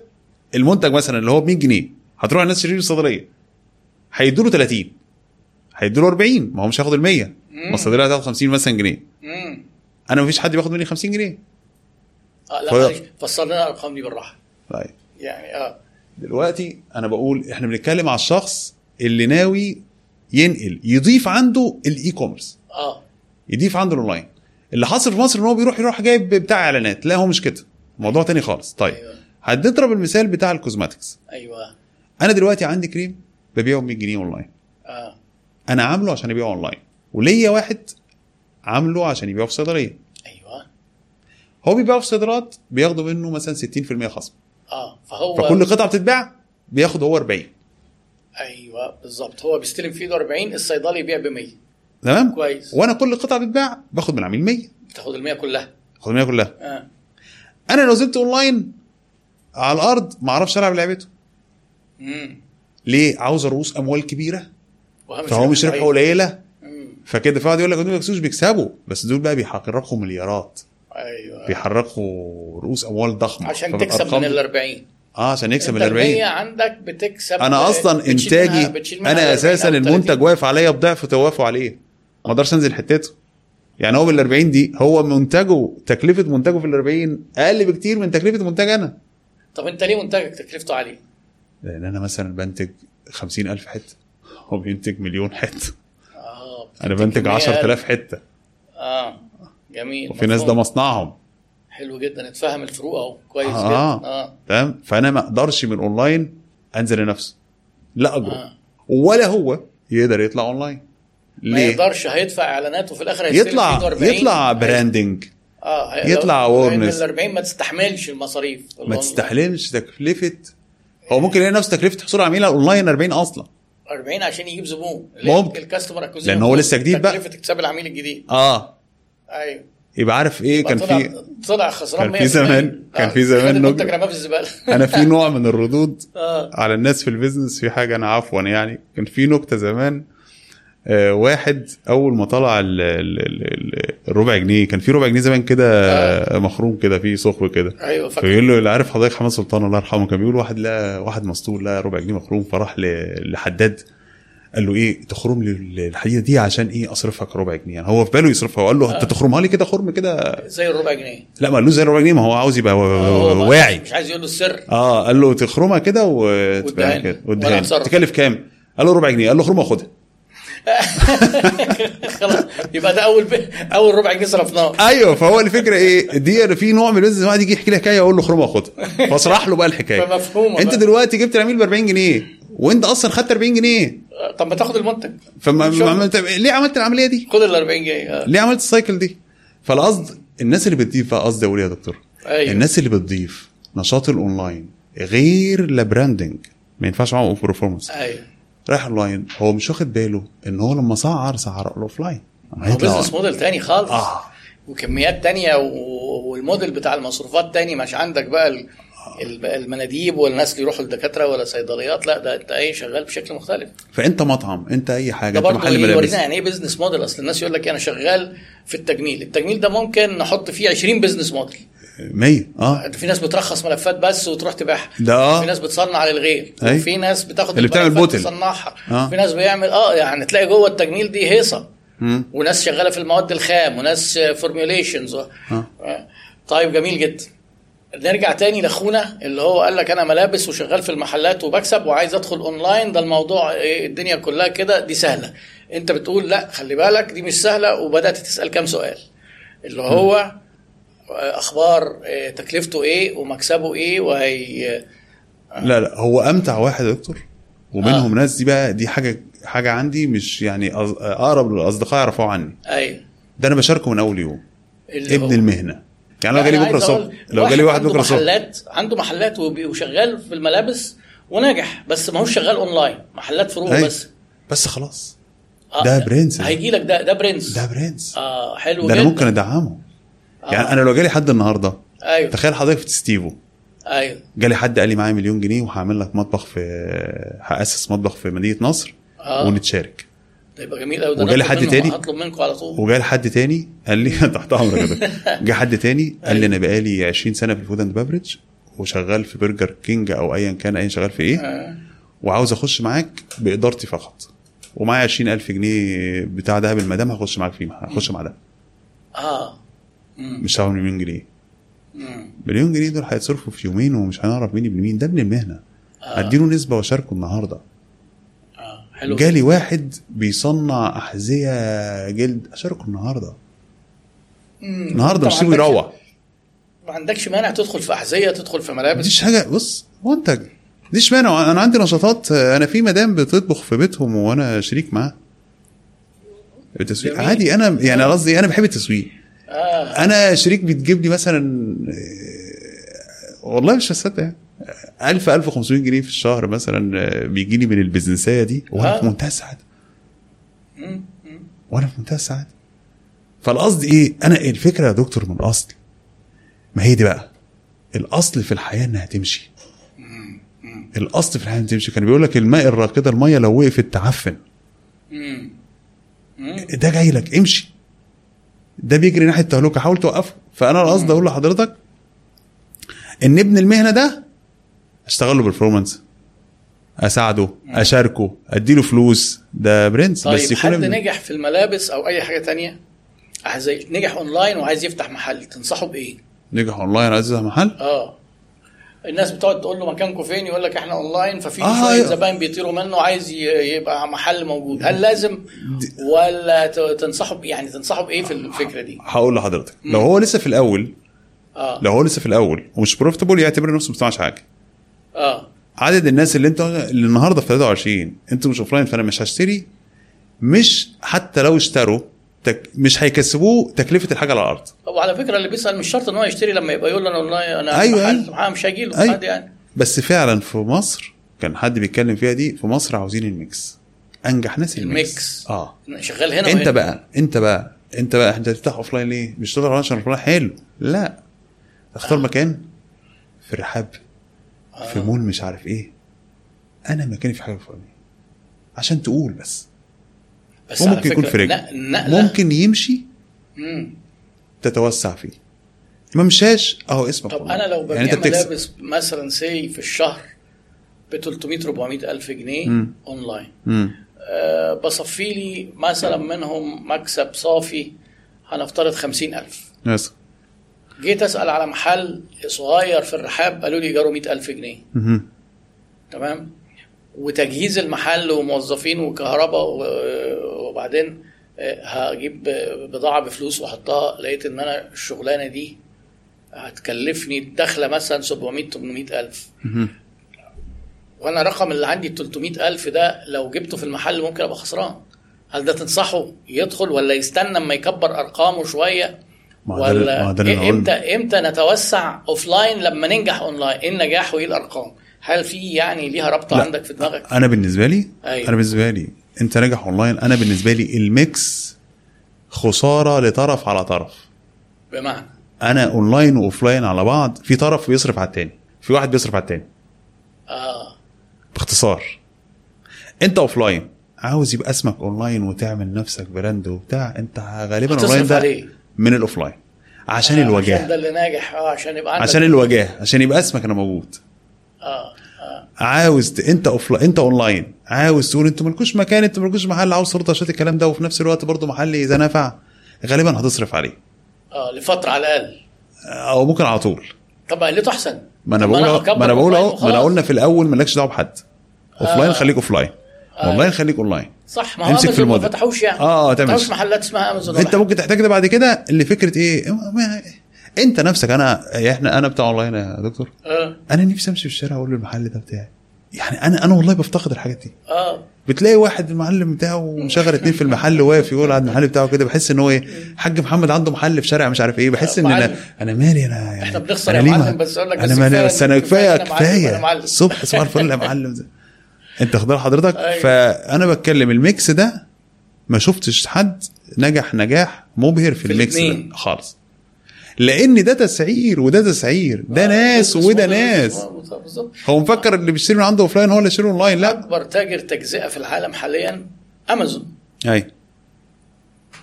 موضوع كل شوية يقول لك إيه هنعمل ما أعرفش إيه متاجر ذكية فين هنعمل إيه؟ موضوع إن هو يفتح offline ده مش استراتيجية مش في حساباتهم اطلاقا أصلا يفتح منافس تسليم. آه لا logistics بقى وعندهم مخازن ما عنده مليون و600 ألف موظف. الناس فاكرة أصل القصة إيه؟ أنا عايز application زي امازون آه. وأجيب بقى موردين زي امازون امازون دي ده ده أسطورة وأسطول بني آدمين و... آه. تعرف حضرتك في النقطة دي؟ في النقطة دي؟ أيوه. بمناسبة ال- الأونلاين كلمة بس بسيطة قلتها لواحد في يوم من الأيام. أيوه. هو فتح محل نجح جدا في مكان ما. نعتبر منطقة زي المعادي. قلت له يا فندم أنت أول حاجة أول ما تطلع اونلاين أنت في المعادي في المعادي. بتتقارن باللي زيك في المعادي. هتطلع اونلاين هتتقارن بأمة لا إله إلا الله. هتكتشف فيك عيوب عمرك ما شفتها. عارف إيه اللي خلينا مستورين؟ هتكتشف تفتح جبات أنت عمرك ما هتعرف عنها حاجة. آه. حتى لو في حتى لو في بالمناسبة العميل المصري. أيوه. هيروح جايب ال... هيجيب لك التيشيرت. بص بالمناسبة هيجيب لك التيشيرت. اللي أنت بتبيعه في سان ستيفانو أيوه. بالمناسبة هيقول لك هو نفس التيشيرت أهو بيتباع عند محمد بسعر أقل مش هتعرف ترد هيقول لك تقول لها ده محمد دي في سوهاج ومحمد ما عندهاش المحل قول لها بقى. هي بتقول لك هو ده نفس التيشيرت ولا لأ؟ هتقول لك أيوه. يعني أنت بقيت أنت أنت جيت لي أونلاين أنت بقيت أنت ومحمد عين جنب بعض. امم أيوه صح. ولو يعني أنت أنت حد هنا أنت بت... أيوه أنت هنا برضه بتروح المع... عايز تركز على احياء فقصدي انت دي حسبه بس اشمعنى العميل المصري؟ انت هتخليني اتخانق معاك. إيه العميل المصري؟ ماله بقى؟ لا مش قصدي. العميل عامة. العميل من العميل- حقه يقارن. من حقه يقارن. اشمعنى المصري؟ أي عميل. أيوه لا ما أنا بتكلم على السوق المصري ما السوق المصري وإحنا بنقول السوق المصري دي شتيمه هي السوق المصري شتيمه في ناس بتعتبرها كده. لا. يقول لك لا العميل المصري ده ملوش كتالوج ويجي العميل المصري ده مش حاجة والعميل المصري السوق. المصري دي شتيمه لا ده ده السوق المصري سوق أمور جدا. لا دي كلمة يعني ده تعريف السوق المصري السوق أيوة. السعودي. فالعميل المصري ده تعريفه مش شتيمته ماشي خلي بالك. أيوه لا لا لا إزاي؟ ده العميل دايما على حق. طيب صباح الفل. ماشي. لا أنا عارف إن أنت مقتنع بالمدرسة دي ويعني ومش لازم ندخل في الحتة دي. لا تحت أمرك. طيب ربنا يبارك فيك. آه الشباب اللي قلنا لهم اسألوا أنا شايف إن في شوية أسئلة بتيجي. متوسط تكلفة الإعلانات المناسبة للأوردرات في الوضع الحالي في مصر في المجالات المختلفة بناء على خبرة حضرتك. ده عمر طارق بيسأل هل في نقدر نطلع متوسطات؟ عشان السؤال أظبطه شوية. هل نقدر نطلع متوسطات لصناعات؟ إن نيجي نقول في الصناعة الفلانية لو صرفنا وعاملين قيمة آه، كويسة في الأول كده لو صرفنا X هنجيب إيراد مبيعات Y online هل في أرقام ولو تقريبية بتختلف من صناعة لصناعة ولا ولا ده بيخضع للتجربه والخطأ وال وال range كبير جدا؟ أنا لا عشان أنا اشتغلت على أرقام وعدد order ات وعملاء كتير. أيوه. أنا جيت في سنة من السنين لقيت نفسي وظهرة إعلاناتي مش عارف 3 مليار مرة 3 مليار مرة. مليار. دي الظهور آه. ما ممكن تظهر نفس العميل أكتر من آه، منتج في آه، بتاع هي فأرقام مجرمه. آه impressions عدد مرات الظهور. آه. فالمهم أنا لقيت في بعض المتوسطات من وجهة نظري يعني. يعني مثلا لقيت في ال- المجال اللي هو مجالي ال health and beauty تكلفة العميل تقريبا 30% من سعر المنتج. تقريبا. وعشان كده أول ما حد بيجي يتفق معايا غالبا في الحتة دي بتحرك في الاتجاه ده.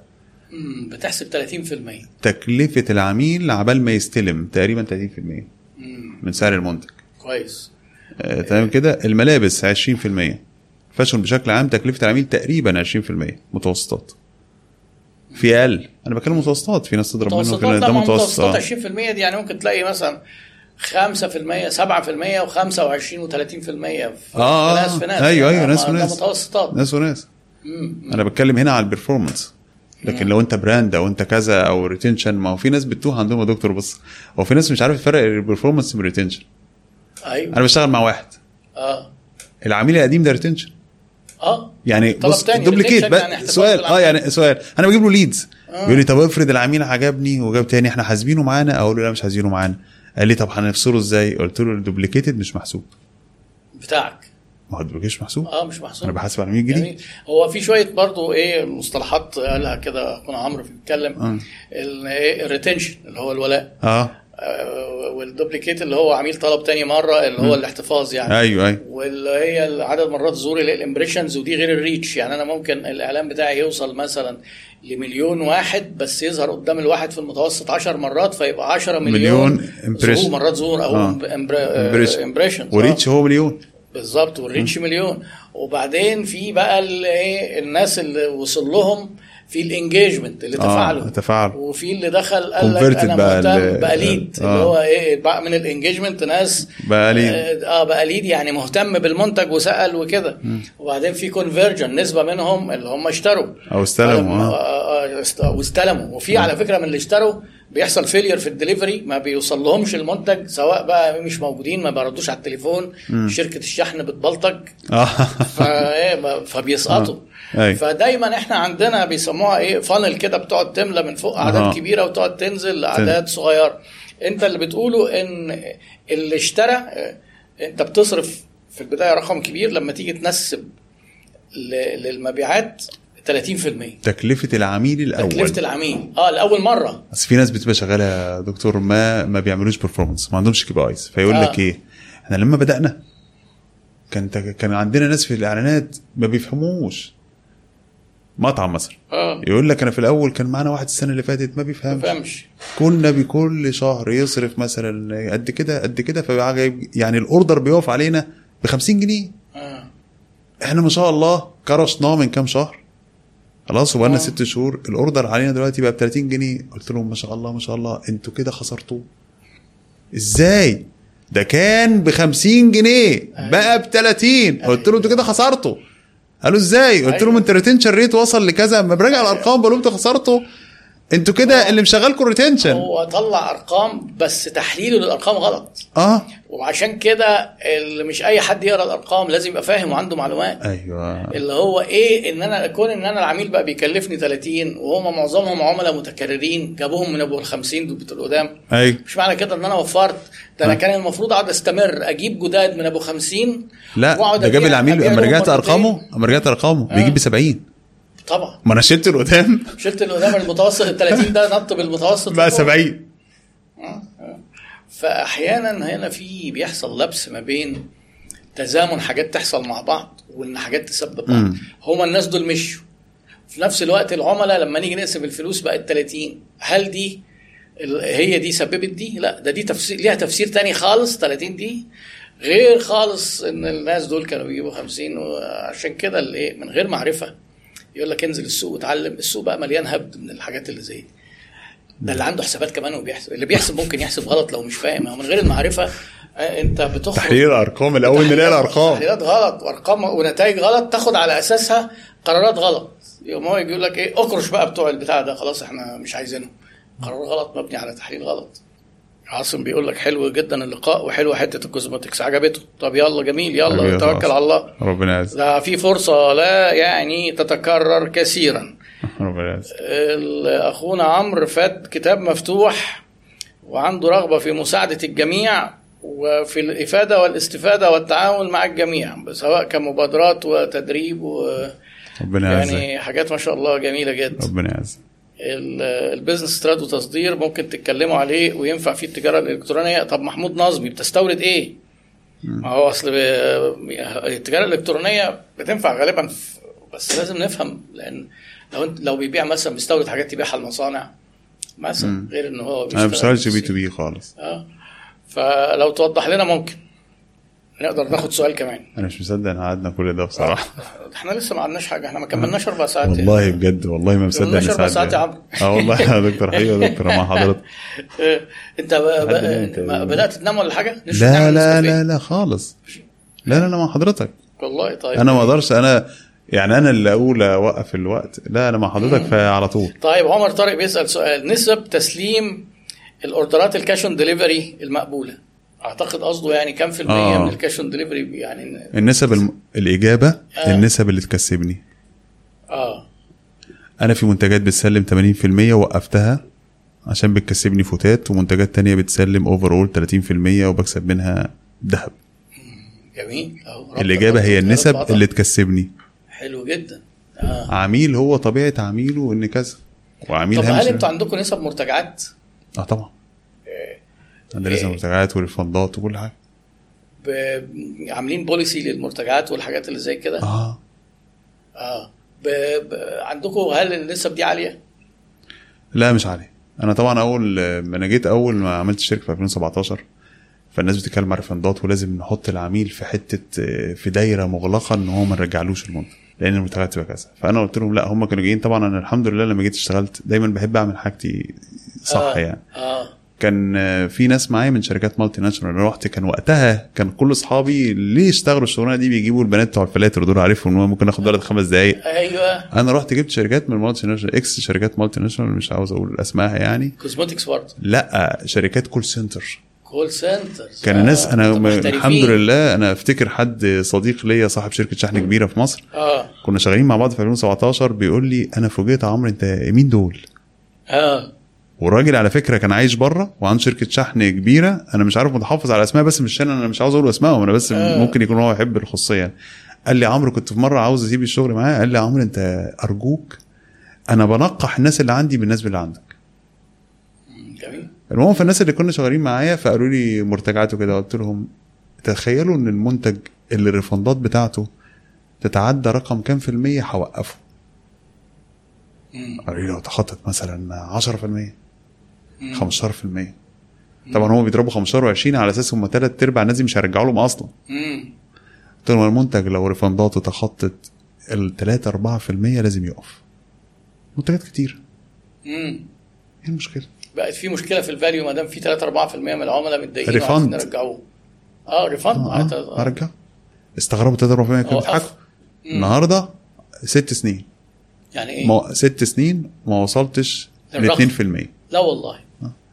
ويمكن ده برضو الناس الناس بالمناسبه العميل يجي فتره وأنا منتجاتي إيه؟ أنا منتجاتي مش مش قميص لبسه ده كريم فتحه خلاص ما ين- مستحيل آه، هديه لحد تاني.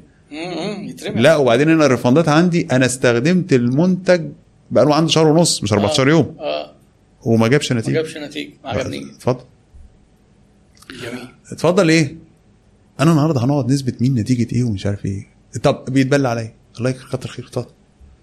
أنا بقول لحضرتك ست سنين شغال في المجال ده هنا في مصر لن ما تخططش ال 2% مرت- refund ات بالألف ثلاثة في الألف أربعة في الألف خمسة هو في الألف طبعا كده. اللي أنت بتقوله ده ممتاز لكن تقول إيه للناس اللي بيقول لك عندنا المرتجعات في الأونلاين زايدة عن 20 25% لا في مر... لا هم بيحسبوا المرتجعات لا ال- عدم التسليمات. غير عدم التسليمات. انت لو عندك refund لا. 25% من اللي اتسلم. من اللي اتسلم أنت راجل نصاب. يبقى في نصب.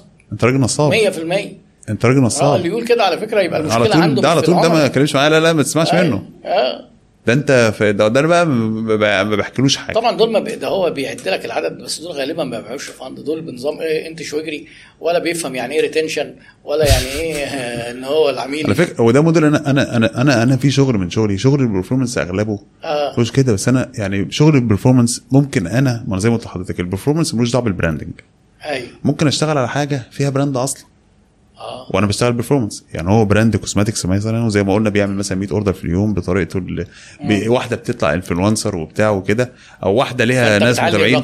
فأنا باخد الرقم ده أشتغل عليه performance. تمام؟ فده أيوة. تمام؟ أيوه. في بقى حد تاني زي ما قلت لك هو في شغلته performance من اولها لاخرها. تمام؟ فأنا هو مش منتظر retention ومش منتظر عميل يجي يطلب منه تاني ولا منتظر أي حاجة أصلا. خلاص؟ آه. بس العميل اشتكى اتصل وقال أنا عاوز أرجع. اتفضل يا فندم. والعميل اللي يقول لي مفيش ترجيع ما بشتغلش معاه. ليه؟ وبعدين هيروح يشتكيك. منتجك ده آه. مرخص ومسجل وعارف طريقك. انت مش تحت بير سلم. هيمسك في مندوب ويعمل- الشحن. أيوه. هيطلب أوردر تاني ويضرب المندوب. على أساس ان هو تبعك أيوة. هي- هنخش في مواضيع وهترجع في الآخر تدفع زي الجزم يجي يقول لك إيه؟ ده العميل آه، المندوب راح ضربه من غير سبب أو خد المنتج وما حسبش من غير سبب. هو يبقى في سبب بس يعني عنده جوه بس ما بيقولش. لا، ما هو. هو أساسا إدى العميل على قفاه فالعميل بيرد له القفا. عادة العميل مش هي... ممكن ما يسكتش يعني. مش كيدي يعني. آه. أحمد بخيت بي- بيقول آه، طول ما أنا بعرف أرجع هنشتري أصلا أكتر من الأول. موضوع موضوع ثقة طبعا ده كلام ده كلام أساسي وبديهي يعني. طيب هو إحنا لو لو سيبنا نفسنا كده إيه لن آه لن لن لا. ننتهي لا. ولكن ممكن إن شاء الله ممكن نجهز مجموعة من من الأسئلة والموضوعات آه، لحلقة جديدة إن شاء الله تنورنا. فيها تحت أمرك آه،. أنا حقيقي استمتعت وسعدت ربنا يعزك وحاسس إن حتى إن أنا اقتربت من آه،. الإنسان وال businessman أكتر ربنا يعزك. ومحبتي ليك زادت الله يعزك والله. ب- بأسلوبك الجميل ورغبتك وحبك للناس وإيمانك بعقلية الوفرة ربنا- وأتمنى لك آه، كل التوفيق الحقيقة الله يعزك. دايما يعني أنا أتشرفت وعلى وعد. بقى إنك إحنا نلتقي تاني إن شاء الله يعني شرفني والله شرفني والله. يبارك فيك. شرفني والله شرفت حضرتك. آه، نشكركم جدا للاستمرار معنا ومتابعة الحلقة الطويلة وأتمنى يكون الأخ عمرو الكلام اللي قاله ده يعني آه، نور حاجات آه، جديدة عندكم. آه، نلتقي على خير في الحلقة القادمة من عيادة الشركات. شكرا والسلام عليكم ورحمة الله وبركاته.